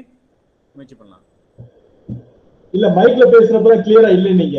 சரி சரி இப்ப இல்ல வேற ஒருத்தர் யாரும் குறுக்க வந்தாங்க. அதனாலதான் அந்த மாதிரி. அஹ் வணக்கங்க இப்போ நம்ம நாட்டுப்புற அல்லது நாட்டார் வழக்காட்டுல அஹ், பிராமண வழக்காறுகள் வந்து கவனத்துக்கு உரியதாக வந்திருக்குதுங்களா? அப்புறம் ஒரு ஒரு அருமையான செய்தி ஒன்று சொன்னேன். உண்மையிலே உங்களுடைய குழிவு இது வரைக்கும் நாங்க கேட்ட நாட்டுப்புற வழக்காற்று பொழிவுகளே ரொம்ப வித்தியாசமாகவும் ரொம்ப நவீனமாகவும் இருந்தது. ரொம்ப அருமையா இருந்தது பொழிவு. பிராமணர்களுடைய வழக்காறு தூக்கப்பட்டு அதற்கு அதற்குரிய கவனங்கள் செலுத்தப்பட்டிருக்கா? ஒண்ணு. ரெண்டாவது ஒரு அறிவியல் விதி வர்றப்போ ஆஹ், நாட்டுப்புறத்தினுடைய ஒரு கூறு வந்து அழியதான் செய்யும். நம்ம ஆவணப்படுத்தலாம் அதை பாதுகாக்கலாம் அப்படின்னு சொன்னீங்க. ஆனா பிராமண வழக்காறுகளை பொறுத்த வரைக்கும் அவங்க அவங்களுக்கான கூறுகளை தக்க வைத்துக் கொள்வதன் மூலமாகவே அதிகாரத்தை வச்சுக்கிட்டு இருக்கிறாங்க ஆனா நாட்டுப்புறத்துல இருக்கக்கூடியவங்க அதை தக்க வைக்கிறதன் மூலமாக அதிகாரத்தையோ அல்லது அதுக்கான விஷயங்களே வச்சுக்கிறது இல்லை. இதற்கான விளக்கத்தை நீங்க கொஞ்சம் சொல்லுங்க. இல்ல பிராமண வழக்கார்கள்னு தமிழ்நாட்டுல எதுவும் கிடையாது. அப்படி ஒரு வார்த்தையே இல்லை. பிராமண வழக்கார்கள் அப்படிங்கிறது எப்படி வந்து அதே இது இது அடிப்படையில எப்படி வந்து சாதி வழக்கார்கள் கிடையாதோ அதனால பிராமண வழக்கார்களும் கிடையாது. வழக்கார்கள் அப்படிங்கிறது வந்து சாதி ரீதியா தீர்மானிக்கப்படுவது இல்லை வட்டார ரீதியாகவும் தீர்மானிக்கப்படுறது இல்லை இதுக்கு மொழியோடு நெருக்கமான ஒரு உறவு இருக்கு அப்படிங்கிறது தான் ரொம்ப முக்கியம். மொழியும் அந்த வழக்காரனுடைய எல்லையை தீர்மானிக்குமா அப்படின்னா அதுவும் கூட இல்லை. இப்ப வந்து வேப்பமரம் அம்மன் இந்த வழிபாடு வந்து தமிழ்நாட்டு வழக்காரான்னா இல்ல இல்ல. இது இது வந்து திராவிட மொழிகள் எங்கெங்க இருக்கோ அங்கெல்லாம் வந்து அம்மன் வழிபாடு இருக்கு. தாய் தெய்வ வழிபாடு இருக்கு. ஸோ அதனால நீங்க மொழி எல்லையும் இல்லை இதுல. இதுல வந்து சாதி எல்லையும் இல்ல வட்டார எல்லையும் இல்ல. வழக்காறுங்கிற வார்த்தையே தப்பு. ஏன் தப்பு அப்படின்னு சொல்றோம்னா அது சாதி இல்லை. சாதிக்கு வழக்காரெல்லாம் கிடையாது. ரெண்டாவது உங்களுக்கு வந்து ஒரு பிராமணர்கள்ட்ட மத்தியில இருக்கக்கூடிய வழக்காறுகள் ஏன் வழக்காறுகள் அப்படிங்கிற தன்மையை அடைய மாட்டேங்குது அப்படின்னா அதற்கான எழுத்து சார்ந்த ஆவண மூலங்கள் அவர்களுக்கு கடைபிடிக்க வேண்டிய விதிமுறைகள் நிறைய வச்சிருக்காங்க. இது வந்து நீங்க உ- உயர் சாதின்னு சொல்லக்கூடிய அந்த மேட்டுக்குடின்னு சொல்லக்கூடிய பிற சாதிகள்ட்டையும் பார்க்க முடியும். நீங்க வந்து முதலியார்கிட்ட பார்க்கலாம் வெள்ளாளர்கிட்ட பார்க்கலாம் செட்டியார்கள் நாட்டுக்கு செட்டியார்கள்ட்ட பார்க்கலாம். அவங்க ஒரு வாழ்க்கை வட்ட சடங்குகள் செய்தார்கள் அப்படின்னா அந்த சடங்குகளுக்கான சாங்கியங்கள் இந்த புத்தகத்துல இருக்குன்னு புத்தகத்தை காட்டக்கூடிய ஒரு வழக்கம் அது ஒரு நீதி நூல்களை காட்டக்கூடிய ஒரு வழக்கம் தொடர்ந்து இருந்துட்டே இருக்கு. அதனால இதுல வழக்காரினுடைய தன்மை இல்லாம போயிருதுன்னு சொல்றோம். அப்போ வழக்காரினுடைய தன்மைங்கிறத ரொம்ப முக்கியமா என்ன சொல்லணும்னா டைக்ரஷன் ஒண்ணு சொல்றாங்க. இந்த பிரிதொன்று மொழிதல்னு சொல்றது இருக்கு இல்லையா? நிகழ்த்துதும் போது அந்த சுதந்திரம்னு ஒண்ணு இருக்கு இல்லையா?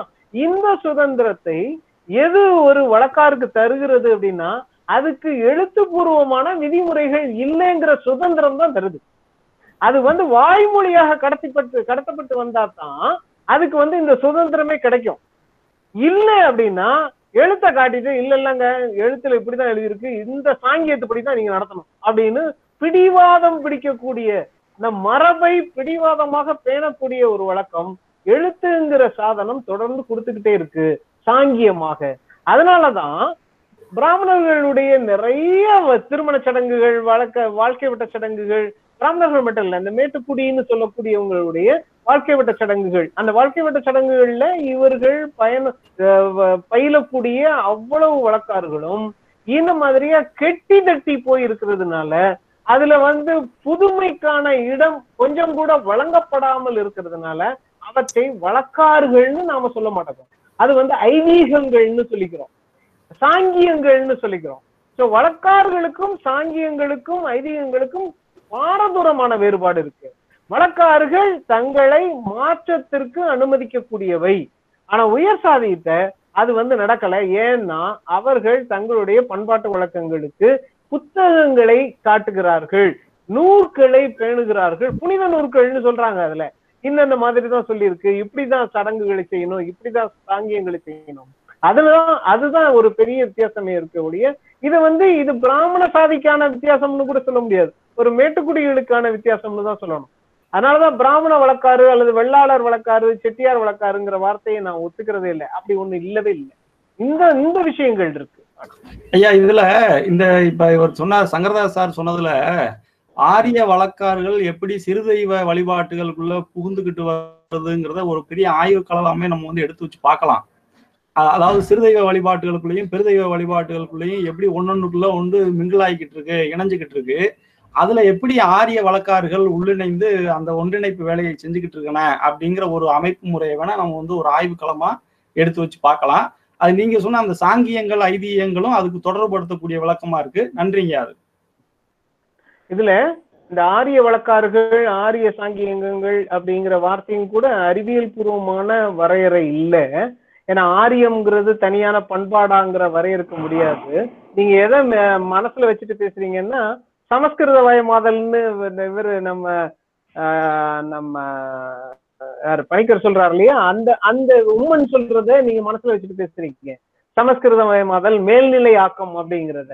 இந்த மேல்நிலை ஆக்கம் சமஸ்கிருத வயமாதல் இது ரெண்டையும் உங்களுக்கு வந்து ஆரியமயமாதல் அப்படிங்கிற வார்த்தை சொல்லி நம்ம அரசியல் தளத்துல ஒரு சொல்லாடலை கட்டமைச்சு வச்சிருக்கோம் திராவிட சொல்லாடல்.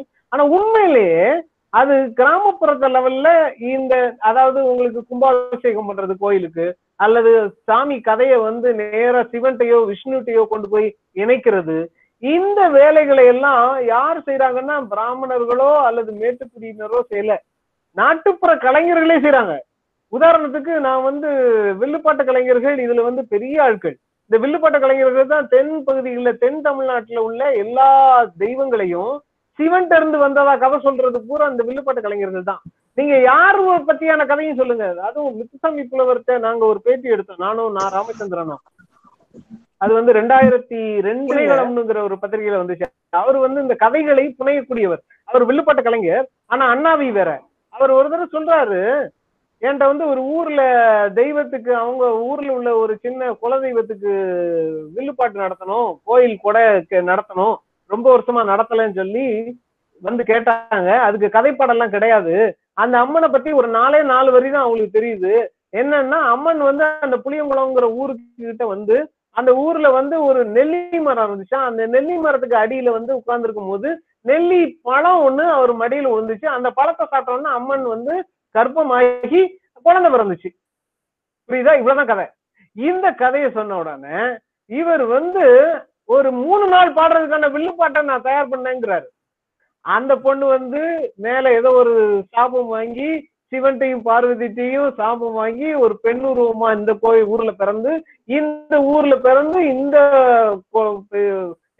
பிறந்த இடத்துல இருந்து கொஞ்சம் கொஞ்சமா நகர்ந்து புளியங்குளங்கிற ஊருக்கு வந்து புளியங்குளம் ஊர்ல அந்த நெல்லி மரம் எப்படி வந்துச்சு? அந்த நெல்லி மரத்துக்கு ஒரு கதை. நெல்லி மரத்துல வந்து இப்ப அது எப்படி சாபம் வாங்கிட்டு வந்து நெல்லி மரமா இங்க வந்துச்சு? அந்த நெல்லி மரத்துல உள்ள பழத்தை சாப்பிட்டோன்னா அது எப்படி கர்ப்பமாச்சு? இந்த குழந்தை வந்த உடனே அவருடைய சாபம் எப்படி தீர்த்துச்சு? அதுக்கப்புறம் அது தெய்வமா அப்படி இருக்குன்னு ஒரு பெரிய கதை சொன்னார். ஆனா அவர் கேள்விப்பட்டது அந்த ஊர்க்காரங்களுக்கு தெரிஞ்சது நாலே நாலு வரிதான். ஒரு அம்மா வந்துச்சு நெல்லி மரத்துக்கு கீழே உட்காந்துச்சு பழத்தை சாப்பிட்டுச்சு கர்ப்பம் ஆயிடுச்சு இதுதான் இதுக்கு இவர் சிவன் பார்வதி எல்லாரையும் கொண்டு வந்து அப்போ இதைத்தான் நீங்க வந்து மேல்நிலையாக்கம் சமஸ்கிருத வயமாதல்னு சொன்னீங்கன்னா இதை ஆரியர்கள் பண்ணல. இது வந்து இங்க இருக்கிற முத்துசாமி புலவருங்கிற ஒரு ஆஹ், வில்லுப்பாட்டு அண்ணாவிதான் பண்றாரு. அவர் இன்னும் நிறைய சொல்றாரு. எங்க பாரம்பரியத்துல நாங்க எல்லாருமே இப்படிதான் பண்ணிருக்கோன்றாரு இப்ப கும்பாபிஷேகம் பண்றது அப்படிங்கறதையும் வந்து வந்து ஆரிய கலாச்சாரம்னு ஒத்த வரியில அதை வந்து மறுக்கிறது. அதுல யார் யாரெல்லாம் பங்கெடுத்திருக்காங்க அதை வந்து எப்படி எதிர்கொள்ளணுங்கிறத நமக்கு வந்து தெளிவா காட்டாம போயிரும். அதுக்குதான் சொல்றோம் நம்ம. ஐயா சங்க இலக்கிய பாடல்கள்ல புலவர் பெயர் தெரியாத பாடல்கள் இருக்கு இல்லையா? அவற்றையெல்லாம் நாட்டார் வழக்காற்று பாடல்களாக கூட்டுக்குரல் பதிவுகளாக எடுத்துக்கொள்ள வாய்ப்பு இருக்கா அப்படி கருதி பார்க்கலாமா? இல்ல அந்த ஒரு தகவல் மட்டுமே வச்சுட்டு செய்ய முடியாது. ஏன் அப்படின்னா இப்ப வந்து இறையனார்னு ஒருத்தர் இருக்கார் இல்லையா? அவர் சிவன் எடுத்துக்கிறோம். அதே மாதிரி செம்புல பயல் நீரார்னு ஒருத்தர் இருக்கார் இல்லையா? அவர் வந்து ஆள் இல்ல. நரி வெறுவு தலையார்னு ஒருத்தர் இருக்காரு இல்லையா? அதுவும் வந்து ஆள் இல்ல. காக்கை வெள்ளி வீதியார் இருக்காரு காக்கை பாடினியார். இவங்கெல்லாம் நீங்க பேர் இருக்கு ஆனா இவங்களெல்லாம் நாம வந்து ஆட்கள்னு நினைக்கிறதுக்கான வாய்ப்பே இல்லை. உதாரணத்துக்கு இப்ப ஒண்ணு இதே எடுத்துக்கோங்க. சிலப்பதிகாரத்தை எழுதினவர் இளங்கோ அடிகள்னு சொல்றோம். இளங்கோ அடிகள்ங்கிறது ஆளா இல்லையான்னு தெரியாது. ஏன்னா அவருக்கு சொல்ற கதையே இளங்கோ தான் அடிகள் தான் இளவரசன் தன்னுடைய முனியை துறந்து சன்னியாசியா மாறின இளவரசன். அது- அவனுக்கு காரண பெயர் மதியம் இருக்காது. இளங்கோ அப்படி இளங்கோ அடிகள்ங்கிறது. சீத்தலை சாத்தனாருங்கிறது காரண பெயர் தான் உங்களுக்கு. அதுக்கு ஒரு பெரிய ஆளா என்னங்கிறதே நமக்கு தெரியல. இத மட்டும் சில பே- சில பாடல்களுக்கு பேரே இல்ல. சில பாடல்களுக்கு இந்த மாதிரி குழப்பமான பெயர்கள் இருக்கு. அதனால இதை வைத்துக்கொண்டு தீர்மானிக்கிறது சரியா இருக்காது. அந்த பாடல்கள் உங்களுக்கு வந்து ரெண்டு மரபை வந்து நமக்கு தொடர்ந்து காட்டிக்கொண்டே இருக்கின்றன. ஒண்ணு புலவர்ங்கிற ஒரு மரபு இன்னொன்னு பாணர்ங்கிற ஒரு மரபு. அந்த பாடல்கள்ல சொல்லப்படுற பாணர்கள் இருக்காங்க இல்லையா? பெரும்பாணர் திருப்பாணர் விரலி இன்னும் இவங்க எல்லாருமே நாட்டுப்புற கலைஞர்களாவே தெரியுறாங்க உங்களுக்கு? அந்த அதே பாடல்கள்ல வர்ற க- புலவர்கள் இருக்காங்க இல்லையா? அவங்க எல்லாருமே எழுத்து மரபை சார்ந்தவர்களாக இருக்கிறாங்க. அப்ப அந்த ரெண்டு மரபும் ஒரு கட்டத்துல அந்த அந்த சங்க கட்டத்துல ஒண்ணு ஒண்ணு சார்ந்து செயல்பட்டிருப்பதற்கான வாய்ப்புகள் நிறைய இருக்கு. அதனால நீங்க சங்க பாடல்கள்ல பாணருடைய தாக்கத்தை பார்க்கலாம் வில விரலிகளுடைய தாக்கத்தை பார்க்கலாம் அந்த நாட்டுப்புற வழக்காரனுடைய குண நலன்களை பார்க்கலாம். அதே மாதிரி சங்க பாடல்கள் அப்படின்னு சொல்லக்கூடிய அந்த பாடல்களை இவர்கள் தங்களுக்கு பயன்பாட்டுக்கு வைத்துக் கொண்டதையும் நீங்க பார்க்கலாம். இப்போ உதாரணத்துக்கு இந்த பாடாந்தனை பாடல்கள் இருக்கு இல்லையா? புறநானூர்ல உள்ள கடைசி பாடாந்தனை பாடல்கள். இது பூரா உங்களுக்கு வந்து புலவர் அந்த வள்ளலை நோக்கி அல்லது அரசன்ட்ட போய் தான் பாடி பரிசை வாங்கிக்கிட்டதா நமக்கு வந்து ஒரு அபிப்பிராயம் இருக்கு. ஆனா பாடலே அதைத்தான் சொல்லுது. பாடலே என்ன சொல்லுதுன்னா புலவர் பண்ணுவ சொல்லல. ஒரு பாணர் போய் அல்லது வந்து ஒரு பறையர் போய் அல்லது ஒரு விரலியர் போய் அதிகாலையில அவன் கடையில அவன் வாசலை தட்டி நான் அவனை பாடி பரிசை வாங்கிட்டு வந்ததா சொல்லுது. எந்த பாடல? இந்த பாடலையா? அந்த பாடாந்தனை பாடலையா? அந்த பாடலே தன்னை ஒருத்தன் பாடி பரிசு வாங்கினத திருப்பியும் பாடலாகவே சொல்லுது அப்படின்னா இப்ப இத பார்க்கும்போது தான் நான் வந்து என்ன யோசிக்கணும்னு நினைக்கிறேன்னா இந்த பாடல்கள் சங்க பாடல்கள் வாய்மொழி வழக்காறுகளாக இருந்தவை தான் அப்படின்னு ஒரு தீர்மானமான இங்க இருந்து போனவைன்னு ஒரு தீர்மானமான முடிவுக்கு வர்றதுக்கு முன்னாடி அந்த காலகட்டத்துல பாணரும் புலவரும் ஒரே தன்மையில ஒரே சூழல்ல இணைந்து செயல்பட்டுவதற்கான வாய்ப்புகள் இருந்திருக்க முடியும். அதுவும் புலவருடைய வருகை வந்து அந்த காலகட்டத்துல ரொம்ப முக்கியமான வருகையா இருந்ததுனால பாரம்பரியமா பாணர்ங்கிற பாரம்பரியம் இருந்துட்டு வந்ததுனால பாணர் இன்றைக்கு இருந்ததை விட செல்வாக்கு உடையவராக கூட இருந்திருக்கலாம். பிரபலமானவராக கூட இருந்திருக்கலாம். ஏன்னா புலவர் வந்து அன்னைக்குதான் எழுத்துங்கிறது ஒரு எமர்ஜிங் ஒரு ஒரு புது ஊடகமாக உருவாகிட்டு இருந்த காலகட்டத்துல நிறைய விஷயங்கள் ஒருத்தர் இன்னொருத்தருக்கு கொடுத்து கைமாத்தி இருப்பதற்கான சான்றுகள் வாய்ப்புகள் நிறைய இருக்கு அப்படின்னா. இப்ப துளசி ராமசாமி வந்து தொடர்ச்சியா எழுதிட்டு இருக்காரு. எல்லா பாடல்களும் எல்லா சங்க பாடல்களும் நாட்டுப்புற பாடல்களே தான் அப்படி தனியா அப்போ என்ன அர்த்தமாகுதுன்னா நாட்டுப்புற பாடல்கள்னு ஒரு தனி பிரிவு இருந்துச்சு. சங்க பாடல்கள் அதை பார்த்து காப்பி அடிச்சது. அதை அப்படி ப- பிரதி செய்ததுன்னு. நான் அப்படி நினைக்கணும்னு அப்படி இருக்கணும்னு அவசியம் இல்லை. ஏன்னா தமிழ்ல இரண்டும் ஒன்றை ஒன்று கைகோர்த்து கொண்டேதான் போச்சு. நாம இன்னைக்குதான் வழக்காறுகள் தனியாகவும் எழுத்து இலக்கியம் தனியாகவும் யோசித்துக் கொண்டே இருக்கிறோமே ஒழிய அன்றைக்கு அந்த பாகுபாடுகள் அந்த இடைவெளிகள் இருந்திருக்கணும்னு அவசியம் இல்லை. அப்படி யோசிக்கணும்னு அவசியம் இல்லை அப்படிங்கறத சொல்றேன். அற்புதமான தெளிவுங்க ஐயா. நன்றிங்க நன்றி. அருமையான உரை. சிறப்பு. ரொம்ப நன்றிங்க. ரொம்ப நன்றிங்க. ரொம்ப நல்லா ஆ, நல்ல விளக்கங்கள். ரொம்ப நன்றி. வேற யாரும் ஆசிரியர்கள் கொடுத்துக்கலாமா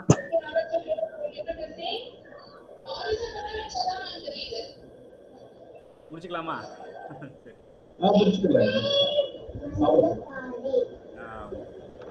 பேராசிரியர் தர்மராஜ் ஐயா அவர்களுக்கு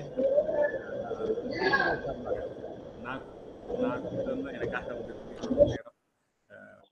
நல்ல அரிய கருத்துக்களை நாட்டுப்புறவியல் குறித்தும் அதோட ஆய்வுகள் குறித்தும் நிறைய நிறைய கருத்துகள் நீங்க சொல்லும்போது ரொம்ப புதுமையா இருந்தது.